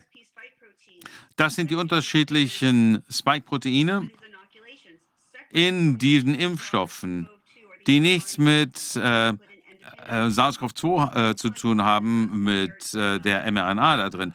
Das hier führt zu Enteritis, ähm, Durchfall und so weiter, also endemische äh, Diarrhoe und so weiter. Hier, das ist äh, VIW 1 S2P. Was die hier gemacht haben, ist, sie haben das äh, SARS-CoV-2 äh, genommen, haben äh, den Körper äh, äh, infiziert und dann haben sie noch diese künstlichen Biowaffen dazugepackt. Das ist das hier. Und hier sehen Sie jetzt die SARS-2, äh, SARS-S2P. Das ist das ursprüngliche Monster HKU1S2P. Das wurde 2016 äh, geschaffen. Warum mussten die das machen? Und ich denke, äh, Rainer, das wird dir gefallen. Das wurde im März, äh, Januar äh, 2016 veröffentlicht. Sie können hier sehen, einige der äh, üblichen Verdächtigen, Ralph Barrick. Wo ist dieser andere Typ, der ähm, bei der Allianz dabei war? Ich dachte, der wäre hier auch dabei gewesen. Nee, jedenfalls können Sie sehen, äh, wer alles äh, sich beteiligt hat.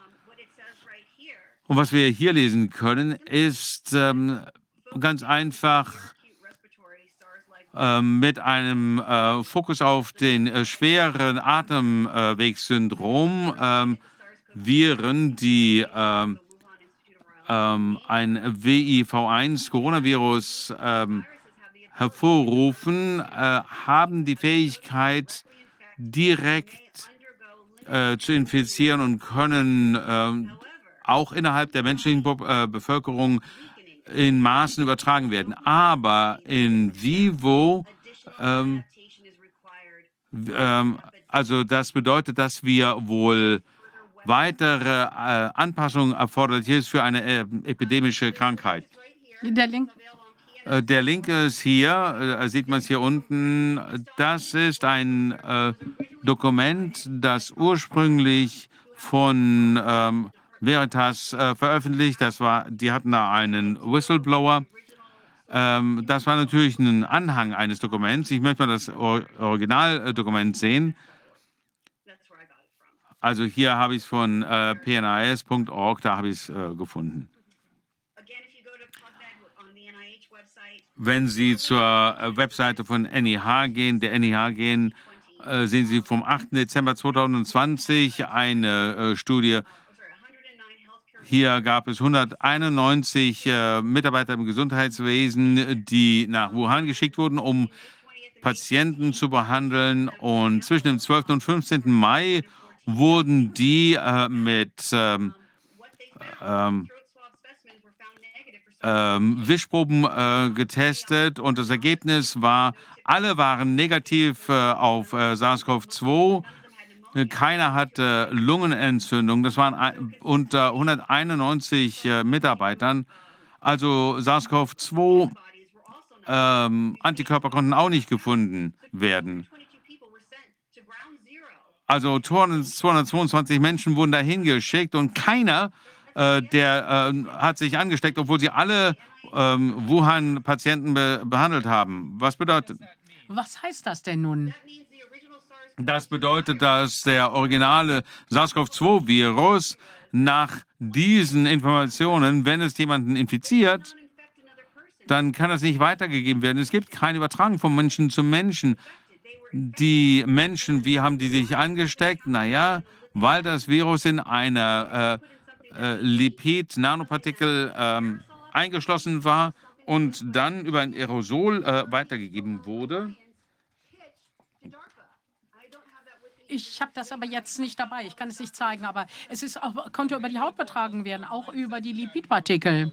Und die äh, Eco Alliance, äh, Alliance, die Sie genannt haben, das ist der Typ, den Sie gemeint ja, ja, haben, genau, Peter? Das sind peer-reviewte Daten. Hinsichtlich der äh, Targets, wenn die, ähm, es gibt ja die unterschiedlichen äh, Infektionswege, äh, Verschlucken, Inhalation. Haben Sie noch weitere Informationen, worauf die abgezielt haben? Gab es unterschiedliche ähm, Reaktionsmöglichkeiten? Nein, äh, ich habe also die Wirkmethode nicht. Ich kann aber sagen, dass es äh, Patienten in den USA gegeben haben, also ein 31-Jähriger aus Wuhan, ähm, der ist äh, seine äh, Großmutter besuchen gegangen, äh, hat in Washington State gearbeitet, nicht weit von Seattle entfernt. Das war Ground Zero in den USA. Und viele der Leute, äh, die sind da krank geworden. Die Frage war, ähm, hat der Patient null, also wirklich ähm, irgendwas äh, äh, ausgesprüht in diesem Altenheim, was die Leute dann äh, berührt haben? Hat er vielleicht Aerosole verteilt im Raum? Hatte er Zugang äh, äh, zu der Kantine bei irgendwo? Das ist Patient null gewesen. Er ist sehr krank geworden und ist dann, ähm, also wie gesagt, 14 Tage behandelt worden. Ähm, Patient Patientin ähm, äh, null in Italien war eine 24, 24-jährige Fashionista. Ähm, äh, sie ist da auch behandelt worden. Und auch da war also ein, ein, großer Ausbruch. Ich weiß nicht, wie sie äh, New York äh, City angegriffen haben, aber wahrscheinlich wäre die U-Bahn ein sehr guter Angriffspunkt gewesen.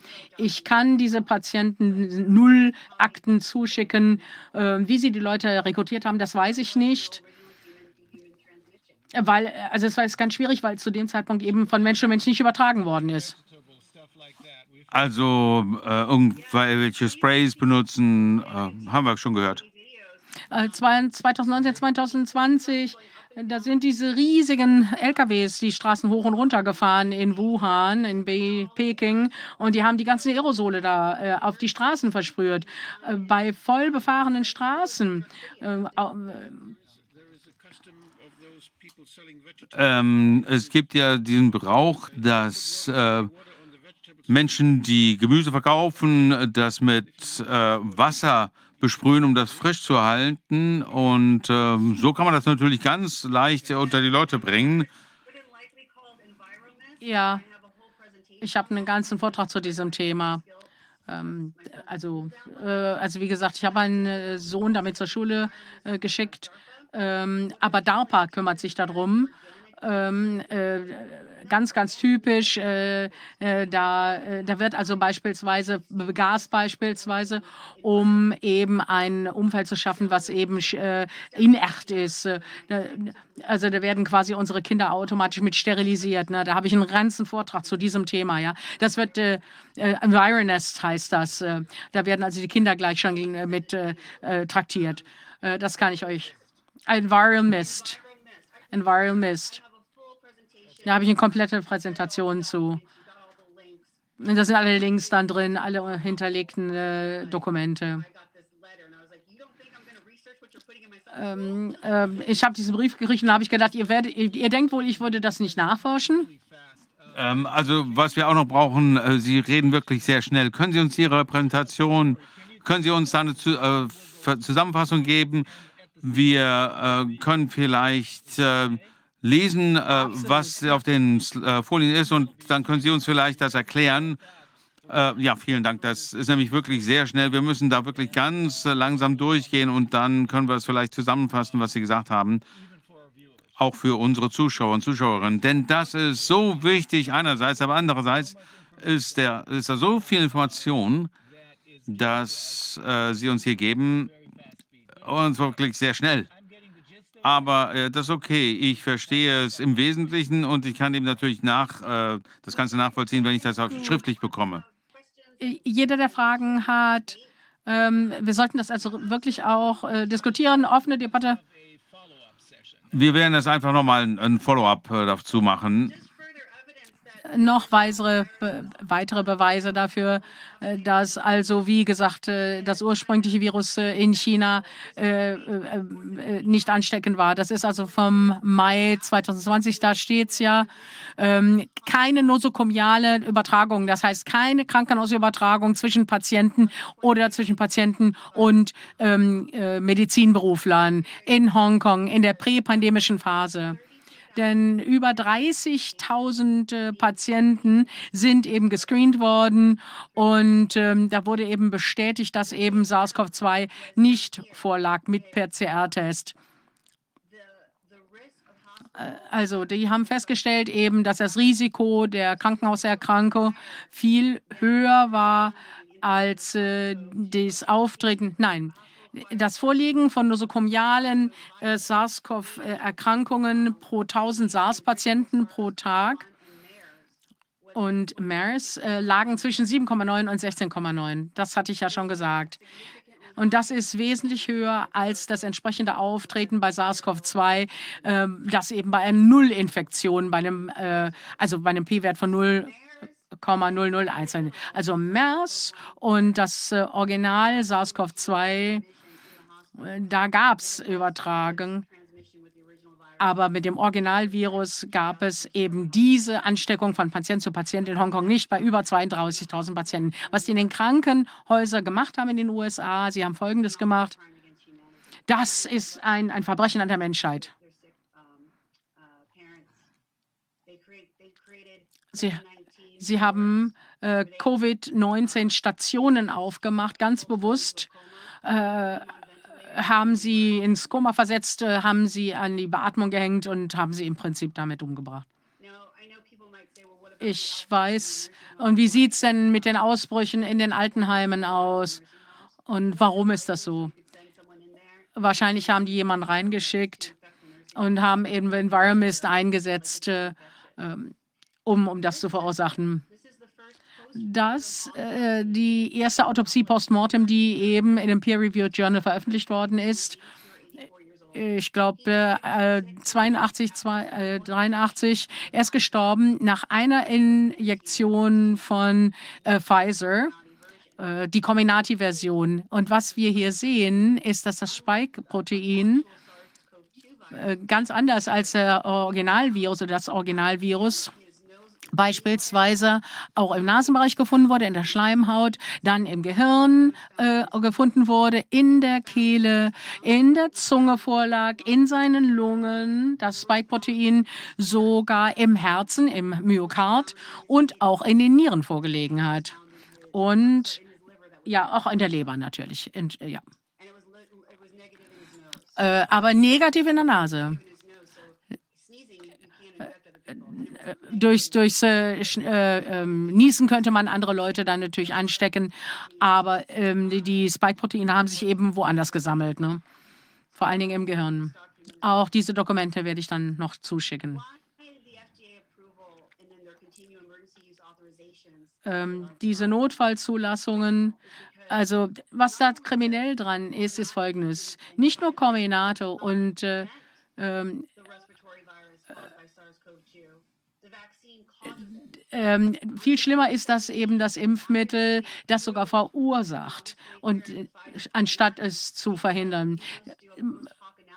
Äh, man muss eine Postanalyse der ähm, äh, Patientenpopulation machen, die also ursprünglich mit Comirnaty geimpft worden sind und solchen, die ein paar Monate als die Placebo-Gruppe ähm, gespritzt worden ist die Leute, die ursprünglich äh, gespritzt worden sind, hatten also, wie gesagt, nach der äh, Dosis 2 einen, ähm, eine Zeit von 9,8 Monaten, während die geimpfte Gruppe 4,7 äh, Monate äh, nach der zweiten Dosis das Follow-up hatten.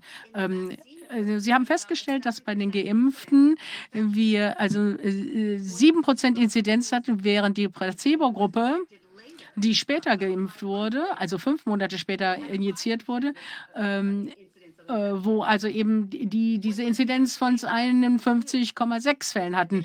Ähm, wie war die Schlussfolgerung, diese zusätzliche Analysezeit anzuzeigen, dass die Inzidenz von Covid-19 äh, generell anschlägt in jeder Gruppe von Studienteilnehmern äh, mit einer zunehmenden Zeit, ähm, bis die zweite Dosis verabreicht wird?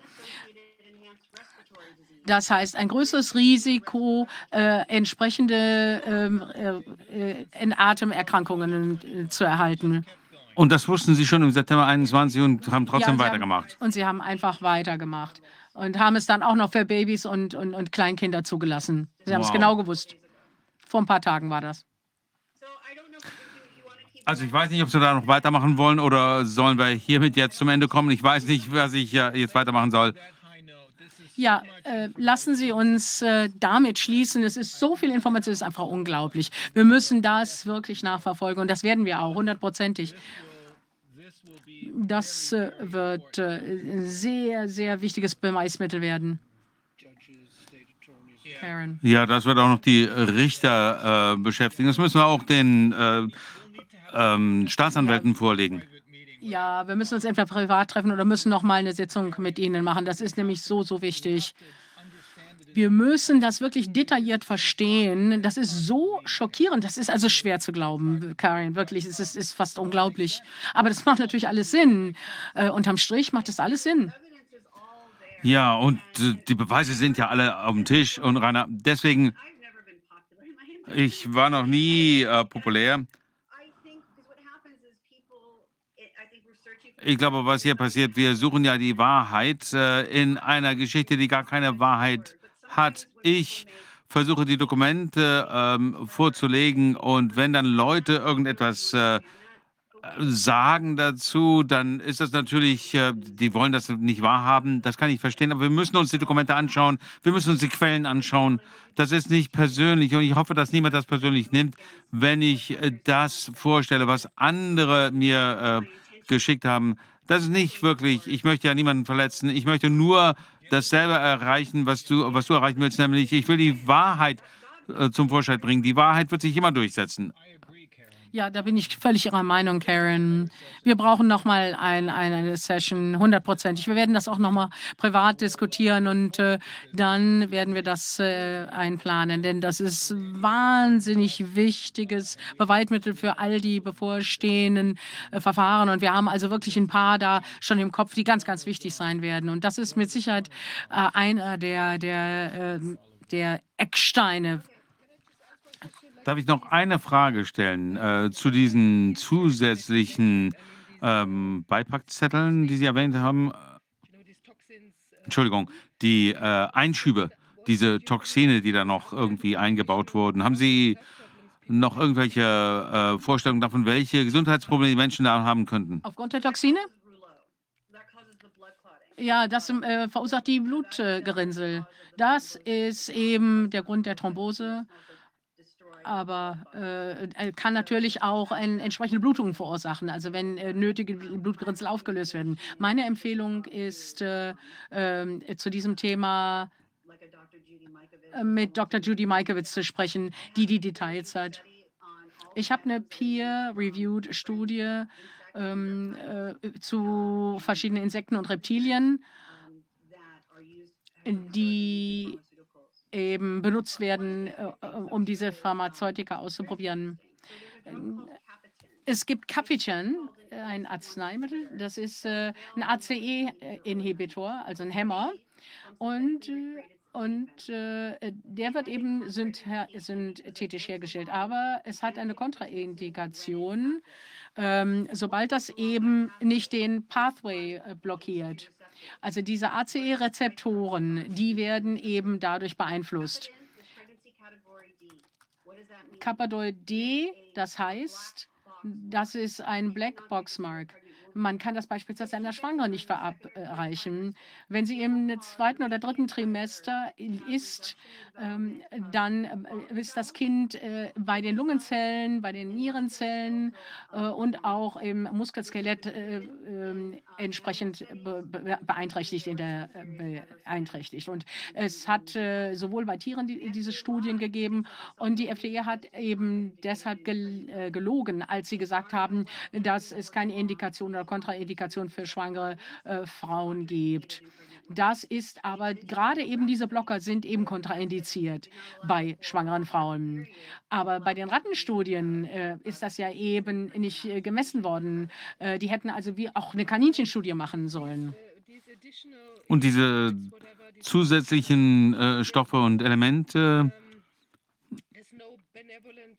haben die, äh, gibt es äh, keine äh, gutmütige Interpretation, dass das irgendwie äh, notwendig ist, um die Wirksamkeit der anderen äh, Elemente zu stützen, dass sich das gegenseitig ausgleicht. Äh, irgendwas, was wir uns vorstellen könnten, äh, statt immer nur weiter ein äh, weiteres Problem zu sehen hier. Ja, Es gibt keinen Grund, diese äh, also Gram-positive Bakterien in irgendein Mittel einzuführen, in ein Arzneimittel. Also wie gesagt, kein Tollwuterreger gehört da irgendwo rein. Ähm, denn schließlich hat man ihnen ja auch keine Antibiotika gegeben. Äh, wir sind also quasi mit einem Tollwutbakterium infiziert worden. Äh, Dr. Malone spricht da ja schon von, äh, dass das nur gemacht worden ist, um eben eine, diese Hülle zu schaffen, die eben CD4, CD8 haltbarer macht und damit das eben länger äh, reisen kann. Deshalb ist dieser Umschlag quasi da rundherum. Das bindet sich aber die AC-Rezeptoren. Und wenn man dann eine starke Antikörperreaktion hat, das nennt Fauci die robuste Immunreaktion. Aber Immunizität, das heißt, wenn der Körper so viele Antikörper äh, äh, bildet, dass der eigene Körper angegriffen wird. Und da hat man natürlich, in diesem Fall gibt es auch, auch rechtliche Konsequenzen.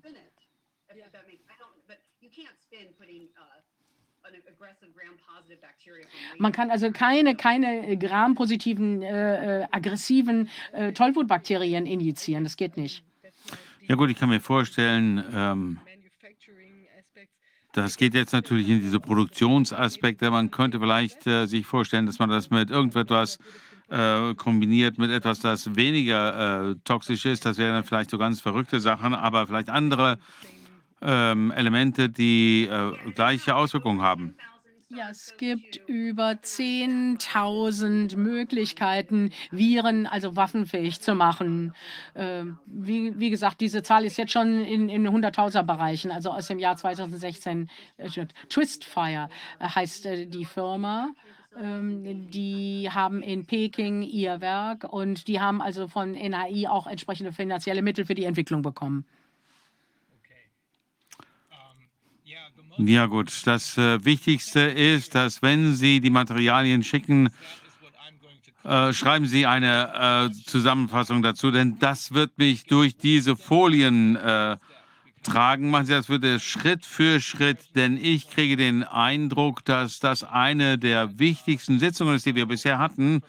Diese Informationen sind so, wenn das, wenn die äh, zutreffen, ich möchte das nicht in Zweifel ziehen, was Sie gesagt haben, aber wenn die nachweislich richtig sind, dann ist das eine Bombe. Ja, warten, warten mal ab, bis Sie, sich, bis Sie an die Kinder rangehen. Ja, da werden wir auf jeden Fall noch mal eine Sitzung durchführen. Das ist ziemlich furchterregend, wirklich. Äh, wir, sind, wir sind im Krieg, Rainer. Ja, wir sind in der Autokratie, wir haben keine Zeit mehr. Die Menschen müssen einfach äh, äh, kämpfen, um ihr Leben kämpfen. Ja. Ja, so sieht es aus, ja. Äh, ich meine nicht mit Gewalt. Ne? Ich weiß schon, ja. Danke. Ja gut, vielen Dank, Karen. Wenn Sie uns äh, dieses, äh, diese Materialien zuschicken können, möglichst bald, dann werden wir das durcharbeiten und dann werden wir nochmal eine Sitzung durchführen. Denn wie Sie gesagt haben, was Sie mit den Kindern gemacht haben, ist wahrscheinlich noch furchterregender. Aber wir müssen, müssen es wissen. Wir müssen alles erfahren. Ja, viele der Kinder haben schwere epileptische Krämpfe bekommen. Ähm, über sechs oder zwölf Anfälle pro Tag. Diese Kinder sind wahrscheinlich unwiederbringlich äh, beeinträchtigt. Und die hatten vorher keine epileptischen Anfälle. Wir hatten 244 äh, Kinder und dann die, äh, die Placebo-Gruppe dazu 344. Und nur ein Kind äh, hat es äh, geschafft, eine Woche lang. Und die und anderen sind gestorben oder was ist damit, äh, was ist mit den anderen Kindern passiert? Die, ähm, äh, na gut, äh, Pfizer hat die Daten, die können irgendwelche ähm, Informationen zurückhalten. Sie können auch sagen, warum irgendjemand nicht mehr in der äh, Studie ist. Sie sind vielleicht tot, die sind vielleicht gestorben. Nein, es gibt ein elektronisches äh, Tagebuch. Äh, also wir wissen nicht, wer da äh, gestorben ist oder nicht. Aber das ist ja das Gleiche, was Sie mit den Schwangeren gemacht haben in der Studie in Brasilien. Ne? 240 Frauen Und ihnen ist dann aufgefallen, dass eben der Schaden an diesen Frauen, einige sind also nach den Injektionen ähm, schwanger geworden, dass also dieser Schaden ähm, da haben sie wirklich äh, sich entschieden, uns noch einen ähm, Trick mit uns zu machen. Die haben alle ausgeschlossen, mit äh, Ausnahme von 38 Frauen. Und das war ja schon schlimm genug. Aber äh, es war nicht so schlimm wie die, die restliche Studie. Die anderen sind einfach verschwunden. 38 Frauen äh, sind übrig geblieben und äh, 34 haben ihre Kinder verloren. Ich möchte noch nicht mal wissen, was mit den anderen passiert ist. Ja, wir werden es rausfinden. Wir wollen es wissen. Ja. Was da noch schlimmer ist, ist, wenn man äh, das Pfizer sich divers äh, Datenbank angeschaut hat und die wissen, äh, wussten, haben natürlich gemerkt, dass sie äh, dass die Kinder schon von der Muttermilch äh, krank wurden. Und ich kann sagen, dass äh, Thrombosen bei Erwachsenen schon sehr ähm, schmerzhaft ist. Und dieses äh, Kind starb, ähm, während die Mutter glaubte, dass äh, sie ihr äh, Kind nur stillt. Und äh, das Kind verstarb mit fünf Monaten. Dann fangen sie an, sechs Monate alte Kinder zu, ähm, zu impfen. Karen. Äh, trotz alledem ein, ein, ein tolles Wochenende. Ja, danke, Sie auch. Und ich werde Ihnen das Zeug sofort zuschicken. Vielen, vielen Dank. Auf Wiedersehen. Das ist eine harte Nummer. Das ist sehr schockig. Mhm. Diese Daten äh, sollten wir auch uns ansehen, zusammen äh, mit Ulrike, Mhm. dass wir da mal die, die Details durchgehen. Ja. Das wäre gut. Also ich habe da, das war sehr schnell Ja. und war sehr viel, war auch zu viel zu lesen. Aber ich, da waren viele Dinge drin, die, die das erklären, was wir befürchtet hätten. Mhm. Wir haben ja solche Dinge befürchtet, was, wie sie das machen. Aber nicht für die Tatsache, gehalten, dass, dass die echt so Tatsache, dass du zum wird. Beispiel sagst, die machen da kein Virus, was man, was man einfach sich vom einen Menschen auf den anderen überträgt. Mhm. Diese ganze Pandemie angeblich, das ist die, die Testpandemie. Ja. Aber das, was sie machen, ist, sie machen was Hochtoxisches, was sie uns dann spritzen oder was sie uns vielleicht auch mal sprayen, das weiß man nicht. Ja. Ja. Und diese Masken, die ja dann ähm, die, die, die Leute aufsetzen, die werden, die werden wahrscheinlich, die können ja so Tröpfchen, größere Tröpfchen abhalten, aber das wird, das wird die Menschen auch nicht schützen. Dann die Aerosole gehen ja an den Masken gehen vorbei und die werden, das wird dann nachher kontaminiert man sich damit, das kann man trotzdem aufnehmen. Also das glaube ich, dass wir da ziemlich schutzlos dann dem ausgesetzt sind. Wobei das Einatmen ist ja trotzdem, äh, also wenn ich jetzt nicht immunsupprimiert bin, dann müsste es ja theoretisch schon so sein, oder das hatten uns ja auch verschiedene Leute gesagt, auch unter anderem Ulrike, dass es dann so ist, dann kann ich das mit meinem Immunsystem halt abwehren, beziehungsweise es macht halt mir von mir aus eine, eine, eine also irgendwie Atembeschwerden oder sonst was, aber ich werde es wieder los. Der Punkt ist natürlich, wenn ich genau diese, im Prinzip diesen schweren Verlauf, den es ja nehmen kann, wenn SARS ins Blutbahn kommt, das kann ich halt, da habe ich dann plötzlich. Nanopartikeln weiß ich nicht, ob unser Immunsystem die los wird. Du meinst, die könnten auch gesprüht werden, theoretisch. Das ich glaube, ist- das hat sie eben auch gesagt. Ja, ja das, das ist das, was, was ich nicht weiß. Und das könnte sein, dass Nanopartikel dann schon in die Zellen reingehen, in die Zellen reingehen. Und wenn sie drin sind, dann fangen sie erst an zu wirken und dann wird der, werden die anderen Zellen und werden, werden, wird die Abwehr wahrscheinlich erst anfangen, wenn die dann wirksam werden. Also das, das weiß ich nicht. Das muss man wirklich genau toxikologisch mal sehen. Wie sieht es aus mit Nanopartikeln? Was macht das Immunsystem mit Nanopartikeln? Da kann man sich noch vielleicht mehr erklären. Dazu muss man erstmal wissen, was da alles drin ist in diesen verdammten Nanopartikeln. Gut, wenn die, wenn die dann, wenn die anfangen, diese Informationen, die da verpackt sind, dann, wenn die anfangen wirksam zu werden, dann wird es nach außen, dann wird die Zelle was machen und das wird, das können, kann man dann außen, ja, das wird dann auch immunogen, wie sie sagt, auch dann werden.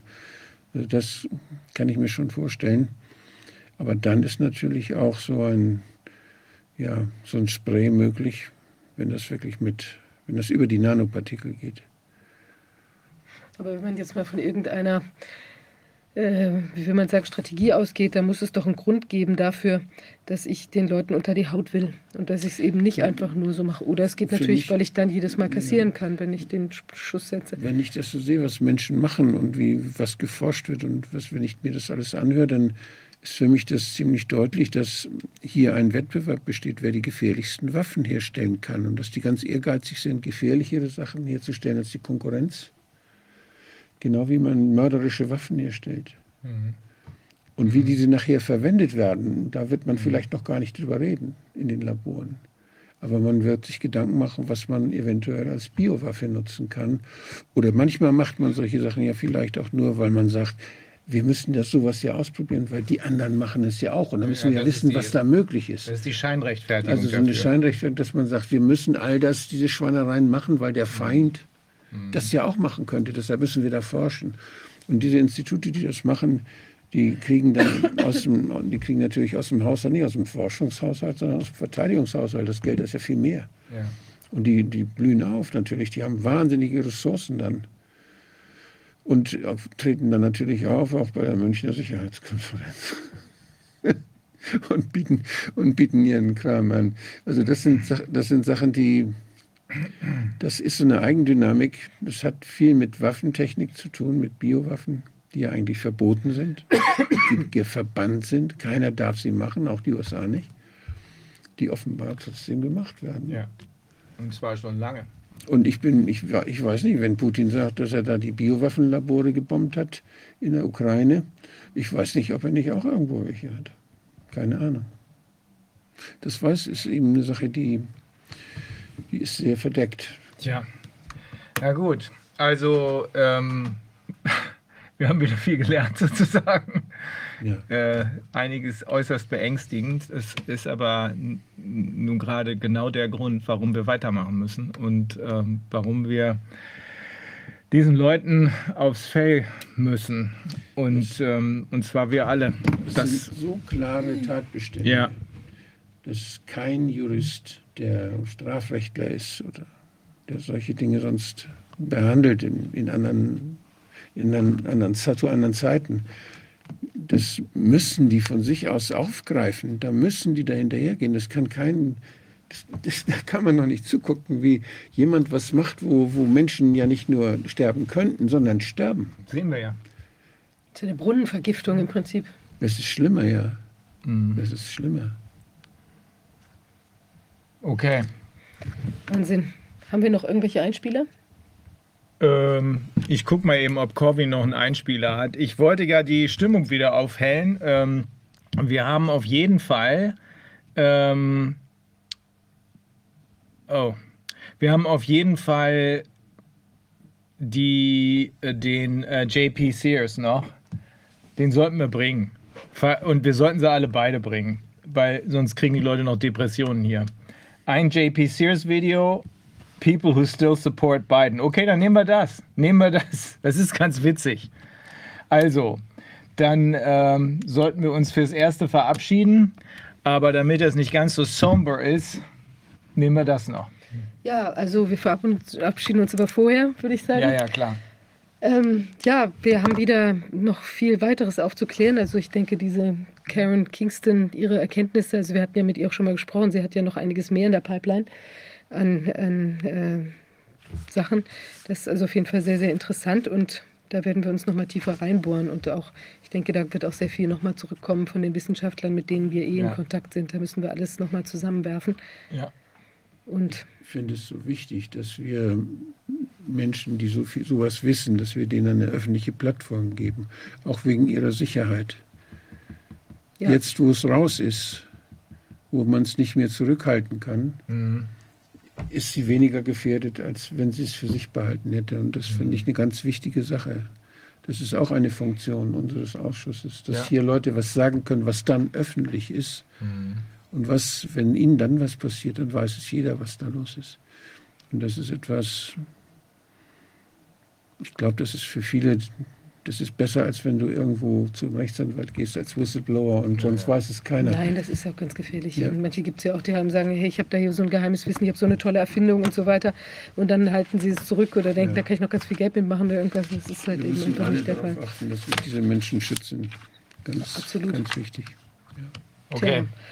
Also ja, für die Fortsetzung unserer Arbeit sind wir auf Unterstützung angewiesen und wer immer uns unterstützen möchte, ähm, wir haben eine neue Bankverbindung, die findet man auf der Webseite und äh, also von Corona, www.corona-ausschuss.de und auch auf der englischen Webseite ist dann Corona-Investigative Committee. Ähm, .com.de, ich weiß ich nicht ganz genau, werden wir einblenden. Oder einfach nur investigative-committee.com, da ist es auch drauf. Ah ja, okay, alles Mhm. klar. Weißt du mehr als ich. Gut. Corbin mir gesagt. Ja, alles klar. Ja, vielen Dank äh, fürs Zuschauen und wir sehen uns in der nächsten Woche wieder. Ich wünsche wie immer einen ersprießlichen Freitag, Nachmittag und oder beziehungsweise Abend inzwischen ähm, und ein schönes Wochenende und dann in alter Frische in der nächsten Woche. Bis dahin. Tschüss.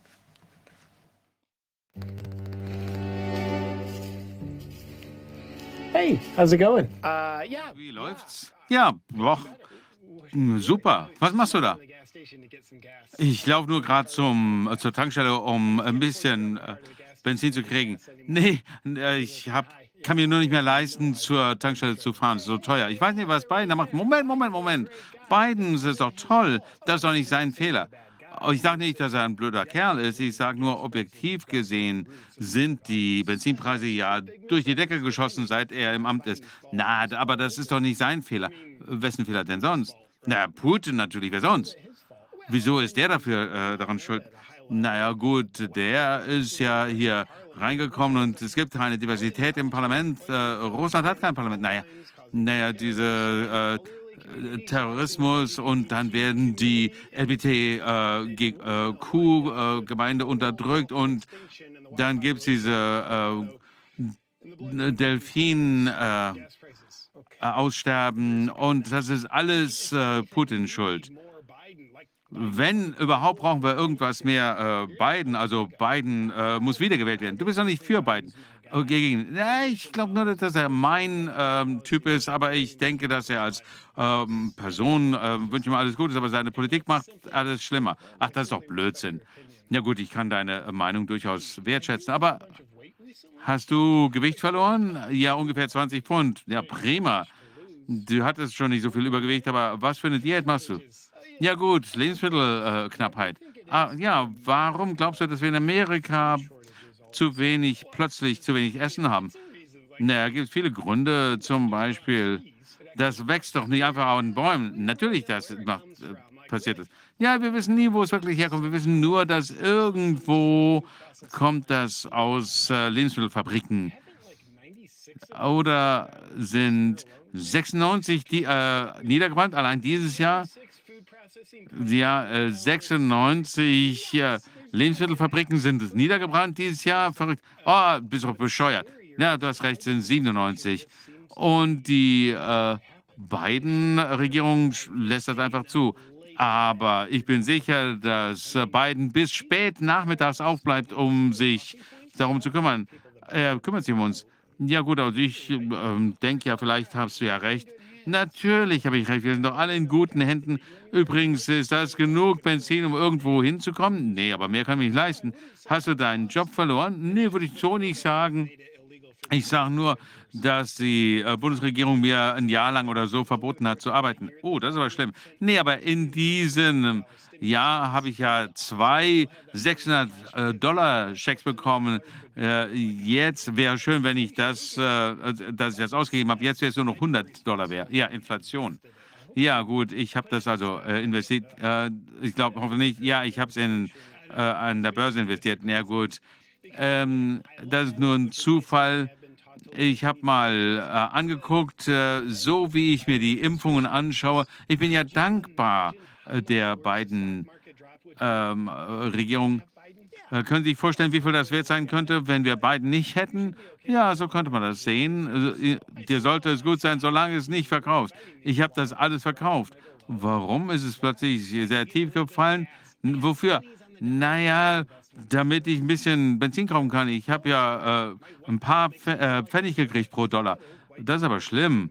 Ähm, ist das, ähm, äh, fühlst du dich gut, weil das äh, Superreiche dir das gesagt haben, du sollst dich so fühlen? Ja, genau. Mit all dem äh, Wohlstand, äh, den die haben, können Sie sich vorstellen, wie äh, schuldig die sich fühlen müssen, die Armen. Ja, stimmt. Ich mache mir ja Sorgen um dich. Ach, mach dir keine Sorgen um mich. Der Wirtschaft ist noch nie besser gegangen. Oh, doch. Ähm, Also de facto hast du kein Geld, du hast keinen Job, du kannst dir nicht leisten, das Auto zu fahren, du bist, hast Hunger, du hast noch eine Familie, die du ernähren musst. Hast du irgendwelche Rücklagen? Ja, prima. Was denn? Krypto. Ja, äh, aber aus irgendwelchen komischen Gründen ist der Kryptomarkt auch plötzlich abgestürzt. Äh, äh. Nur noch ein Tausendstel von dem Wert, was es war. Kein Grund, sich zu entschuldigen, denn ich bin dankbar. Können Sie sich vorstellen, wie schlimm der Krypto-Crash gewesen wäre ohne Biden? Du siehst wirklich hungrig aus. Ja, kannst dir vorstellen, wie schlimm die Lebensmittelkrise wäre, wenn wir Biden nicht hätten? Aber ziemlich schlimm. Dann äh, schau dir einfach das Hemd an. Na gut, das habe ich ja letztes Jahr gekauft.